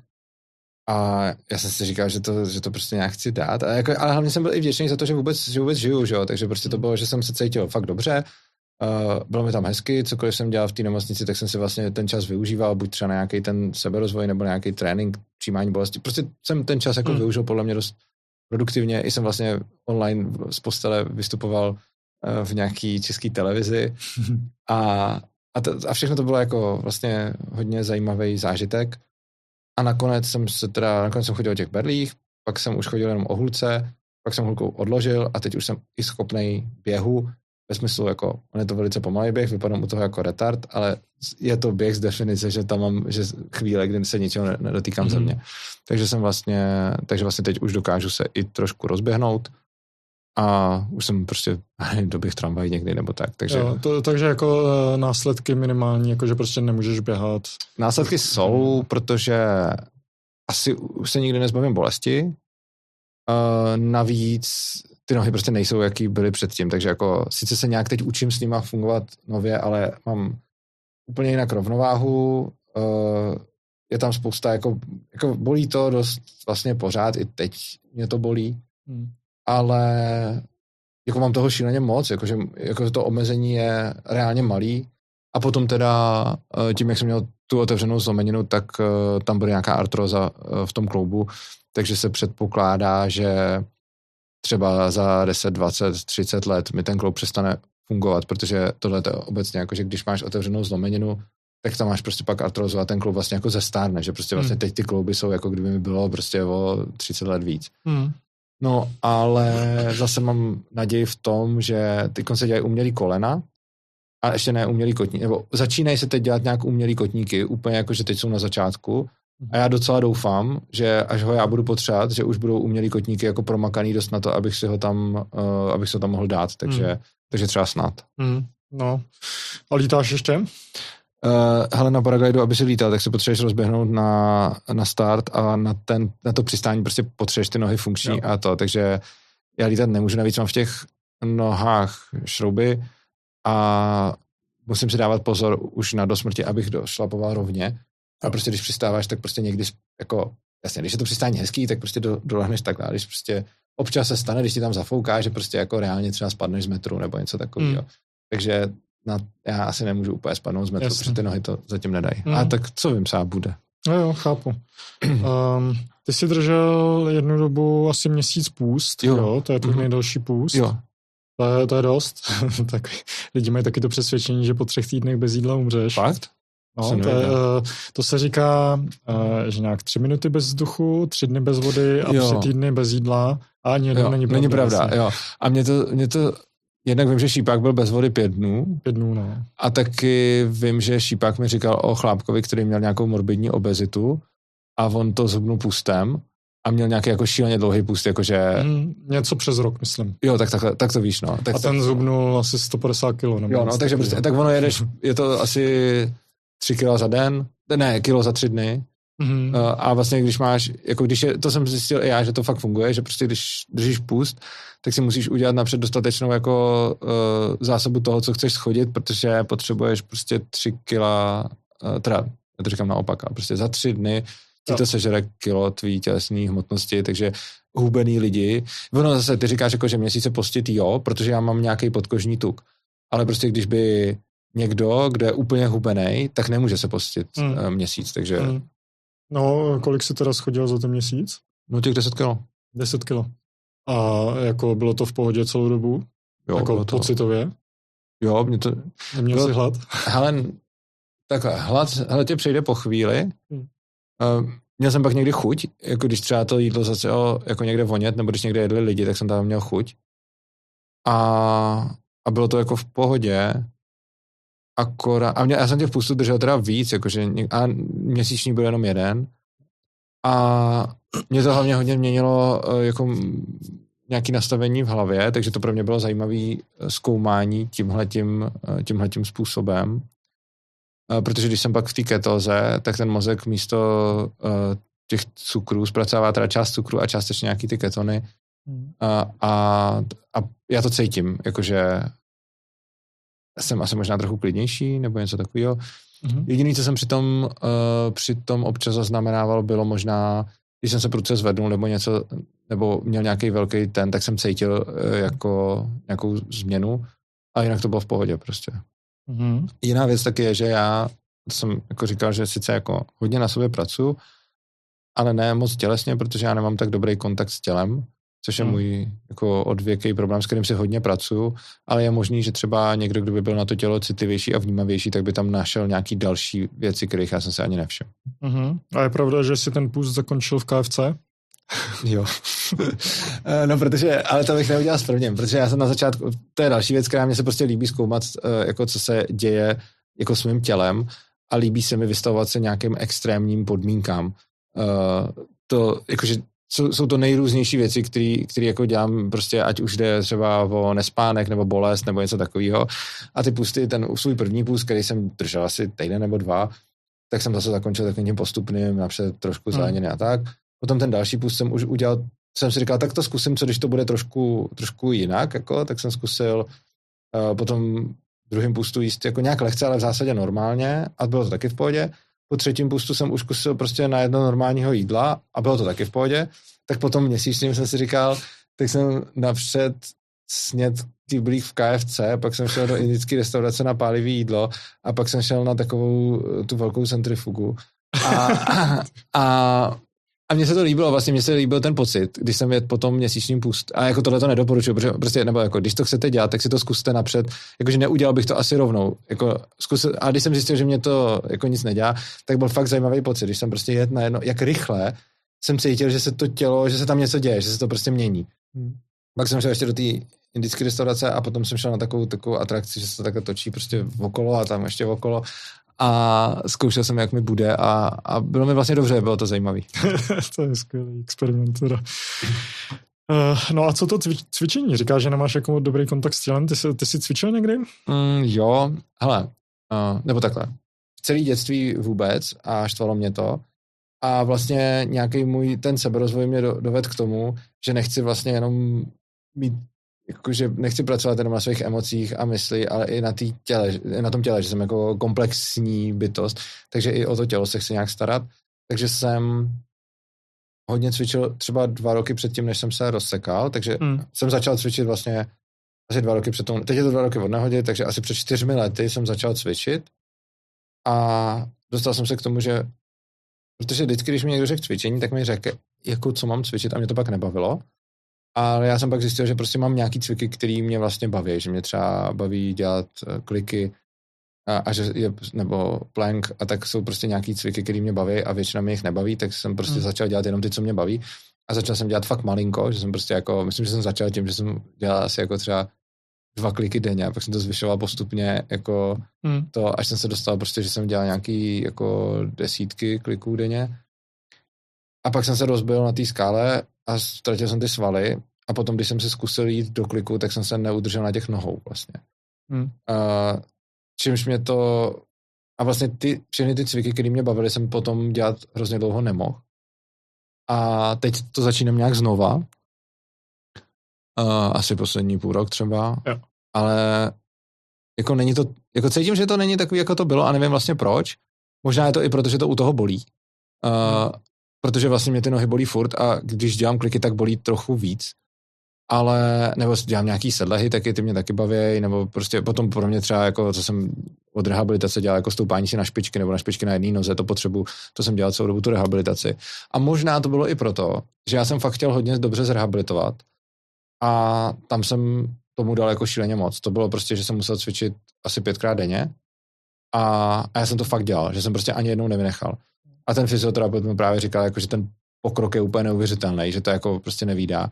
A já si myslím, že je to proto, že ty lidi na to často se pak vykašlou, že prostě nechtějí takhle moc cvičit. A já si úplně pamatuju, jak jsem byl někde na nějaký SFL konferenci a tam jsem si cvičil, prostě že jsem se odcházel. A fakt vím, že jsem za několik měsíců, co jsem takhle cvičil, že mi ten fyzioterapeut dal to cvičení, tak jsem prostě nevynechal ani jednou, a jsem fakt pětkrát denně chodil cvičit. Hmm. Myslím si, že tohle mě možná trochu znechutilo to cvičení, protože jsem to dělal jako na vůli a ne s radostí. Hmm. A cvičil jsem ty cviky, které jsem musel, aby mi to pomohlo těm nohou a ne ty cviky, které mě bavily.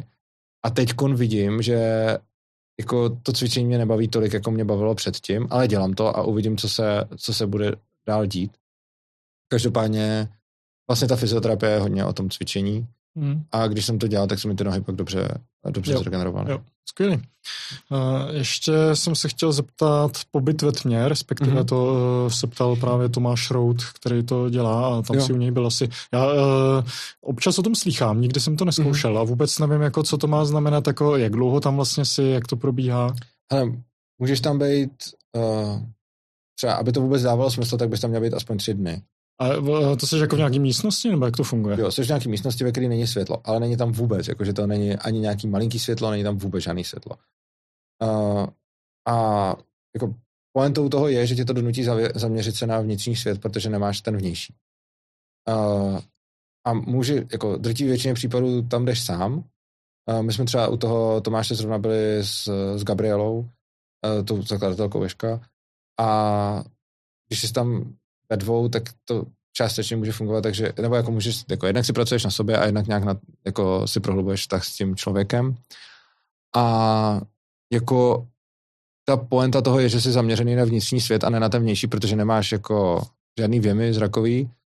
Uh, některý lidi si tam třeba nosejí hudbu, ale podle mě tohle je v roz, nebo jako v rozporu, to je blbost asi, ale prostě podle mě to dělá opak toho, co by se tam mělo dít, že jako já tam chci tmu a jako nechci tam hudbu, protože se nechci odvracet od sebe, že ten cíl je hmm. nasměrovat se do svého nitra a prostě být tam sám se sebou. A nejmenší doba je asi tři dny, která dává smysl, říkají to, co provozují tu tmu, já nevím přesně, ale vím i o případech, kdy jsem byl v jedný, já jsem byl v těch ve více tmách, uh, třeba ve sklenářce, tam teď půjdu zase asi příští týden, Uh, a tam, když jsem byl, tak tam třeba říkal, že tam měli nějakou dínku, co tam přijela z Tibetu, a která bavit mě asi 40 dní prostě, že, že to teda jde i jako na dlouho, hmm. ale že nedoporučují lidem, kteří s tím začínají na díl než asi týden nebo možná 14 dní, že pak už je, že jako je potřeba na to už něco jako v sobě mít. Hmm. Takže, takže, takže je to na to, že se vlastně zaměříš sám do sebe. A říkal mi třeba jeden ten provozovatel týdmy, že tam měl chlápka, který jako tam šel a po deseti minutách tam odešel. Jako, že hmm. prostě, že jenom to bytí se sebou bylo tak hrozný. Takže, hmm. a je to vlastně to, že se naučíš jako být se sebou ve smyslu, že tam nemá žádný rozptyl, takže všechny věci, které máš v sobě, ti vyniknou a Můžeš si číst. To jo, přesně nemůžeš si číst, nemá žádný internet, eh, nemá žádný telefon, prostě nic a jenom tam seš ve tmě a v té místnosti jako, někdy lidi se tam třeba berou hudební nástroje, ale to mi fakt nedává smysl, nebo jako nechci jim to nějak do toho kecat, ale mě, pro mě je to úplně jako kontra tomu všemu. Já si tam nechci brát nic, co je nějaká zábava. I kdybych si tam našel nějakou hru, kterou bych si mohl potně dělat, tak to nechci, že? Mm-hmm. Protože to, co je cílem toho, že tam nemáš nic, k čemu jako utíkáš od sebe. Nebo když jsi tam s někým, tak od toho vašeho jako vztahu třeba. Mm-hmm. Co to zní zajímavé. Jo, a je to taky, jako napřed si tam hodně odpočineš, protože napřed, jako, nebo asi jak kdo, pokud nějak normálně spíš, tak třeba ne, ale třeba já, když jsem tam přišel, tak jsem napřed jako dlouho spal, Hmm. A potom, když už nespíš, tak ale máš hodně melatoninu, protože uh, se ti tvoří právě tou tmou a pak začneš mít nějaký, jako stavit další věci, že oči si ti začnou vymýšlet nějaký, nebo asi ne každý, ale třeba mě hodně začaly si vymýšlet zrakový věmy, že mi to tam třeba hodně blikalo, nebo že jsem viděl věci, které tam země nebyly, takže po nějaký době oči ve tmě, tak ti tam mozek začne něco dokreslovat, protože je divný, že tam, že tam nic hmm. A rozhodně jako je to nějak, je to změněný stav vědomí prostě, no. Čili jako si můžeš změnit stavy vědomí třeba psychedelikama nebo nějakou fyzickou zátěží, eh, nebo třeba dlouhým nespánkem, tak si můžeš změnit stav vědomí dlouhým pobytem ve tmě. Mm-hmm. To jo, dobrý, dobrý, no. Máš ještě něco k životosprávě? Co tak třeba provozuješ, doporučuješ? No, já nevím, já totiž, mě, je, kdy, jak se mi ptáte životosprávu, tak já si přesně přijdu jako ten poslední je, Jako prostě není to uh, politická filozofie, není já to vím, Bitcoin. No, hele, já nevím, tak uh, jako zase, když jsi mi řekl, že životospráva teda není jenom tělo, u kterého bych se asi necítil, že můžu někomu něco poradit, uh, a fakt se učím a snažím se, ale prostě jde mi to blbě zatím, tak uh, za mě asi je hodně důležitý čelit sám sobě a tomu, co v sobě mám na nějaký emoční úrovni a prostě spousta lidí jako něco dělá a jsou vlastně v nějaký reaktivní formě, že prostě potřebují dělat tohle, mají třeba nějaký cíl v tom vnějším světě. A myslím si, že to je hodně taky pozůstatek školy, že prostě škola nás učí o vnějším světě, že učíme se eh, dějepis, zeměpis, co se děje tam, co se děje tady, jak dělat s penězma, hmm. ale i třeba jako tu matematiku nebo takhle. A jsou to všechno jako super věci, ale je to všechno to, co je kolem nás. A neučíme se, co je v nás.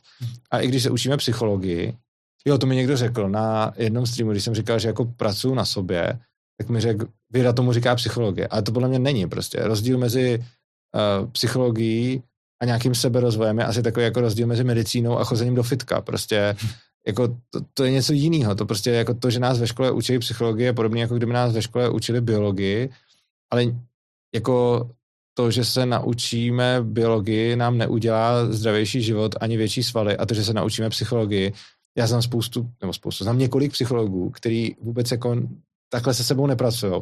A znám spoustu lidí, kteří tu psychologii vůbec neznají a pracují se sebou. Takže mm-hmm. je, je to fakt, fakt v tom vidím takovou paralelu, jakože prostě, když někdo studuje medicínu, tak a někdo chodí do fitka, to jsou úplně jiné jako věci.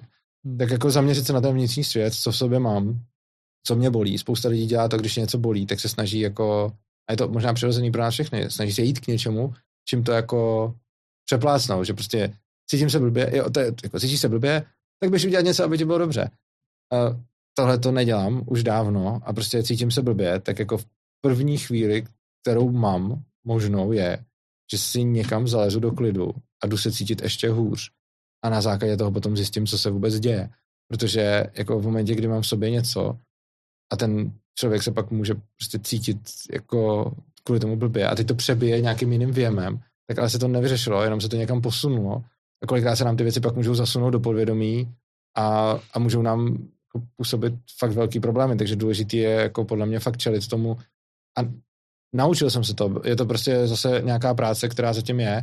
A že dřív taky jsem měl asi, jako že když mi bylo blbě, tak jsem si šel udělat něco, co mám rád, aby, aby to bylo hezký, ale prostě teď už vlastně úplně automaticky, když cítím nějakou psychickou bolest, a, tak, tak, se na, tak se jdu na ní zaměřit, abych se cítil ještě hůř, abych zjistil, jako, o, co, o co kráčí, abych tomu a čelit tomu. Hmm. Takže vlastně všechny ty věci jsou jako, že oni můžou bolet, ale když jim čelím, tak jsem nějak toho nějakým jako pánem a když jim nečelím, tak, eh, tak mě to ovládá. A to řekl vlastně Jung, říkal, dokud neuděláte z nevědomého, z nevědomého vědomé, a tak to bude řídit váš život a budete tomu říkat osud. A to je podle mě jako hodně jako přesný. A vlastně můžu ještě doporučit, eh, pokud některý diváky zajímá tohleto téma, tak mám na to podcast, který se jmenuje Zrska a Matfizák. A je to YouTubeový kanál a tam si můžete prostě jako pouštět podcasty, který o tom vlastně dělám se svou kamarádkou, s kterou tohle děláme už asi 11 let. Mm-hmm. A jsme do toho oba dva úplně jakože mega nadšený a zkoumáme emoce a jak se cítíme a a v tom jsou fakt jako zákonitosti. Stejně jako máš třeba fyzikální zákony, stejně jako máš ekonomické zákony, tak máš i takovýhle zákony, že prostě jako fakt můžeš jako zjišťovat, jak se sebou pracovat. A přijde mi to jako extrémně zajímavý a objevuješ nějaký principy a podle těch potom mm-hmm. jako se nějak řídíš. Super. Zerská matfizák, to je teda tvůj podcast taky, plus jo. co máš ještě vlastně za další výstupy, kde se k tomu lidi můžou dostat? No když se podívají na stránky urza.cz, tak je tam takový rozcesník, kde je všechno výstupy jsou jako je, v kanálu Svobodného přístavu, tam je vlastně všechno o toho Ankapu, Zrská Matfizák je o seberozvoji, uh, potom máme ještě jako provozujeme částečně Mízes.cz, tam jsme byli původně spolu, ty stránky pořád nějak fungují, pořád tam přidáváme uh, nějaký texty, potom třeba píšu něco do stok svobodného přístavu, to jsou stoky.urza.cz, pak pořádáme konference každoroční, svobodný přístav, potom máme Dům svobodného přístavu, to je uh, barák, který je taková prostě místo, kde provozujeme sebeřízený vzdělávání, ten je zase na severu Čech. Mm-hmm. Uh, jako těch, těch aktivit je hodně a já vždycky, když je někde vyjmenovám, tak uh, pak zjistím, že na nějaký zapomenu, takže... Ale uh, na Urzo, Urza.cz. Urza.cz se to, na Urza.cz se snažím držet takový rozcestník, kam můžou lidi přijít a podívat se na, na všechny ty jako aktivity, uh, který, který vlastně tam jsou. A potom uh, pokud teda lidi zajímají spíš ty libertariánské věci, tak když půjdou na Facebook Svobodného přístavu, Uh, tak tam jsou eventy a v těch eventech je, uh, co se koná jako za přednášky, konference a tak. Plus vlastně teď pořádáme besedy právě s Gabrielou Ješkovou, to je zakladatelka Ješka bez klece, tak jezdíme po republice a děláme besedy o sebeřízeném vzdělávání, takže to je vlastně to sebeřízené vzdělávání je další jako můj velký záběr. Paráda, paráda. Hele, děkuji ti moc, já to všechno na linku, co tady bylo zmíněný. Uh, už se mi chce hrozně na záchod, Jasně. takže to musíme ukončit. A já ti moc děkuji, bylo to fakt příjemný s tebou. Díky, díky. Uh, doufám, že to někdy zase zopakujeme. Já si myslím, že okay. můžeme udělat díl číslo 100. Jo, to budu moc rád. Máš 50, budeš mít Super. Já vám děkuji za sledování, doufám, že se vám tady ten megadíl líbil. dejte like, eh, případně sdílejte, můžete mě podporovat na Hero Hero, eh, koukejte do poznámek, nalinkuju tam zase všechny projekty, které tady byly zmíněny. Díky a zase příště na dalších 50 dílů. Čau. Mějte se krásně. Děkuji za sledování a poslech Stekuj podcastu. Stekuj podcast je sponzorovaný firmou Trezor, trezor.io, hardwareové peněženky, dále firmou Brains, brains se dvěma i.com, vše ohledně bitcoinové těžby a ekofarmou Arnultovice biomasíčko.cz použijte promokód STEKUJ pro 10% slevu na první závoz. Pokud mě chcete napřímo podporovat, můžete jít na platformu Hero Hero, lomeno Stekuj, kde získáte různé výhody, jako jsou bonusové obsahy, slevu do e-shopu a další. Děkuji a uvidíme se zase příště.